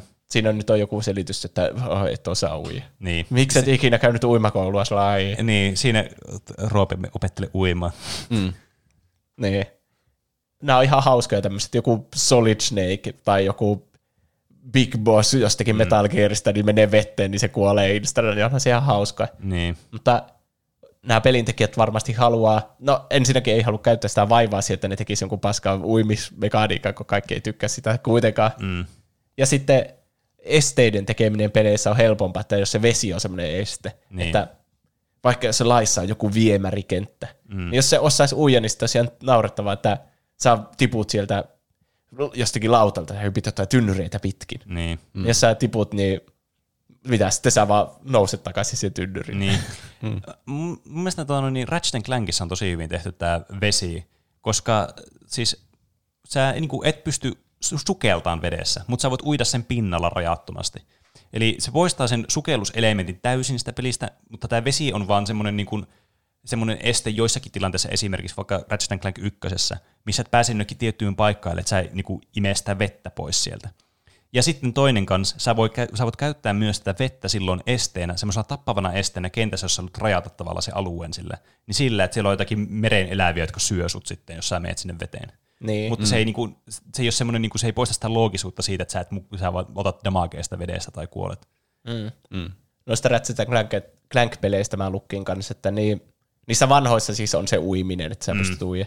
Mutta ilmeisesti niissä oli vähän hassua se, että joskus, joskus sä voit uija ja joskus et. Niin. Että Niin. tosiaan, nyt olikin myrkyllistä vettä, niin sä kuolit. Jo, jo, siis, jo, jotkut niistä niin on vähän on välillä kysymysmerkkejä, mutta ne on useimmiten aika hyvin indikoitu, että missä pystyy uimaan ja missä ei pysty uimaan. Mutta joo, ymmärrän, että se on vähän semmoinen epä, niin kuin, semmoinen yhdenmukainen. Niin. Mm. Ja jossakin vaiheessa ne poisti ne. Siinä äh, Rift Apartissa en ole törmännyt vielä kertaakaan uimiseen, että Onko sulla se? joo. Uff. Mutta en tiedä. Spoilerit. Kyllä. Mutta tosiaan on pelejä myös, jossa uiminen on keskeisessä asemassa, ja niissähän se on tietenkin parempaa kuin, niin, niin se on se 95 prosenttia sitten, että nyt hiotaan mm. tämä uiminen ihan täydelliseksi. Niin, Niin. kannattaa tehdä sitä, missä on hyvä. Mm. Panostaa siihen osa-alueeseen. Niin. Niin. Tämmöisiä hyviä uimispelejä on muun muassa Abzu, mm. joka on vähän niin kuin Journey, mutta veen alla. Jep. Mm. Mä sanoisin, että sen takia siinä on uiminen hyvää, koska se, siinä ei ole semmoisia tarkkuutta vaativia kohtia. Se on vähän niin kuin Journeyssä, että se tärkein on vaan se matka, mm. semmoinen, että sä näet ne hienot maisemat. Mm. Että sittenhän se ei haittaa mennä sillä V-alla ja kaikkien mereneliöiden keskellä, jos ei sun tarvii mitään kolikkoa sieltä kerran. Niin, jep. Sä vaan, se on niinku semmoista rauhallista uintia siellä. Mm. Subnautica. Mm. Mä sanoisin, että ensimmäisestä persoonasta uiminen on paljon helpompaa kuin kolmannesta persoonasta. niin. Ehkä. Se on vähän niin kuin, siis Subnauticaa pystyy hyvin vertaamaan silleen, että se on vähän niin kuin sä lentäsit jollakin avaruusaluksella jossain avaruudessa, niin sen ohjaaminen on silleen niin kuin, se tuntuu semmoista aika loogiselta. Niin. Niin. Ja ne on tosi mm. niin kuin responsiivista se liikkuminen siinä. Et se on tärkein osuus on siinä se, että se liikkuminen on oikeasti semmoista, että se vastaa siihen, mitä sä teet. Meni. Mulla ei tullut hirveänä mieleen esimerkkejä, missä ensimmäisestä persoonasta uidaan, missä peleissä. Tulikohan teille? No siinä Minecraftissa nyt vaikka. Niin, mutta mm. siis niin, jossakin roolipeleissä, niin kuin vaikka Elder Scrollsissa pystyy uimaan ensimmäisessä persoonassa. Niin. Mulla tuli semmoinen Elder Scrolls paskavesikenttä mieleen, tai mieleen vastaan netissä, kun luin. Morrowindissa on joku tehtävä, että etsi jostakin pikkulammesta jollekin naiselle joku kadonnut sormus. Aa, Ja se on semmoinen pahamainen. Se on oikeasti ihan niin kuin metri kertaa metri, mutta sitten se hahmo pitää tukea koko pää sinne, ja se on kaikki sellaista sumeaa, ruskeata Niin. vettä, ja sitten yksi joku pikseli on siellä se sormus. Jep, Ja sitäkin on jotkut etsinyt tuntikausia siitä. Mm. Hauska tehtävä. jep. Voi kuvitella, jos menee hirveästi aikaa jossakin Witcherissäkin Witcher Senseillä etsiä, kun sillä näkyy semmoinen punainen juttu sieltä, ja sitä on silti vaikea löytää sitä vedestä. Niin. Sitten Song of the Deep, se taitaa olla se, onko se se Insomniakin Joo, kehittämä. Se on taas 2D, ja siinä on tosi selkeät grafiikat. Että mm. Siinäkin kuitenkin mä katsoin jonkun arvostelun, niin ilmeisesti ne on aika floatit ja ne mekaniikat siinä, että helposti menee liian pitkälle ja ne esteeseen ja kuolee siihen, Niin. mutta ainakin sä näet, että sä oot tekemässä joku virheen ja Niin, se on totta tietysti. näet sen koko niinku ympäristön siinä sille selkeillä grafiikoilla, niin se on jo jotain. Mm. Näitä kehutaan näitä uimapiireissä näitä Segan olympiakisapelejä, niissä on tietenkin aina uiminen mukana. Vaikka mm. mun mielestä se näytti vaan ihan kököltä semmoiselta GTA 5 uudilta, että sä vaan, no niin, painat oikeaan aikaan X, se hyppää sinne veteen ja sitten rämpäät sitä X, niin se ui siellä. Ne ka- kaikki yleisurheilujuttu pelit on kyllä jotenkin huittavia. Että ei ikinä tullut hirveänä pelattua, mutta ne on kaikki niin vaan minipelejä. Niin. Tätä kehuttiin jossakin ihme uimareiden nettisivuilla, että siinä on ihan tämän vuoden 2020-versiossa on stamina-mittari, ei saa uida liian kovaa. Hyvin realistista. ihan niin kuin ne ei olisi ikinä pelannut mitään peliä ikinä. Tak- taktinen elementti lisätty. No, mutta on kyllä, se on niinku huvittavaa, että tommosiinkin niinku oikeastikin varmasti tuohon tuota on mietitty tosi paljon tuommoista stamina-mittaria, joka, että ei saa, juoda, äh, ei saa juoda, ei saa uida liian lujaa ja tämmöistä. niin, niin, niin, on mäkin niinku mystisiä asioita, mitä joutuu miettimään. Mm. Se, saako oikeassa elämässä olympiakisoissa, niin onko siitä haittaa, jos ui liian nopeasti? No, Ehkä siinä kuluttaa siinä, energiat liian nopeasti. Niin, on se, kun uiminen on niin tekniikkalaji kuitenkin. Niin. Että onko se se nopeus, mitä sä saat vörttiä sen tavallaan energian kanssa, mitä sä käytät siihen. Pitää säästellä loppukiriin myös niin. paukkuja. Jep. Totta. Tuo on kyllä vähän vaikea tuommoinen niin kilpauintipeli, että mitä semmoiseen voi edes tehdä muuta kuin, että niin. painelee jotakin nappulaa tietyssä rytmissä tai nopeaa. S- niin, se on kyllä jättää paljon kysymyksiä. Siksi pitää lisätä noita muita olympialajeja siihen. Niin. Mutta kaikista paras ja realistisin uimispeli ikinä on Michael Phelps Push the Limit. okay. Michael Phelps on yhdysvaltalainen uimari, joka on kaikkien aikojen menestynein olympiaurheilija. Mm. Niin se taitaa olla. Kyllä. Se sai oman tämmöisen Push the Limit Xbox 360 tämmöisen Kinect-pelin. Ja sitten se uh. pitää siinä uh, valmistautua, sä menet semmoisen lähtöaseto. Ei, ennen sitä sun piti vähän heilutella kättä sille yleisölle ja ne hurraa, siitä saa vähän lisää pisteitä. okay. Se pitää tässä saada pikkusia tanssiliikkeitä siellä nice. lähtöpaikalla. Sitten mennä semmoiseen valmisasentoon, vähän niin kuin koskea sun polvia tai silleen roikkua alaspäin näin käsiä. Ja sitten hui, ja sitten alkaa huitamaan täysillä sun käsiä, niin kuin sä uisit oikeasti jotain vapaa uintia siinä. Hypätä lattialle mahalleen uimaan. Niin, ja samalla se kamera kuvaa sua. Ja kaikki toimii puheen ja liikekomennoilla. se on joku ihan oikea peli, kokonainen peli, jossa Joo. uidaan. Mä katsoin, kun Conan O'Brien pelastetaan ja se ei osannut yhtä. Se justissa, siinäkin oli, että se ui liian nopeasti ja se hävisi ja sitten ja. se oli silleen, että mitä, miten mä hävisin, kun mä uin liian nopeasti. se ei ole mitään järkeä. Ne on ihan hyviä ne, oliko se semmoinen Clueless Gamer osio? Joo.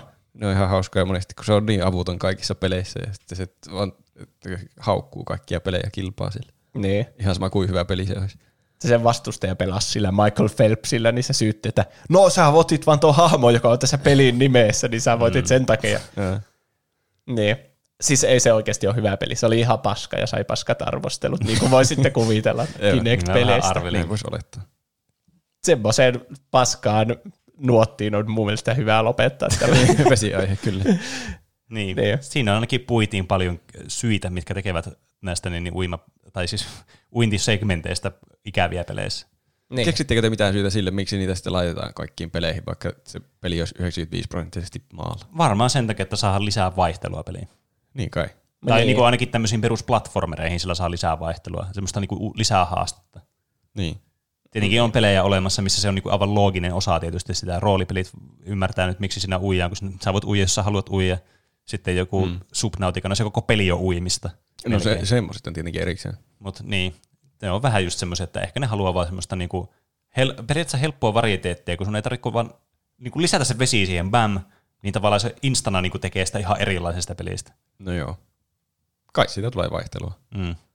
Niin. Mutta kuten Spyrot opettaa, niin uimakentätkin voi tehdä hyvin tämmöiseen peliin, missä ne ei ole se pääpelielementti. Kyllä. Niin, toivotaan, että näitä kaikki ottaisi mallia Spyroista vaikka Kyllä. sitten mm. tulevaisuudessa. Jes, päästiin kehumaan Spyroa tässä lopussa. Mutta mitä Pene on tehnyt muuten tällä viikolla? No, mulla on muutama tämmöinen ilmoitusluontoinen asia. Aha. Oh, mä äh, sanoin joskus, että mä oon tykästynyt Ring Fit Adventureen. Se pitää edelleenkin paikkansa, mä oon ihan koukussa siihen. Se ei ollut meidän se Ring Fit Adventure, niin mun piti palauttaa se, niin mä sitten ostin oh. oman. okay. Nonni. Niin nyt mä voin jatkaa sitä, mä oon tehnyt melkein joka päivä jotakin. Mutta sitten mä pelasin sitä Oddworldia eteenpäin.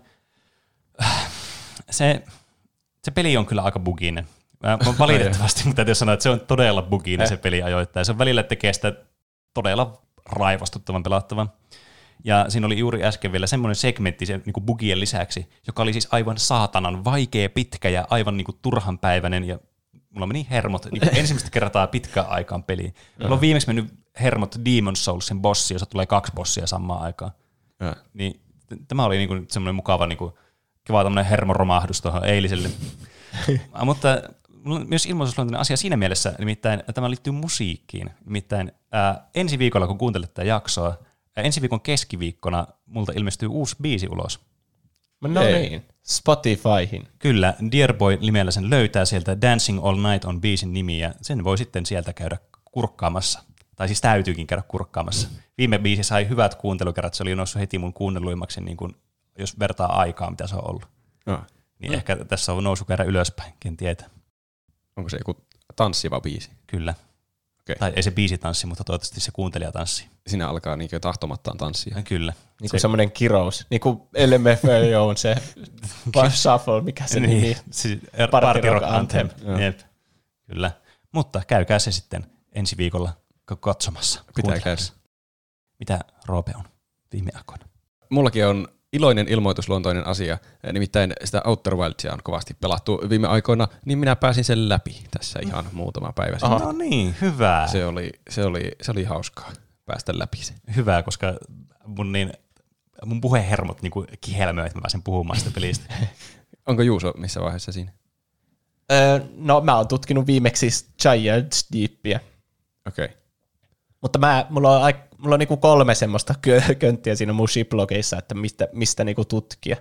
Joo. Niin mä en ole ihan varma, että onko se niinku yksi niistä se, mitä mun kannattaa seurata sille lineaarisesti, vai Kai siinä voi mennä vähän mihin haluaa. Niin. niin. Voinko mä vahingossa skipata vaan ison osan sitä peliä, jos mä jatkan jostakin väärästä vihjeestä? Mä sanoisin, että on aika haastavaa skipata iso osa. Se on periaatteessa Joo. mahdollista, mutta siis sillä, että sä niinku tutkit luontaisesti niitä juttuja, niin se lopulta johtaa sitten siihen loppuun aika loogisesti. Okei. Okay. Jos kävisi joku uskomaton sattuma, niin siinä ehkä saisi kipattua jotakin ja pääseekin johonkin myöhempään paikkaan niin tavallista aikaisemmin, mutta se on aika pieni todennäköisyys, että eksyisi Niin on, siihen. se on hyvin epätodennäköistä. Että ei kannata liikaa sitä ressata.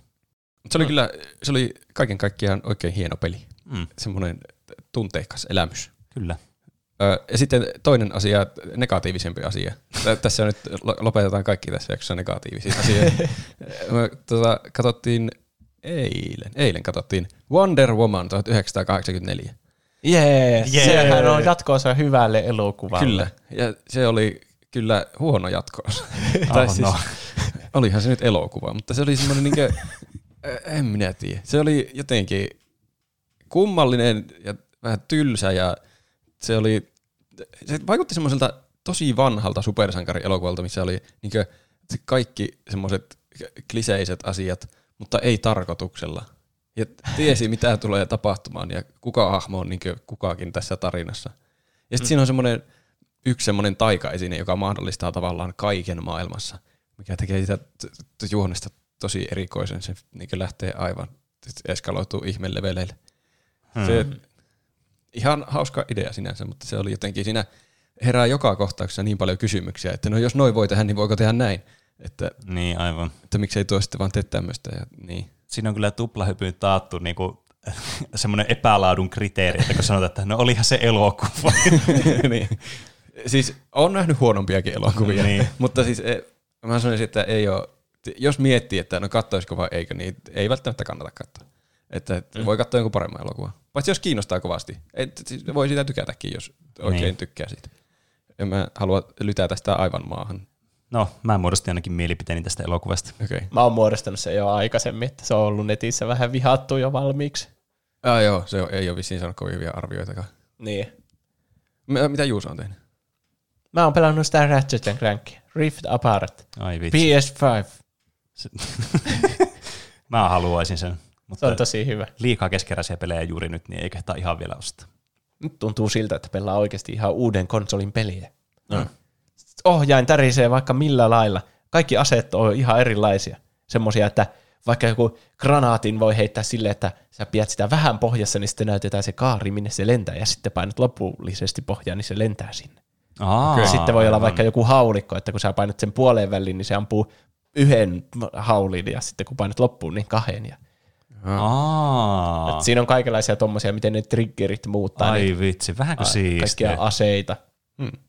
Ja tietenkin tuntuu, siinä niissäkin on joku tärinä Niin. niissä triggereissä, niin tuntuu jotenkin eriltä aina. Ai että. Nyt tulee jotain sähköpalloja, pysy, pysy, pysy, niin sitten se tuntuu semmoiselta. Mun, mun mielipide vaan paranee tuosta pelistä, kun mä kuulen enemmän siitä.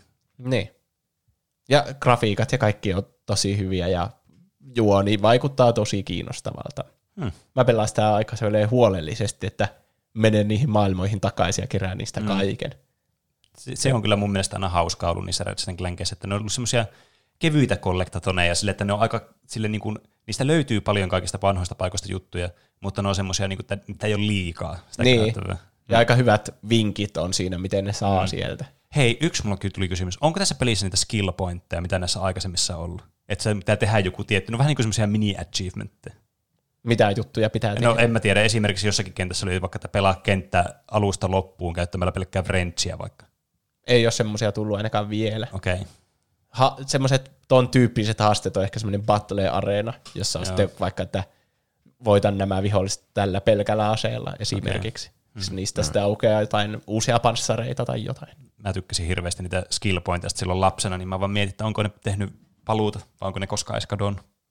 Mutta se nyt jäi vielä kysymysmerkiksi. Ehkä jossakin New Game Plusassa voi tulla semmoisia. Ai niin, en joo, tiedä. semmoisia. Ehkä. Sitten mä katsoin elokuvan, josta me ollaan puhuttu tässä podcastissa joskus yhdet vielä. Ah, oi, mä haluaisin nähdä se, mä en ole vieläkään nähnyt sitä. Eli Kävikö sä Mads- ihan elokuvissa? Joo, en, joo, siis, ah, niin, okei, okay, joo. en muista. Mä oon, mun En voi, muistikortti en voi on täynnä. kommentoida asiaa. Niin. Muistikortti on täynnä. Aivan, mutta se oli tosi hyvä. Mads Mikkelsen siellä ryppäs menemään ja puhuu tanskaa. Okay. Niin, Ei se on sen takia, että se oli humalassa, vaan sen takia, että se on tanskalainen. niin, mikä tietysti ei ole toista poissulkeva. niin, totta. Kyllä. Kiinnostus vaan lisääntyy, jos se sunkin mielestä oli hyvä, koska se vaikutti tosi hauskalta elokuvalta. Tai Oli siis, kyllä. Tai siis hyvältä elokuvalta. Mm. Ja niin, Robehan kertoi sen premiksen siinä Oscar-gaala-jaksossa. Mm. Eli neljä semmoista kaverusta koittaa pitää semmoista puolen promille humalaa koko ajan yllä. Ja siinä on jännittävyys, että sä tiedät, että kaikki menee kuitenkin pieleen, kun tuo on ihan hirveä idea. Mm. Sitten vaan katsot sen tragedian siinä sun silmien edessä. Mm. Kyllä. Valistavaa. Mm. Mutta onko sitten aika meidän kaikkien lempisegmentille? Miten meni noin niinku omasta mielestä? Eli viimeksi puhuttiin Super Mario Galaxista ja peliohjainten historiasta. Katsotaan, tuliko niihin liittyviä korjauksia. Meille voi lähettää viestejä, kysymyksiä, kommentteja, aiheehdotuksia, meemejä ja faktankorjauksia. Meidät löytää Instagramista ja Twitteristä nimellä Tupla hyppy. sekä meidät tavoittaa sähköpostiosoitteesta Podcast at tuplahyppy.fi. Juuri oikein. ja täällä on tullut korjaus. Taidatte Galaxy-aiheessa unohtaa, että peliä ei alun perin suunniteltu Switchille ja kosketusnäytölle, vaan Win liiketunnistusohjaimille. Unohdettiin. Unohdettiinko me Eikö se? siitä mainittu? Niin. Niin. niin. Ehkä monet mun kritiikit liittyy siihen, että käytetään sitä kosketusnäyttää koko ajan. Niin, Niin, no sitten semmoiset, jotka on vaikka pelannut sen aiemmin niillä Wii-kapuloilla, niin sitten on ärsytä, että no mitä, ei tuo ollut edes ongelma, mutta Niin, ja mm. sitten sekin on just, että kun sä, oot, sä pelasit tavallaan niin kuin se, o, niin, että sä pelasit sen sillä kosketusnäytöllä, koska sä et voinut edes pelata sitä telkkarilta niillä kapuloilla. niin, koska telkkari oli varattu. Niin, Mutta kyllä mä yritin silleen kertoa sen oman kokemuksen. Kyllä mä Niin, koitin myös Niin. niitä niin, liiketunnistusohjaimia. niin, Kyllä mä ainakin ymmärsin siitä aiheesta, että ne oli alun perin suunniteltu Niin mäkin. niille ohjaimille. Oliko, Niin. vai oliko tämä itsestään selvää vain meille? En tiedä. voi tietää. Ja sitten niin, mä oon nyt testannut sitä tällä viikolla myös niin kuin Pro-ohjaimella. Sitä, niin se Pro-ohjain, se, siinähän on tietenkin liiketunnistus Niin, niin, joo. kans, niin Mm. sitäkin voi käyttää sille osoittamaan sinne telkkariin päin. Ja mm. silläkin voi tehdä ne jutut. Side noteina, aina kun mä pelaan Breath of the Wildia, niin sen aina, kun mä eka kerran käytän sitä bovia, niin se throw offaa, mutta että mihin päin se osoittaa sille. Ai jaa. Kun se, sitä pystyy käyttämään siihen o- niinku, tähtäämiseen sitä ohjaan, niin, niinku, siirtämistä. Niin. Ja sitten kun mä aloitan tähtäämiseen, kun mulla tuo ohjaa, missä asennossa nyt sattuukaan olemaan, niin yhtäkkiä se menee jonnekin alas se mun, ja mä sille, mitä tapahtuu, ja sitten, aa niin joo. Se on kyllä tosi hyvä Breath of the Wildissa, Niin että voit tähdätä niin tarkasti sillä liiket. Se, yllet, se on yllättävän hyvä. Se tuntuu aluksi vähän kömpösen, äh, kömpelöltä, mutta sitten kun siihen tottui, niin se oli tosi kätevä. Mm. Piipari laittaa, Pleikka 2 oli saatavilla ainakin Logitechiltä langattomia ohjaimia 2000-luvulla, ja tänä päivänäkin jotain malleja on saatavilla ratkaisuksi suuren TVn ongelmaan PS2 pelatessa, vaikka on siinäkin jotain nostalgiasta istua lattialla pelaamassa niin kuin naperona. Mm. Mm. Niin, olihan siis näitä, niin kuin, Pleikka 2 tuli tosiaan näitä langattomia ohjaimia, jotka taas toimia jollakin infrapunalla. Varsinkin sitten ne niin kuin Guitar Hero-ohjaimet oli tämmöisiä virallisia tuotteita, mitkä käytti tätä. Mä en muista, että oliko Sonilla mitään niin kuin oikeita virallista niin kuin langatonta ohjainta Pleikka 2 vai niin. oliko ne kaikki jotain third party juttuja? Joo, ei mukaan mielestä ollut virallista langatonta mm. ohjainta. Mutta joo, joka tapauksessa ne oli niinku tekemässä tuloa juuri, juuri niinku niihin aikoihin. Mutta vasta Play, niinku Pleikka kolmosella Xboxilla ja sitten Wiillä, niin ne oli sitten, niinku, sitten oikeasti niinku langattomia alusta asti nämä ohjelmat. Niin, Bluetoothilla toimivia, ei, niin, niin kyllä. ei infrapunalla. Jep. Mm. Sitten Mr. Ukko tosiaan laittaa tänne, että eikös Pong ole ilmakiekko. Ai niin, tästä me puhuttiinkin jo niin, totta, se tuli esille. Ja sitten, että ja oletteko kuullut painikeyhdistelmiä? Eli kun puhuttiin siitä, että ohjaimella saattaisi olla liian vähän näppäimiä joihinkin mm. peleihin. Joo, niin. niin. Mutta aika monissa peleissä on, että paina L1 ja kolmiota, niin se on joku uusi verrattuna siihen, että pelkkää kolmiota vaikka. Niin. Se on kyllä ihan totta. Tai sitten tappelupeleissä paina kolmiota ja ympyrää, niin, niin. tarttuu siihen niin, jätkään. Si- siis jep, ne on aika niinku tyypillisiä just tuommoisissa niinku tappelupeleissä esimerkiksi vaikka. Mutta ei niitä ihan hirveän useasti käytetä. Niinku, niin mulla, mulla ei ainakaan tule mitään niinku semmoista ilmiselvää mieleen nyt tästä nopeasti. Tietenkin jos lasketaan se, että sä tähtäät jollakin, vaikka painamalla tai R, L2 vaikka, ja sitten painat R2 ampuaksi tai jotain, mm. niin, niin onhan sekin näppäin kombinaatio nyt tietysti.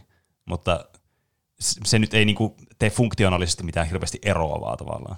Tehtiinkö Kingdom Heartsissa loitsuja sillä että oli joku pikanäppäin? Että joo, niin, no joo, totta, totta. Ne sai itse päättää sieltä. Mm, mm.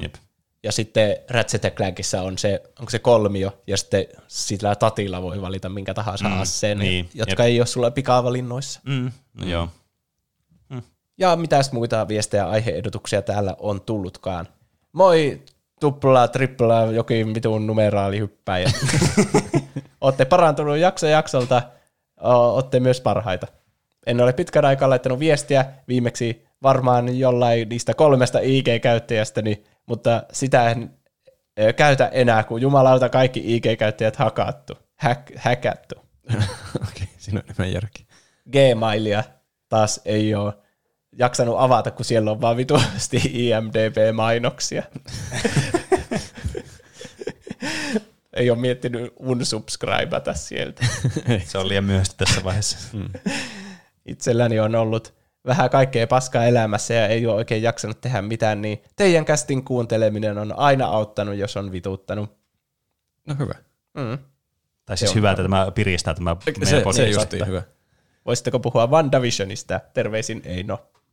Haluaisin kovasti puhua WandaVisionista Ai ja niin, tuijotan penejä syvälle silmiin. Mitä niin. olisi semmoinen tripla aihe, että olisi WandaVision ja Loki ja sitten se Falcon and the Winter Soldier, mutta se olisi semmoinen kaksituntinen aihe. Mm. Te voitte käydä ne kaikki ohjelmat läpi sille, että mä niin katsoisin sitä ohjelmaa, kun te kerrotte ne jutut. Näytellään ne. Niin. mä voin olla Vision ja sä oot Wanda. Okei. Okay. Tai, tai meidän pitää tehdä semmoinen, semmoinen jakso, että Pene on korvat kiinni koko sen jakson ajan. Ja sitten välillä sanoo jotakin kommentteja. Oh, totta. Mä pre-recorded voice line vaan heittelen välillä. Voitte painaa näitä nappeja, mitä meillä tässä on. Toinen asia myös WandaVisionin lisäksi, mistä mä haluaisin vielä enemmän puhua, on se Mandalorian. Mm. Totta. Se olisi, se olisi kyllä kova aihe se. Mm. Siinä tulee jänniä Star Wars-universumin tapahtumia. Kyllä. Ja sitten Twitterissä Tuomas Lehteinen laittaa Juuso Kaivahan kuvetta sillä White Painting by uh, Rauschenberg. Piti kopypastaa nimi, jotta meni oikein. Ö, mutta hintaa valkoisille tauluille olisi 15-20 miljoonaa dollaria. okay. Tämä, siis tämä, niin kuin, tämä todistaa mun epäilyt siitä, että tämä on ihan tätä rahanpesua tämä juttu. Niinpä. Tuo, tuo on siis outoa sanoa, mutta ei yllättänyt yhtään. Niin. Ei, ei oikeastaan yhtään. Tässä oli vielä monikossa, että valkoisille tauluille. Onko niitä useampi semmoinen valkoinen Varmaan taulu? eri kanvaksille täytyy olla. eri materiaaleja käytetty. Niin. Eri, jotakin- eri maalia käytetty. Jotakin tunnettuja Mitä taiteilijoita. eri maalia, ei mitään maalia. Valkoisia on kuule niin monta erilaista, että et uskokaan. Munankuori. Mä oletan, että ne valkoista vaan, että ostettu kaupasta se niinku taulun, se tausta ja sitten on laitettu semmoisen. Mä, mä, mä oon aika varma, että ne on maalattuja valkoiseksi. Ai. No sitten se on vielä vapaa se mun idea, että ei maalaa mitään siihen kanvaan. Ihan varmasti semmoinenkin on olemassa. No joo, totta. Pitää tutkia näitä Rauschenbergin maalauksia. tai epämaalauksia. Saisikohan niistä NFTitäkin ostettua vielä? Niin. Ehkä. Ja sitten muita aiheehdotuksia täällä tuli. Muun muassa Mr. Ukko toivo E3 ja Nintendo Directia. E3 oli tosiaan nyt Mm. tässä mm. viikonlopun, viime viikon aikana. Mutta, vai oliko se jo edellisen? Se oli edellisellä viikolla. Mutta mun mielestä, aika vasta. niin, mun mielestä siellä ei ollut mitään niin maata mullistavaa, että siitä saisi ihan aiheen tehtyä. Niin. Ehkä kun Sony puuttu sieltä, ja mä oon Sony fanboy, niin sitten sieltä niin, on tullut totta. aina oot ne vaan ollut parhaat. silleen, että äh, täällä ei ole Sonya, mua ei kiinnosta mikään näistä. Niin. Joku Elden Ring, ei mua kiinnosta tämmönen. No ehkä Elden Ring, mutta se Xbox on ostanut Bethesdan, niin kaikki nekin pelit on nykyään Xbox eksklusiivisia. Ai niin. niin. Hei, mm. paitsi kyllä ne varmaan tulee tietokoneelle. niin on joo. Niin kai, ainakin jossain vaiheessa. Niin. No, Ne tulee Xbox Game Passiin day one. aivan. Ne tulee Steam joskus vuoden jälkeen. Niin, varmaan.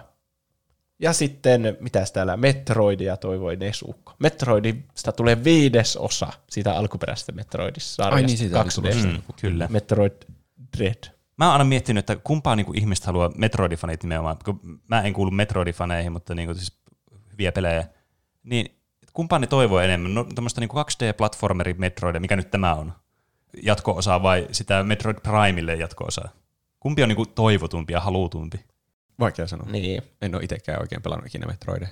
Mä veikkaan, että Prime on ainakin semmoinen yleis, yleisen kansan, niin kuin, yleiskansan se toive, kun sitä on otettu ihan hulluna. Ja tää Niin. peli vaan tuli puskista ja tulossa kolme kuukauden Mutta päästä. mut eikö tämäkin peli ole ollut jossakin niinku, joku 12 vuotta sitten, niinku, että ne on tehnyt tätä tai jotain? Niin, tai joku tämmöinen niinku, tämmöisen development helvetin käynyt läpi tämä peli. Niin totta. Joskus silloin, kun me oltiin lapsia ja Niin. me ei edes oltu kuultu siitä. Niin, Niin.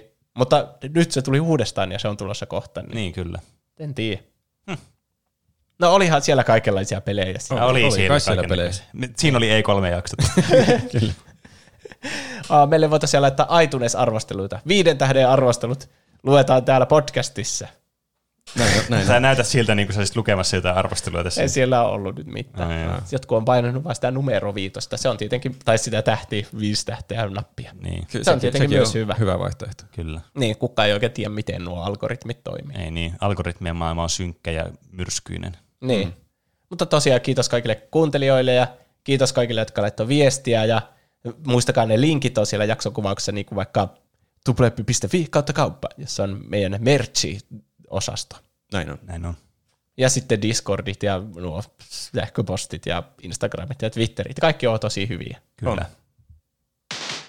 Mutta palataanko sitten aiheeseen ensi viikolla? Kyllä. Kyllä. Se oli pitkä jakso, toivottavasti Kyllä. kaikki jakso loppuun asti. Nähdään, mitä? Hyvää juhannusta. Aivan, Kiitos samoin. hyvää juhannusta.